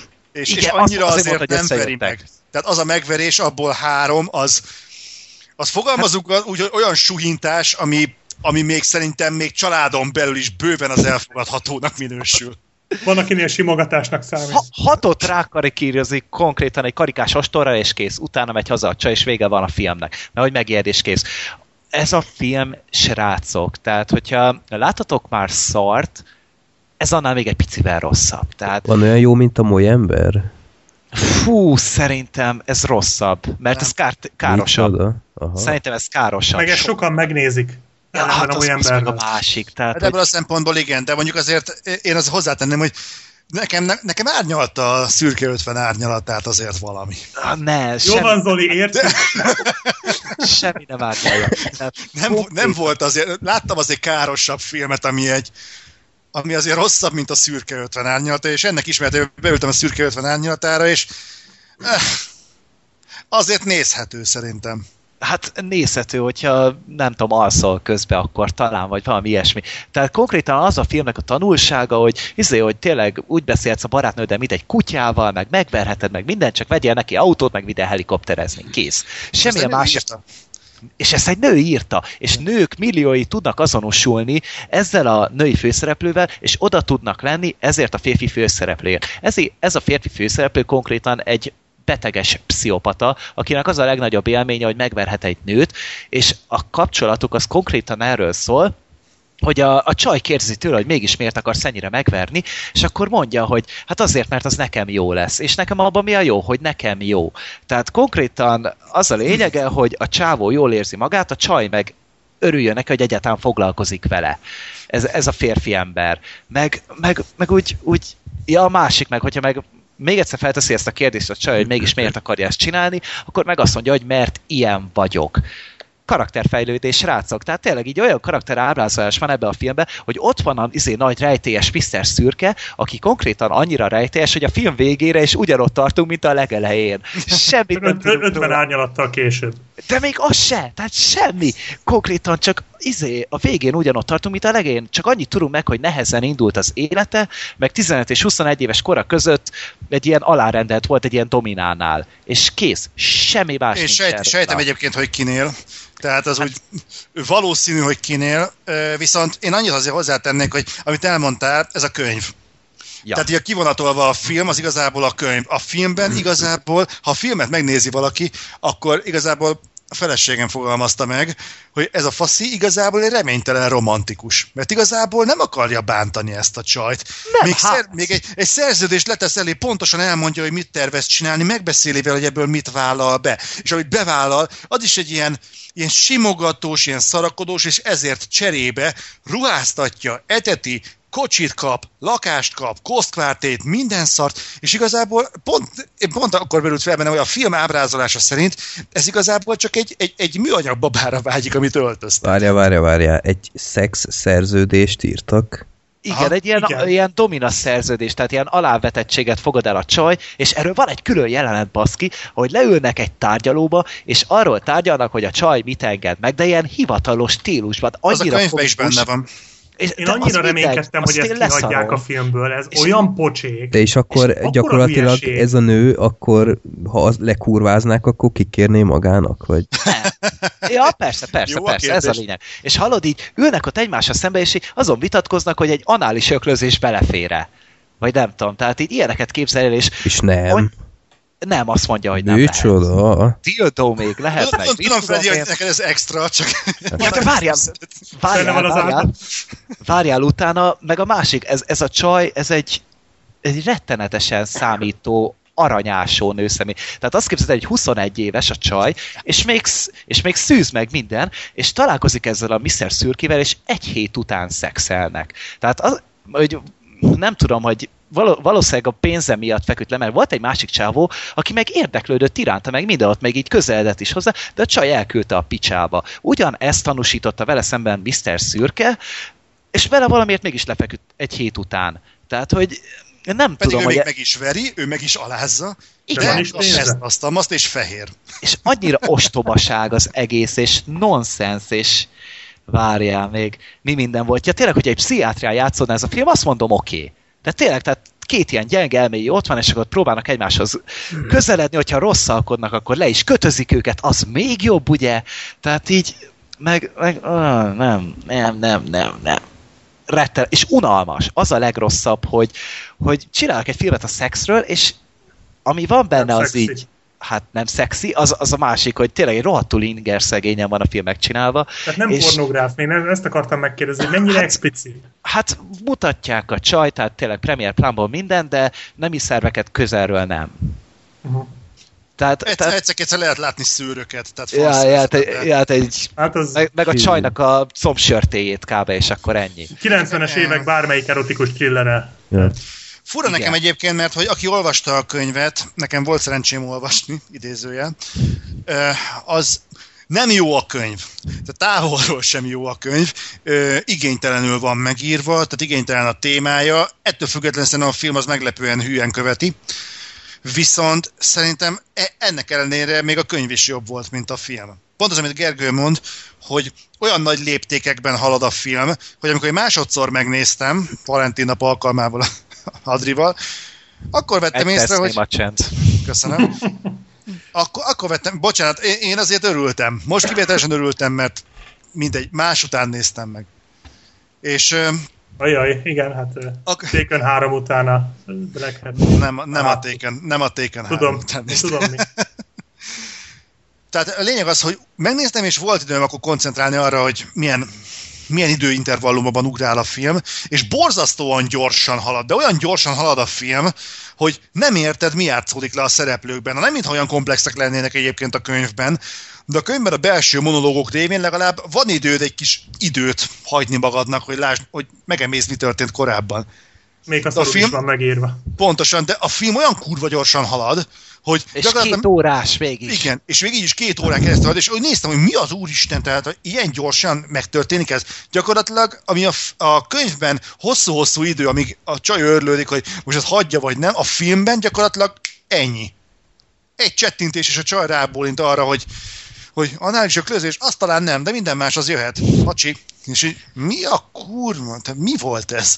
De annyira felszínes az egész, és egyszer nem tudom, egy annyira torz és beteges szerintem. Tehát nem, nem is arról van szó, hogy ez a kikötözős dolog, meg minden, hanem ami ez a kettő karakter között lejátszódik, tehát már maga Mr. Szürke is szerint egy borzasztóan önző és felvetlen ember, hogy tényleg az a szerencsétlen lány kb. túl van kettő szexuális élményen, és elérak egy ilyen valóban traumatizáló izé, élménnyel kecsegtető szerződés, mm. hogy ő három napon keresztül egy kutya lesz, tehát hogy akkor érintheti meg a csávót, hogyha ő megengedi, akkor szólhat meg, hogyha a csávó megengedi, stb. Tehát, hogy egy, egy embernek az első szexuális élményei meg fogják határozni gyökeresen a későbbieket. És egy ilyenbe be akarja belevinni azt a szerencsétlent. De ez, amit most De mondasz, egyébként ez egy jó film téma lenne. Gondolj bele, hogy amikor elveszti mondjuk a nő a szüzességet, átél egy ilyen, most akár pozitív, akár negatív, de mindenképpen egy, egy jelentős pontot az életében, egy, egy traumát, egy élményt, és ezt meglovaglandó belevinné valamibe, amit nem akar, de annyira az élmény magával ragadja, hogy ráugrik. Szerintem ez egy kurva jó film téma lenne. És ehhez képest nem, mert annyira felszínes és felületes az egész. És ostoba, és, és ó, várjál még, annyi mindent amúgy kitaláltam erről a filmről, hogy, hogy hihetetlen, tényleg így kattogott utána az agyam a düh és a, a tehetetlenség között, hogy egyszerűen elképesztő. Tehát így a, nem, nem tudom, ez a, ez a csaj is tényleg rettenetesen buta volt, és felelőtlen, és tényleg azt se tudtam, mit akart, és ez az ember pedig emellé az ember mellé pedig tényleg egy, egy határozott és öntudatos nő kellett volna. Ez képest ez pedig egy felelőtlen idióta nőszemély, és a, Ja, meg a csáva, hogy nyomult a csajra, tehát tényleg zaklatta szabályosan, tehát így izé, egyszer találkoztak, utána már így izé, ment utána a barkácsboltba, ment utána a kocsmába, aztán hazavitte és levetkőztette a csajt, tehát így nem, nem, nem meneküljél egyáltalán, drágán, maradjál ott, és egyél vele egy pirítost, aztán utána a csaj elmegy a szüleihez, és még oda is követi. De pont ez a fura egyébként, hogy a könyvben megvannak ugyanezek az állomások, de köztek elég sok idő telik el. És én nem ilyen... És, és, Mekkora tortúra lehet ez a könyv? De, de nem az, hanem, hanem az, hogy, hogy ott valamennyire úgy megérted, hogy rácsodálkozik, hogy úristen, itt van a Christian Grey. De, de nem így történik, hogy hétfőn találkoztunk, kedden úristen, mit keres, és szerdán már dugunk, és akkor ez micsoda? Ez az Akela szöveg jut eszembe, hogy, hogy mint pénteken van az esküvő, mint szombaton jön a gyerek, vasárnap meg elválunk, valami ilyesmi, a szöveg nem tudom, de valami hasonló léptékben halad a film. Hát ugyanez van és, kb. És, és ez szörnyű, borzasztó, tehát a könyv, ha rossz, akkor a film az még rosszabb. És, és áh, de fel, felhatványozott nálam a könyv egyébként, azt olvasom tovább. Ez nagyon jó hangzik. vagy mi? Az az érdekes egyébként, hogy akkora siker lett a film, ami egyébként borítékolható volt, de az, hát ö, most így kifelé mondom a, a tisztelt nézőknek, hogy a filmbarátok előtt néztünk rá a bevételi listára, és Hát várható volt, hogy kasszát fog robbantani a film, de hogy ekkorát. Hát konkrétan már a négyszer, vagy nem, ötszörösét hozta vissza a költségvetésnek egy hétvége alatt. 240-nél jár ez a szar. 240 millió dollárnál világszerte. Úgyhogy nem, tudom el, úgyhogy nem tartom elképzelhetetlennek, hogy egyrészt fog jönni a, a, a Sötét 50 árnyalata. Be van és... jelentve, már mind a két film. Miért ja, akkor viszont a Szabadság 50 árnyalata tudja, hogy két részben fog jönni. Biztos. De, de hogy? Már ez is annyira unalmas szar volt. És általában ebben történik valami, a későbbiekben ugye azt látjuk, hogy a Christian Grey hogyan válik romantikussá, hogyan szelidíti meg őt a Bella. Hogy kiherélik, és a, antipsziotikummal nyomják tele, vagy micsoda? Mert azt elhiszem akkor úgy. Nem tudom, a lényeg az, hogy igazából a, a, a film az szerintem is szar, de de viszont a, a, lehet azért árnyalni ezeket a dolgokat, nem is 50 árnyalatban, de De vár, menjünk tovább amúgy. A színészek szerintem borzasztóak voltak. Tehát, hogy annyira nem volt közöttük kémia, pedig megint csak egy romantikus, erotikus filmnél járunk, azért az kellene, nem? nem? Hogy közöttük legyen valami összhang, valami kis vibrálás, amitől így feltöltődik a telefonom, vagy valami. De nem, az se. Meg úgy szerintem Mr. Szürkés ilyen kalácsképű bumburnyák volt, tehát azt tudna a legjobban hasonlítani, ez a csaj meg egy, jó, tényleg ilyen szürke kisegérnek néz ki. Oké, nem rugdosnám ki az ágyamból, meg ilyesmi, de azért nem is töglene meg Nem ilyen ő jut először. Hát nem ő jut eszembe. Aztán utána Ö, várjál, mi volt még? Nem tudom, mi volt még. Ja, a, a, a mellékszereplők basszus, annyira funkciótlan volt az összes. Tehát megmutatták Mr. Szürkének a szüleit, és így ott vannak, kész, megyünk tovább. Megmutatták Mr. Szürkének a testvérét. Ott van, kész, megyünk tovább, pedig ő többször megjelenik, legalább ötször, hatszor feltűnik a vászon, és egyszerűen semmi funkciója nincsenek az embernek, de akár az Anának a barátnője, ugye Anasztáziának hívják az izét, a főszereplő csajt, és neki van egy barátnője, és annyi a funkció, hogy az elején ő megbetegszik, és helyette megy el megint eljuttatni a Mr. Szürkét. És én, én, én, én, nem, én nem, nem, nem. Találjunk már ki még valamit, mert még nem aláztuk meg szerintem eléggé ezt a szart. Az a baj egyébként, hogy hiába, hiába valóságát érzem ennek az egésznek. Metakritiken lement valami 20-30 szintig. Tök fölösleges 47-en volt. van amúgy metakritika. Jó, na a faszal konő. Öm, A meta, az IMDb-n is lenyomták 3,2-ig esett le, onnan fölküzdötte magát 3,9-ig. Amikor elkezdtük, akkor valahol ott tartott. Most is ott van még. És, és igazából teljesen mindegy, hogy mi az Úristent hord össze az ember. Én azt látom tényleg, hogy pusztába kiáltott szó az, hogy azt mondjuk, hogy gyerekek, ne nézzétek meg, de akkor is elmegyünk, megy egy kazas pontjabobba az meg a moziba, és le fognak ülni, meg fogják nézni, és jé, ez tényleg rossz volt. Hm, miért nem jutott, miért nem mondta ezt nekem senki? A stúdió meg, a stúdió meg röhög a markába, mert Hát az, fürdik a pénzben, és várjál, ezt, ezt mi mondjuk így? Tehát én ugye ott voltam a moziba szerdán premier előtti vetítésen, mert ugye hülye vagyok meg minden, és így persze, igen. és tele volt a mozi, és öm, nézegettem azért így a közönséget, ugye minden férfira jutott 8 nő minimum, a legfiatalabb olyan 15-6 éves környékén lehetett, de láttam egy 60 éves nagymamát. Őt megkérdeztem volna azért, hogy magának így hogy tetszett így a film. Tehát így annyira érdekelt volna, hogy ő hogy éli meg ezt a, ezt a borzalmat, mert még életben volt szerencsére, az volt a legnagyobb érdeme, hogy kibírta azt agyvérzés nélkül.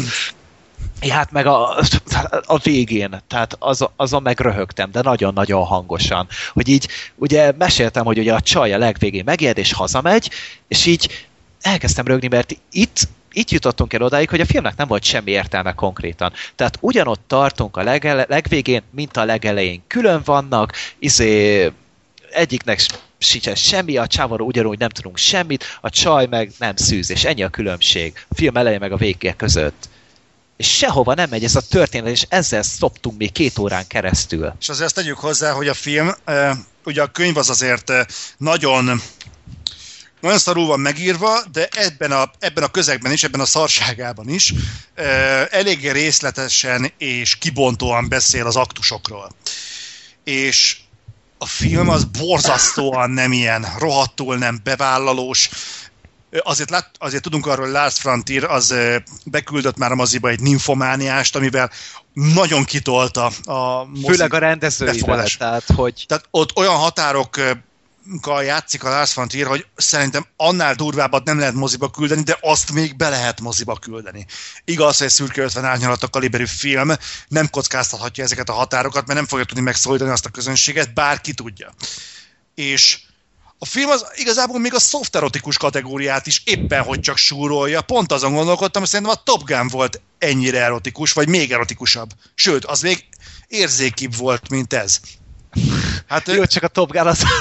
Láttátok Tarantinónak az értelmezését arra, hogy szerint ez a homoszexualitásról szól? Tehát, hogy az tud totál szexfilm a Top Gun.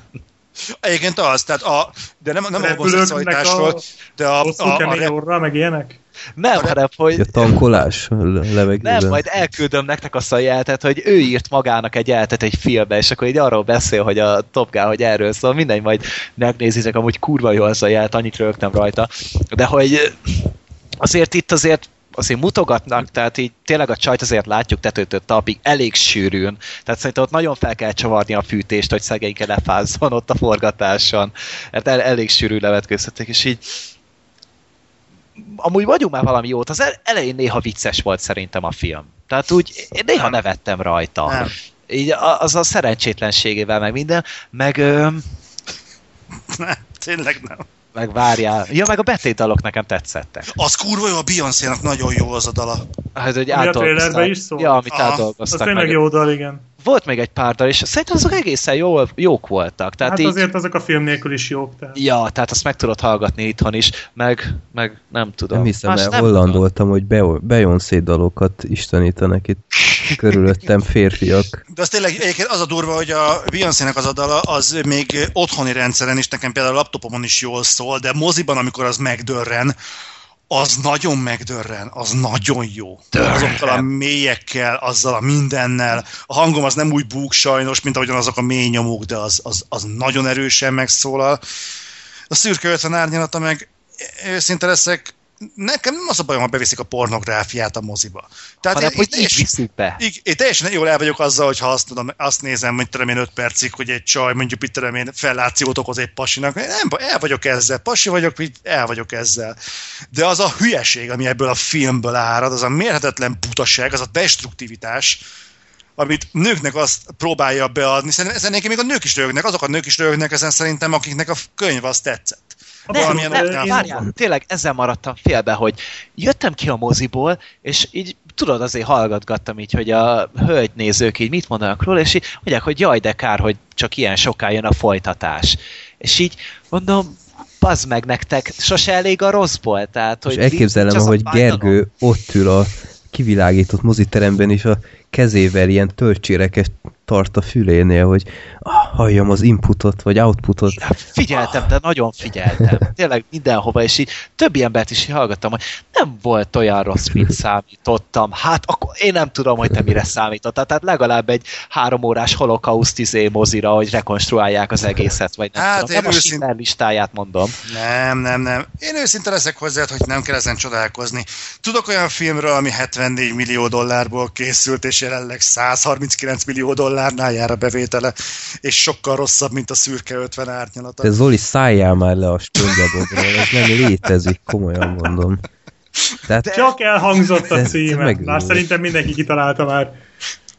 De most már nézi mi mindenki ez a a office mocsót, mérhetetlen hogy kitalálja. utálat a spongyabob iránt, ez egyszerűen... Na, most megint kimondta. Ja, tényleg, menjünk vissza. Szürke 50 árnyalata. A filmben kimondják a címét, ugye az egész mérek, és így mondja a csáv, hogy elbaszott vagyok mind az 50 árnyalatban. De ez hogy jön elő? Én se tudom. Tehát egy, egy, az 50-es szám soha nem került elő a filmben. Az árnyalatok soha a büdös életben nem kerültek elő. Így nem tudom, számolgattam a nyakkendőit, de abból se volt 50 darab. Tehát még az sem. Ennyire ráértél, hogy Hát azt nem, mert sokat mutogatták amúgy az én nyakkendőket, meg már tényleg annyira kínlódtam, hogy már próbáltam a popcornnal felvágni az ereimet, de amúgy nem sikerült, meg villamoszinket kellett csinálni a telefonomból. Lehet, hogy Egyébként, azt kellett volna. Bennem az merült fel, szerintem, aki a filmet csinálta, komolyan nem olvasta a könyvet. Ö, Hát de nem ö, lehet, Black Sheep, láttad a a- filmet egyébként? Nem láttam, én a könyvet olvastam. De Pont ezt a gyökér de most, hogy- dolgot vágták ki, nem? De nem Most, csak hogy- azt... most, hogy mondtál, bocsi, most, hogy most mondtátok, hogy a film még rosszabb, mint a könyv, én a könyvet egy olvashatatlan, minősítetetlen hulladéknak tartom, ami arra nem jó, hogy begyújtsak vele. Így most egy kicsit félek tőle, tehát szintén. Az a baj, hogy tényleg a, a könyvben azért vannak próbál érzéki lenni bizonyos dolgok, pontokon. Ugye a 12 éves film, szintjén, nem? a filmben Hát, ugye van egy, ilyen, van egy ilyen pont, hogy a, a nőnek ugye megkötik a kezét azzal a nyakkendővel. Ez a könyvben is benne van, illetve utána, amikor a Christian Grey ugye átadja azokat a diplomákat, akkor nem tudom, Gergő neked feltűnt gondolom nem, mert a film se hangsúlyozza, pedig ez fontos, maga szintjén fontos, hogy abban a nyakkendőben van, amivel megkötözte a csajt. Igen, azt És láttam, mert a csaj azért dicsérte meg a nyakkendőt, azt És a észrevettem. És a csaj akkor konkrétan megretten, felizgul, meg mit tudom én mi egyszerre. És ezek a, ezek a pillanatok ott egyébként a könyvben legalábbis hogy fontosnak jönnek le, és ez a hú, mit tudom, ezek folyamatosan szexuális játékot játszanak egymással, és e, legalább ez a kevés segít az embernek, hogy átnyálazza magát a könyvön. Hát de a legelején filmben- is már ez volt, hogy folyamatosan mentek ezek az áthallásos szövegek. Tehát, hogy mi, mindig a szexről beszéltek, csak éppen izé. I- igen, igen, de az nem érzéki. Tehát, amit kimondanak, az egy dolog, de ami nonver, nonverbálisan zajlik köztük, mondjuk az még egy érdekes dolog. De a rendező egyszerűen nem tudta, mi a faszra kell fókuszálni. Tehát az látszik, hogy a díszlettervező az tudta, hogy hogyan kell felöltöztetni a színészeket, hogy miben kell legyenek, a kamera az mit kell, hogy legyen. De a rendezőnek fogalma nem volt arról, hogy a jelenet éppen miről szól. Egyébként egy nagyon híres és többszörös díjnyertes operatőre volt, szóval hogyha mindenképpen jót akartok mondani esetleg az operatőri munka, mert én az pár helyről hallottam, az, hogy az, az nem rossz. Tehát az például egy, egy jó, hát és jó. A beállít, azért nagyon nehéz uh, rossz felvételeket lőni, vagy legalábbis nekem mondjuk sikerülne egy rossz képet csinálni, de mondjuk azok, azokban a penthouse uh, lakásokban, ahol egész Seattle-t belátni, éjszaka a város fényeinél, ahhoz nagyon rossz jó. operatőrnek kell lenni, tehát én nálam is rosszabbnak, hogy... Jó, hogy de attól függetlenül az szép volt. volt. Volt amúgy egy nagyon komikus se, tudod, amikor az első szex után a csávó kint zongorázott, aztán a csaj kilibent oda egy szál pokrózba, aztán utána azzal lendülettel vissza is vitte. Tehát az alapjáraton szépen volt felvéve, most az más kérdés, hogy én röhögtem azon a jeleneten. Tehát így, itt, hogyha egy csávó meglátta volna, hogy ébren vagy és nem dugunk, akkor menjünk vissza inkább. És így nem, volt, voltak ilyen furcsaságok, de szóval alapjáraton ennek a filmnek nincs létjogosultsága. Se, nem mond neked semmit semmiről, nem szól semmiről, nem látsz olyat benne, amit ezelőtt soha.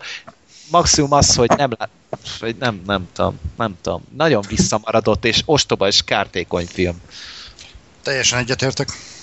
Ah, véget ért? Hát véget Még túléltük. Én 9 óra van, Freddy. Igen. Megcsináltuk. Igen, örülök nektek. Más kérdés, hogy van még három Igen, film. de most az én két filmem következik, gyors leszek, megígérem, Freddy. Köszönöm, Freddy. Na, Keresztút, Keresztút című filmről beszélek. Ez egy tavalyi német film, ment is a magyar mozikban nemrég. Nem hiszem, hogy hallottatok róla. A Vox, a Vox írt róla, nem? Vox. Ez elég erős. valami? Nem. de hülye vagy. a Vox igen írt róla egy elég jót, amiatt is figyeltem fel a filmre, 90%-ot adott neki, és egy nagyon izgalmas téma, hogy egy ilyen nagyon hardcore keresztény közösségben nő egy lány, és a családja is olyan, sok gyerekkel, meg minden, és hogyan tud úgymond a sima iskolában felnőni egy, egy ilyen módszerrel nevet csaj, úgyhogy megfeleljen a családjának, a papnak, de ugyanakkor a, az iskolában se tűnjön egy földön kívülinek. Egy 14 éves lányról van szó, és ez bizony egy elég nehéz feladat, és a film attól különleges, hogy, hogy már a, a címe is mutatja, hogy keresztút, hogy 14 fejezetre bontja a filmet, ez azt jelenti, hogy mindig van egy kiírás, hogy Jézus keresztútjához hasonlóan az állomásokat kiírja, és utána látunk egy azt reprezentáló jelenetet. És ezek a jelenetek, ezek olyan jó 7-8 perces kis jelenetek, ugyanakkor ezek mind vágatlanok, és nagyon-nagyon impozánsak, és azt kell elképzelni, hogy hogyan prédikál nekik a pap, hogy, hogy mindenképp tartózkodjanak a, a sátáni ritmikus ütemektől a dalokban, meg szóval nagyon-nagyon durva, hogy, hogy gyakorlatilag nem szabad nekik semmit csinálni, nem szabad nekik zenét hallgatni, mert az a sátán műve, ne, ne egyen fagyit, mert az a, a, a falás, a méretetlen falás, az is a sátán műve, tehát ilyen, ilyen iszonyat durva, hogy miféle agymosáson megy keresztül ez a lány, és fontosan ott tömik a fejét, hogy jaj, emiatt a pokolba kerülsz, emiatt, amiatt a pokolba kerülsz, ugyanakkor mégiscsak egy lány, aki az iskolában például egy, egy tök ártalmatlan srác egy kórus próbára hívja, ahol Bachot meg gospelt énekelnek, és az anyja az totál kiborul, hogy, hogy úristen, te ilyen sátáni dolgot akarsz hallani, mint gospel, meg ilyen nagyon-nagyon erős jelenetek vannak a filmen, kitűnő színészi alakítással, és a film vége az egy nagyon ütős, gyomros, úgyhogy mindenképpen egy nagyon elgondolkodtató és magas színvonalú film, nagyon nem film, feel good mozira készüljetek, ugyanakkor egy, egy tényleg érdekes téma. Csodálkozom egyébként, ha nem jelölték legjobb idegen nyelvű filmre, ott lenne a helye. A másik film, amit láttam, az szintén Oscar, ö, Oscarral hozható kapcsolatba, ugyanaz, ugyanis a legjobb dokumentumfilmek között van jelölve a Citizen 4 című film, nem tudom, erről hallottatok-e valamit? Nem. Ja, Most már igen. Ez Edward Snowdenről szól, és biztos hallottátok, kirobbant az egész NSA Snowden botrány, hogy Hongkongban tartózkodott újságírókkal, amikor ez kipakolt. Várjál, ez az a Snowden? Edward Snowden, a, a Az öreg Snowden fia. Aha, jó megvan. És a micsoda? fiatal Snowden apja. Ez valami poén volt, amit nem értettem? Vagy? Nem, nem, nem, nem. Ö, jó. Jó, ezt megtörtünk. Na, Ez is megvolt. hogy itt egy, egy dokumentumfilmes követi az egész tárgyalásokat, úgymond, ahogy Snowden ki, ki kipakol az egész NSA botrányal kapcsolatban ö, újságíróknak, ott Hongkongban, egy hotelszobában is ezt láthatjuk.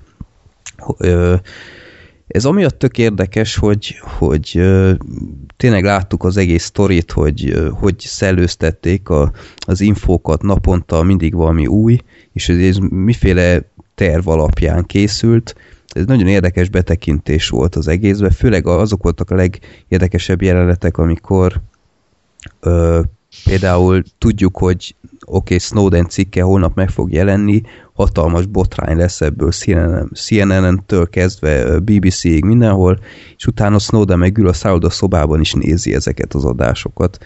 Ez egy nagyon érdekes kis betekintés. Ugyanakkor fel kell rónom a filmkárára, hogy, hogy kicsit száraz volt az egész, és nem nagyon fejezte be a történetet. Nyilván elég nehéz volt idő után már forgatni a, a dokumentumfilmeseknek ezzel kapcsolatban. Ö, végén próbálták ilyen szöveges infokkal ö, kerekké tenni az egészet, de ö, úgy éreztem, hogy, hogy egy nagyon kis érdekes betekintést adott, de a témáról sokkal többet nem tudtam meg. Úgyhogy kicsit meglepett, hogy, hogy ezt így jelölték, nyilván a téma miatt ez valahol van létjogosultsága, de mint dokumentumfilm annyira nem tudott megragadni. Ja. És akkor tulajdonképpen te ezt láttad meg a Vivian Mayer-t és a dokumentumfilmesek között? Ö, Igen, a többit azt az égvilágon sehogy nem sikerül megnézni. Az egyik az egy Netflixes, az a ö, nemzeti parkos, az a Virunga, azt hiszem az a neve. Mi a gorillás? Aha, na annak például iszonyat jó előzetesen, azt nagyon megnézném, de ö, nem, nem lehet megnézni sehol. És ö, hát dokumentumfilmeknél eleve elég nehéz dolog, hogy ezeket mind lássa az ember, de ja, így jártunk. Uh-huh. Úgyhogy aki ilyen nagyon IT expert, meg ilyesmi, annak szerintem meg lehet nézni a Citizen Fort. Hozzá kell tenni, hogy nagyon oda kell figyelni, hogy mit mondanak, mert elég igényes angolt beszélnek, felirat nélkül néztem, és nem volt egy egyszerű dolog. Maradjunk Benne az igényes pofájukat. Ja. Nem tudom, hogy, hogy merészenek nem tesz város szinten beszélni. Hát, az igazán magukat. Igen, elég, IT sok, persze. elég az. Ja. Ja. Jó, úgyhogy na, Freddy ügyes voltál. ez Egész Két rövid ajánlás Freddy-től Freddynek. Szép volt, Freddy. Na, Amúgy vegyetek. közben be, benyögnék egy, egy másik kis információ morzsát, közben édesanyám hazajött a moziból a szürkéről, és neki nagyon tetszett. Nem tudom Mi- konkrétan, hogy... Neki nagyon tetszett. Hívd be, hívd be Igen. most! Nem. Nem, én, én, én tökéletesen megértem egyébként. Tehát így majd, majd lesz egy hosszú beszélgetés utána komoly dolgokról. De én megértem, nincs egyedül, nagyon sokan nézték meg, és nagyon sok embernek. És apukáddal nézte legalább? Vagy? Nem, nem, nem. Jó. Nem. Na, Az, az, az egy más téma. Oh, jó, mindegy, menjünk oké, tovább. ez sokat sejtető volt. Ne csaljuk Gergőt. A csapdába. nép akarata, a csapda per követés következik most. Christopher Kövessük Nolan is. első filmje, amit ö, Bence küldött, ha minden igaz. Igen.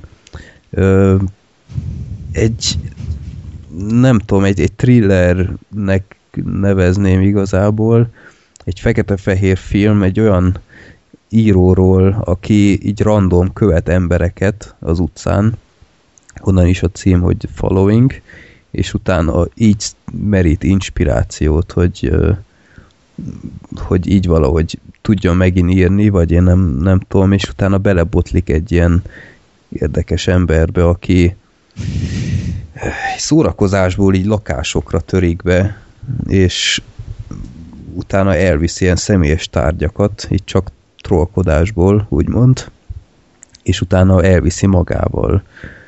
És igazából ezt a kapcsolatot nézhetjük, aztán a végén még egy másfajta történetszál is kibontakozik. Nem tudom, nektek hogy tetszett ez a film? Oké Én okay, volt. szerettem. Én szerettem ezt. Oké okay volt, bár nem tudom, nem tudom, hogy ez most gyengébb az Insomniánál vagy sem, mert ugye én azt szeretem eddig a legkevésbé tőle. Hát nem tudom, olyan egy szinten van, tehát nem tudok rá különösebben haragudni, mert mégiscsak első film, meg, meg nagyon olcsó film volt, tehát ez Mhm. 6000 dollárból készült Igen. összesen. Az képest, hogy utána mondjuk a Memento az már egy 9 milliós projekt volt. Nyilván nagyobb színészekkel is, tehát innen senkit nem is persze az égvilágon, meg nem tudom, a zene is szerintem, hát nem tudom, gyenge volt talán, vagy nem volt túlságosan figyelemre méltó, meg de attól függetlenül azért már itt is látszódott, hogy Nolan milyenféle filmkészítő, tehát té- tényleg ilyen jól öltözött embereket, ahogy az a tolvaj, akikbe belefut, Kobnak hívják, Igen, és, és ez izé- nem véletlen. igen, egy ilyen besuraló tolva, és emberek ö, magánéletét, nem tudom, tá- tálal ki, vagy nem tudom, tehát tényleg így DiCaprio az valahonnan innen szerezhette a karaktert. Van egy, na meg Nolan ugye, van egy, Hát ö, persze. Van egy nagy monológia ott a lakásban, ami úgy végződik, hogy elveszed, ami az övék, és megmutatod nekik, hogy mit vettél el. Az az, az, az egész ö, monológ, amit előad, az elég erős áthallásokat mutat az eredettel. Nem Mhm. konkrétakat, de szerintem egyértelmű, hogy merített. Tehát, hogy már itt valahol érhetett a rendezőben a gondolat, hogy ebből ezzel lehetne azért valamit kezdeni. Hát az betörő- eredet forgatókönyve azt hiszem 2002-es vagy 3-as, tehát ez egy Mhm. régóta készen lévő projekt volt akkor. Tehát, hogy De- biztos, hogy, hogy innen sok minden, és egyébként nem tudom, ö, figyeltétek-e egy ilyen kis, elég ismert, hát most már viszonylag ismert trivia, hogy egy Batman logó Igen, van igen. Igen, Igen. igen, Az is egy jó igen. kis... Egy hét évvel későbbi eseményt már így megjósolt nekünk Nolan, így helyből, de amúgy nem tudom, tehát a film legnagyobb baj az, hogy túl van bonyolítva, uh-huh. de nagyon, tehát, hogy ugye itt is össze-vissza vannak vagdosva az idősíkok, miközben összefüggenek, aztán mégis egyszer már rövid haja van a pasi, aztán meg össze van verve, Igen. aztán utána még hosszú haja, tehát nagyon könnyű belekeveredni a filmbe, és néha nehéz tartani az iramot, és a végére úgy összeállt, tehát én megértettem a végére a dolgot, de az a baj mellé, hogy nem túlságosan érdekes. Mhm. Mert ugye amellett, hogy nagyon nehéz odafigyelni, még nem is akarja a film annyira fenntartani az érdeklődést, mert se a színvilág, se a, a helyszínek, se a karakterek. Fekete-fehér eleve, tehát hát színvilág Jó, az. persze, az igen, igen, és se a karakterek, se semmi úgy annyira nem akarja fenntartani az érdeklődésedet. Ja. Hát inkább, inkább egy ilyen ö, tisztelendő szánypróbálgatásnak me- mondanám ezt a filmet, mint hogy valós mesterműnek, de így utána olvasta a dolgoknak, és sokan meg nagyon szeretik, mert hogyha tényleg az ember szereti az ilyen bonyoli, bonyolult filmeket, meg amint tényleg úgy lehet kattodni, meg minden, akkor azoknak az egy aranybánya, mert sok benne az előreutalás, visszautalás, mit tudom én, aztán megvan a maga bája. Uh-huh. És én egyáltalán nem bánom, hogy láttam, mert már nagyon régóta meg akartam nézni, mert azért mégiscsak, ugye Nolan már többször előkerült a podcastbe, hogy nagyon-nagyon kedveljük mindannyian. Ja. Igazából tényleg egyszer meg lehetett nézni, én bevallom őszintén, ahhoz képest, hogy milyen rövid, tehát mennyi 60... 70 perc. vagy 69, konkrétan. 69, igen, tehát tényleg egy, egy tényleg egy rövid darab, de ahhoz képest is szerintem kicsit hosszú volt, ahhoz képest, hogy mit, mit nyújtott, és kicsit ugye elvesztettem a türelmemet vele egy idő után, Mm. és így, így oké, hogy a végén már, ahogy mondtad, kicsit túl, túl pörgette itt a nagy konspirációkat, meg minden, nem kárpótolt, tehát így megnéztem, Szar és volt? nem, nem volt szar, de Tehát nem ilyen a szar, de a jó se annyira, de attól függetlenül így láttam, oké okay volt, Érdekes. volt benne nagy fordulat, oké okay volt, jó, de, de Meg, meg nem, amúgy a sztori az olyan volt, hogy egyedi volt. Tehát tényleg, hogy valaki csak azért tör be másokhoz, hogy, hogy csak így megismerje őket, meg hogy mit tud kideríteni így a berendezési tárgyai alapján. Ez például egy tökre érdekes kis alapvetése volt a Jó, film. de hát belegondolztok, hülyeség az egész. Tehát ott, amikor a, a rajta is kapják őket, és, és olyan, olyan az, Aztán, hogy kivágták. igen, magukat, tehát ez kicsit idétlen volt, tehát a, a, kicsit nagyon erőltetetnek éreztem, hogy mindent kontroll alatt tud tartani az a, az a másik fickó. Az a tipikus, az a tipikusan Móriczka elképzeli. Igen. Tehát az a, Egy kicsit egyébként nekem ez a, ez a sztori, hogy uh, illegálisat csinálnak, és van egy társ, aki így érdeklődésből követi. Kicsit a Mr. Brooksra emlékeztetett, nem tudom, hogy azt én láttad. nem de- láttam. Én sem láttam, de tudom melyik filmről Tehát ez egy nagyon-nagyon jó Kevin Costneres az film, film.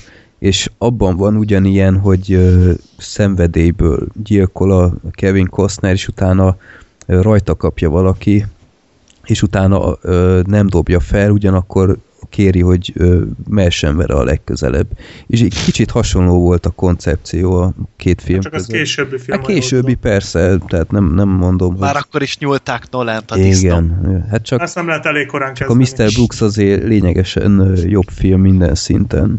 Hát, kicsit emlékeztetett arra, de meg lehet nézni, de én nem tudtam volna élni anélkül is, hogy lássam, de ja. Hát akkor még 28 éves volt, amikor azt a filmet kész, vagy ezt a filmet készítette. Tehát azért nem sok rendező kap olyankor még így re- rendezési lehetőséget, és amúgy megértem, hogy utána azért meglátták benne a lehetőséget, mert szerintem itt ez főleg a pénzhiányal volt baj, meg Persze, hát jó, hát első azért- filmnek egy ilyet lerakni azért egy nagyon merész vállalkozás, ezért tegyük hozzá. igen. Aztán utána tényleg jött a Memento, meg a Insomnia, aztán jött ugye a Batman, tökéletes trükk, sötét lovag, eredet, felemelkedés, aztán utána meg Interstellar.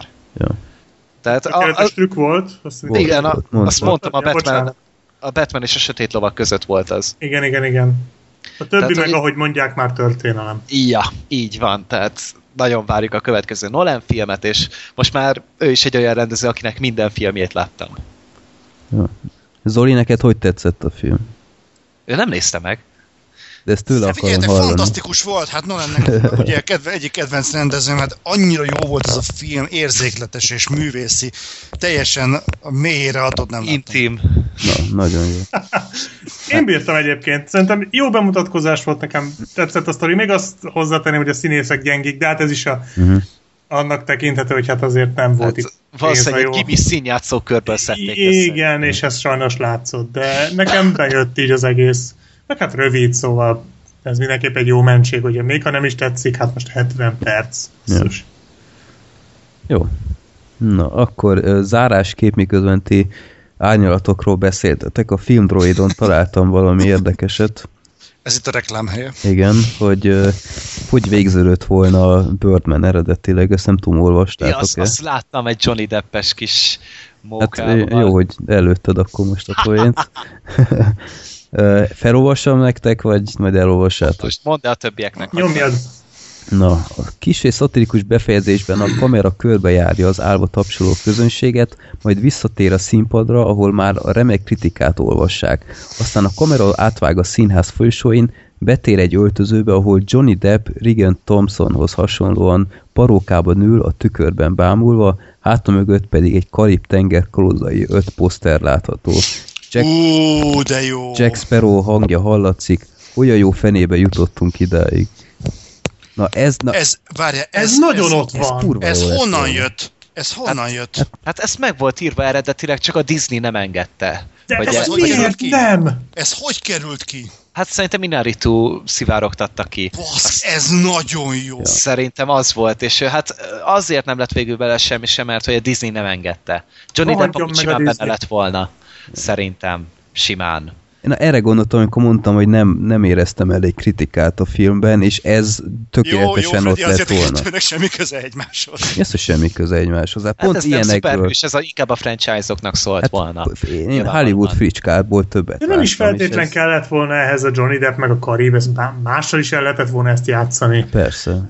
Hát de Ú, talán pedig- azért ő van a ennyire kiégve, talán ő van Jó, jelen. hát persze ez egy jó példa, de Tehát aki tényleg ennyire downfallban van, meg minden, aztán ja, az nagyon jó ötlet lett volna, és tényleg, ahogy ezt így kitalálták, így megy nekik a pacsi, de Ja. nem tudom, majd egyszer Johnny Depp tíz év múlva talán elkészíti ezt a kis filmet. Majd Birdman 2 Captain néven fog. Ja. Captain Man 2. Jó, úgyhogy ez szerintem egy baromi jó ötlet, kár, hogy nem lett belőle semmi. Na, akkor mielőtt még teljesen elmegy a hangom, 9 óra 18, na, még viszonylag tűretően végzünk. Na, köszönöm szépen, srácok, hogy itt voltatok. Akkor találkozunk jövő héten az Oscaros podcastnél, ha minden igaz, addigra megpróbáljuk pótolni az amerikai mesterlövészt, aki még nem látta, és akkor figyeljétek a Facebook oldalunkat, akkor meg lesz hirdetve, hogy hol lesz mindenféle Oscar stream, lesz majd szerintem a következő podcastben is még megemlítjük. Ajánljatok minket, bla bla bla, tudjátok, és akkor találkozunk majd jövő héten, valószínűleg szombaton. Meglátjuk, ahogy sikerül az utómunkálat a felvétel után. Ez voltunk mi, egy szép estétek, nézzetek sok filmet, és szevasztok! sziasztok! Sziasztok! Sziasztok! Freddy robban, hey, de nem úgy, mint Michael Bay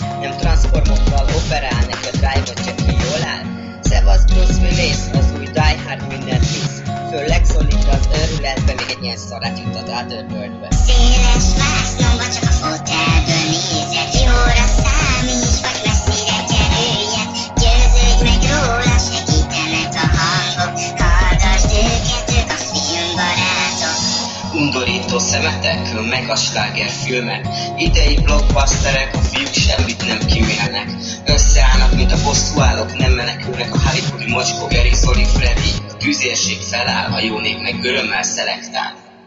Széles vásznomba csak a fotelből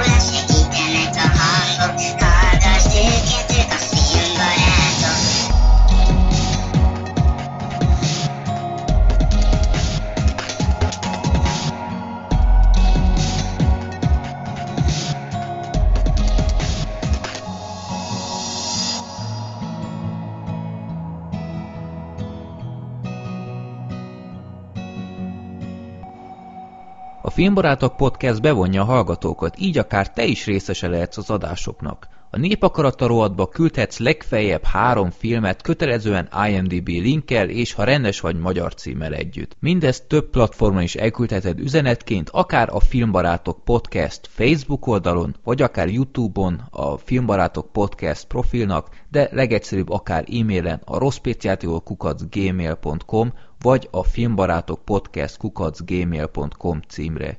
Ugyanez igaz a villámkérdésekre is, ott ráadásul annyit küldhetsz, amennyit akarsz. Ha tudni szeretnétek, hogy milyen filmekről beszéltünk eddig, nézzetek fel a filmbarátok.blog.hu oldalra, ahol a keresőmező megmutatja, hogy miről és melyik adásban beszéltünk. További jó szórakozást kívánok az adásokhoz, sziasztok!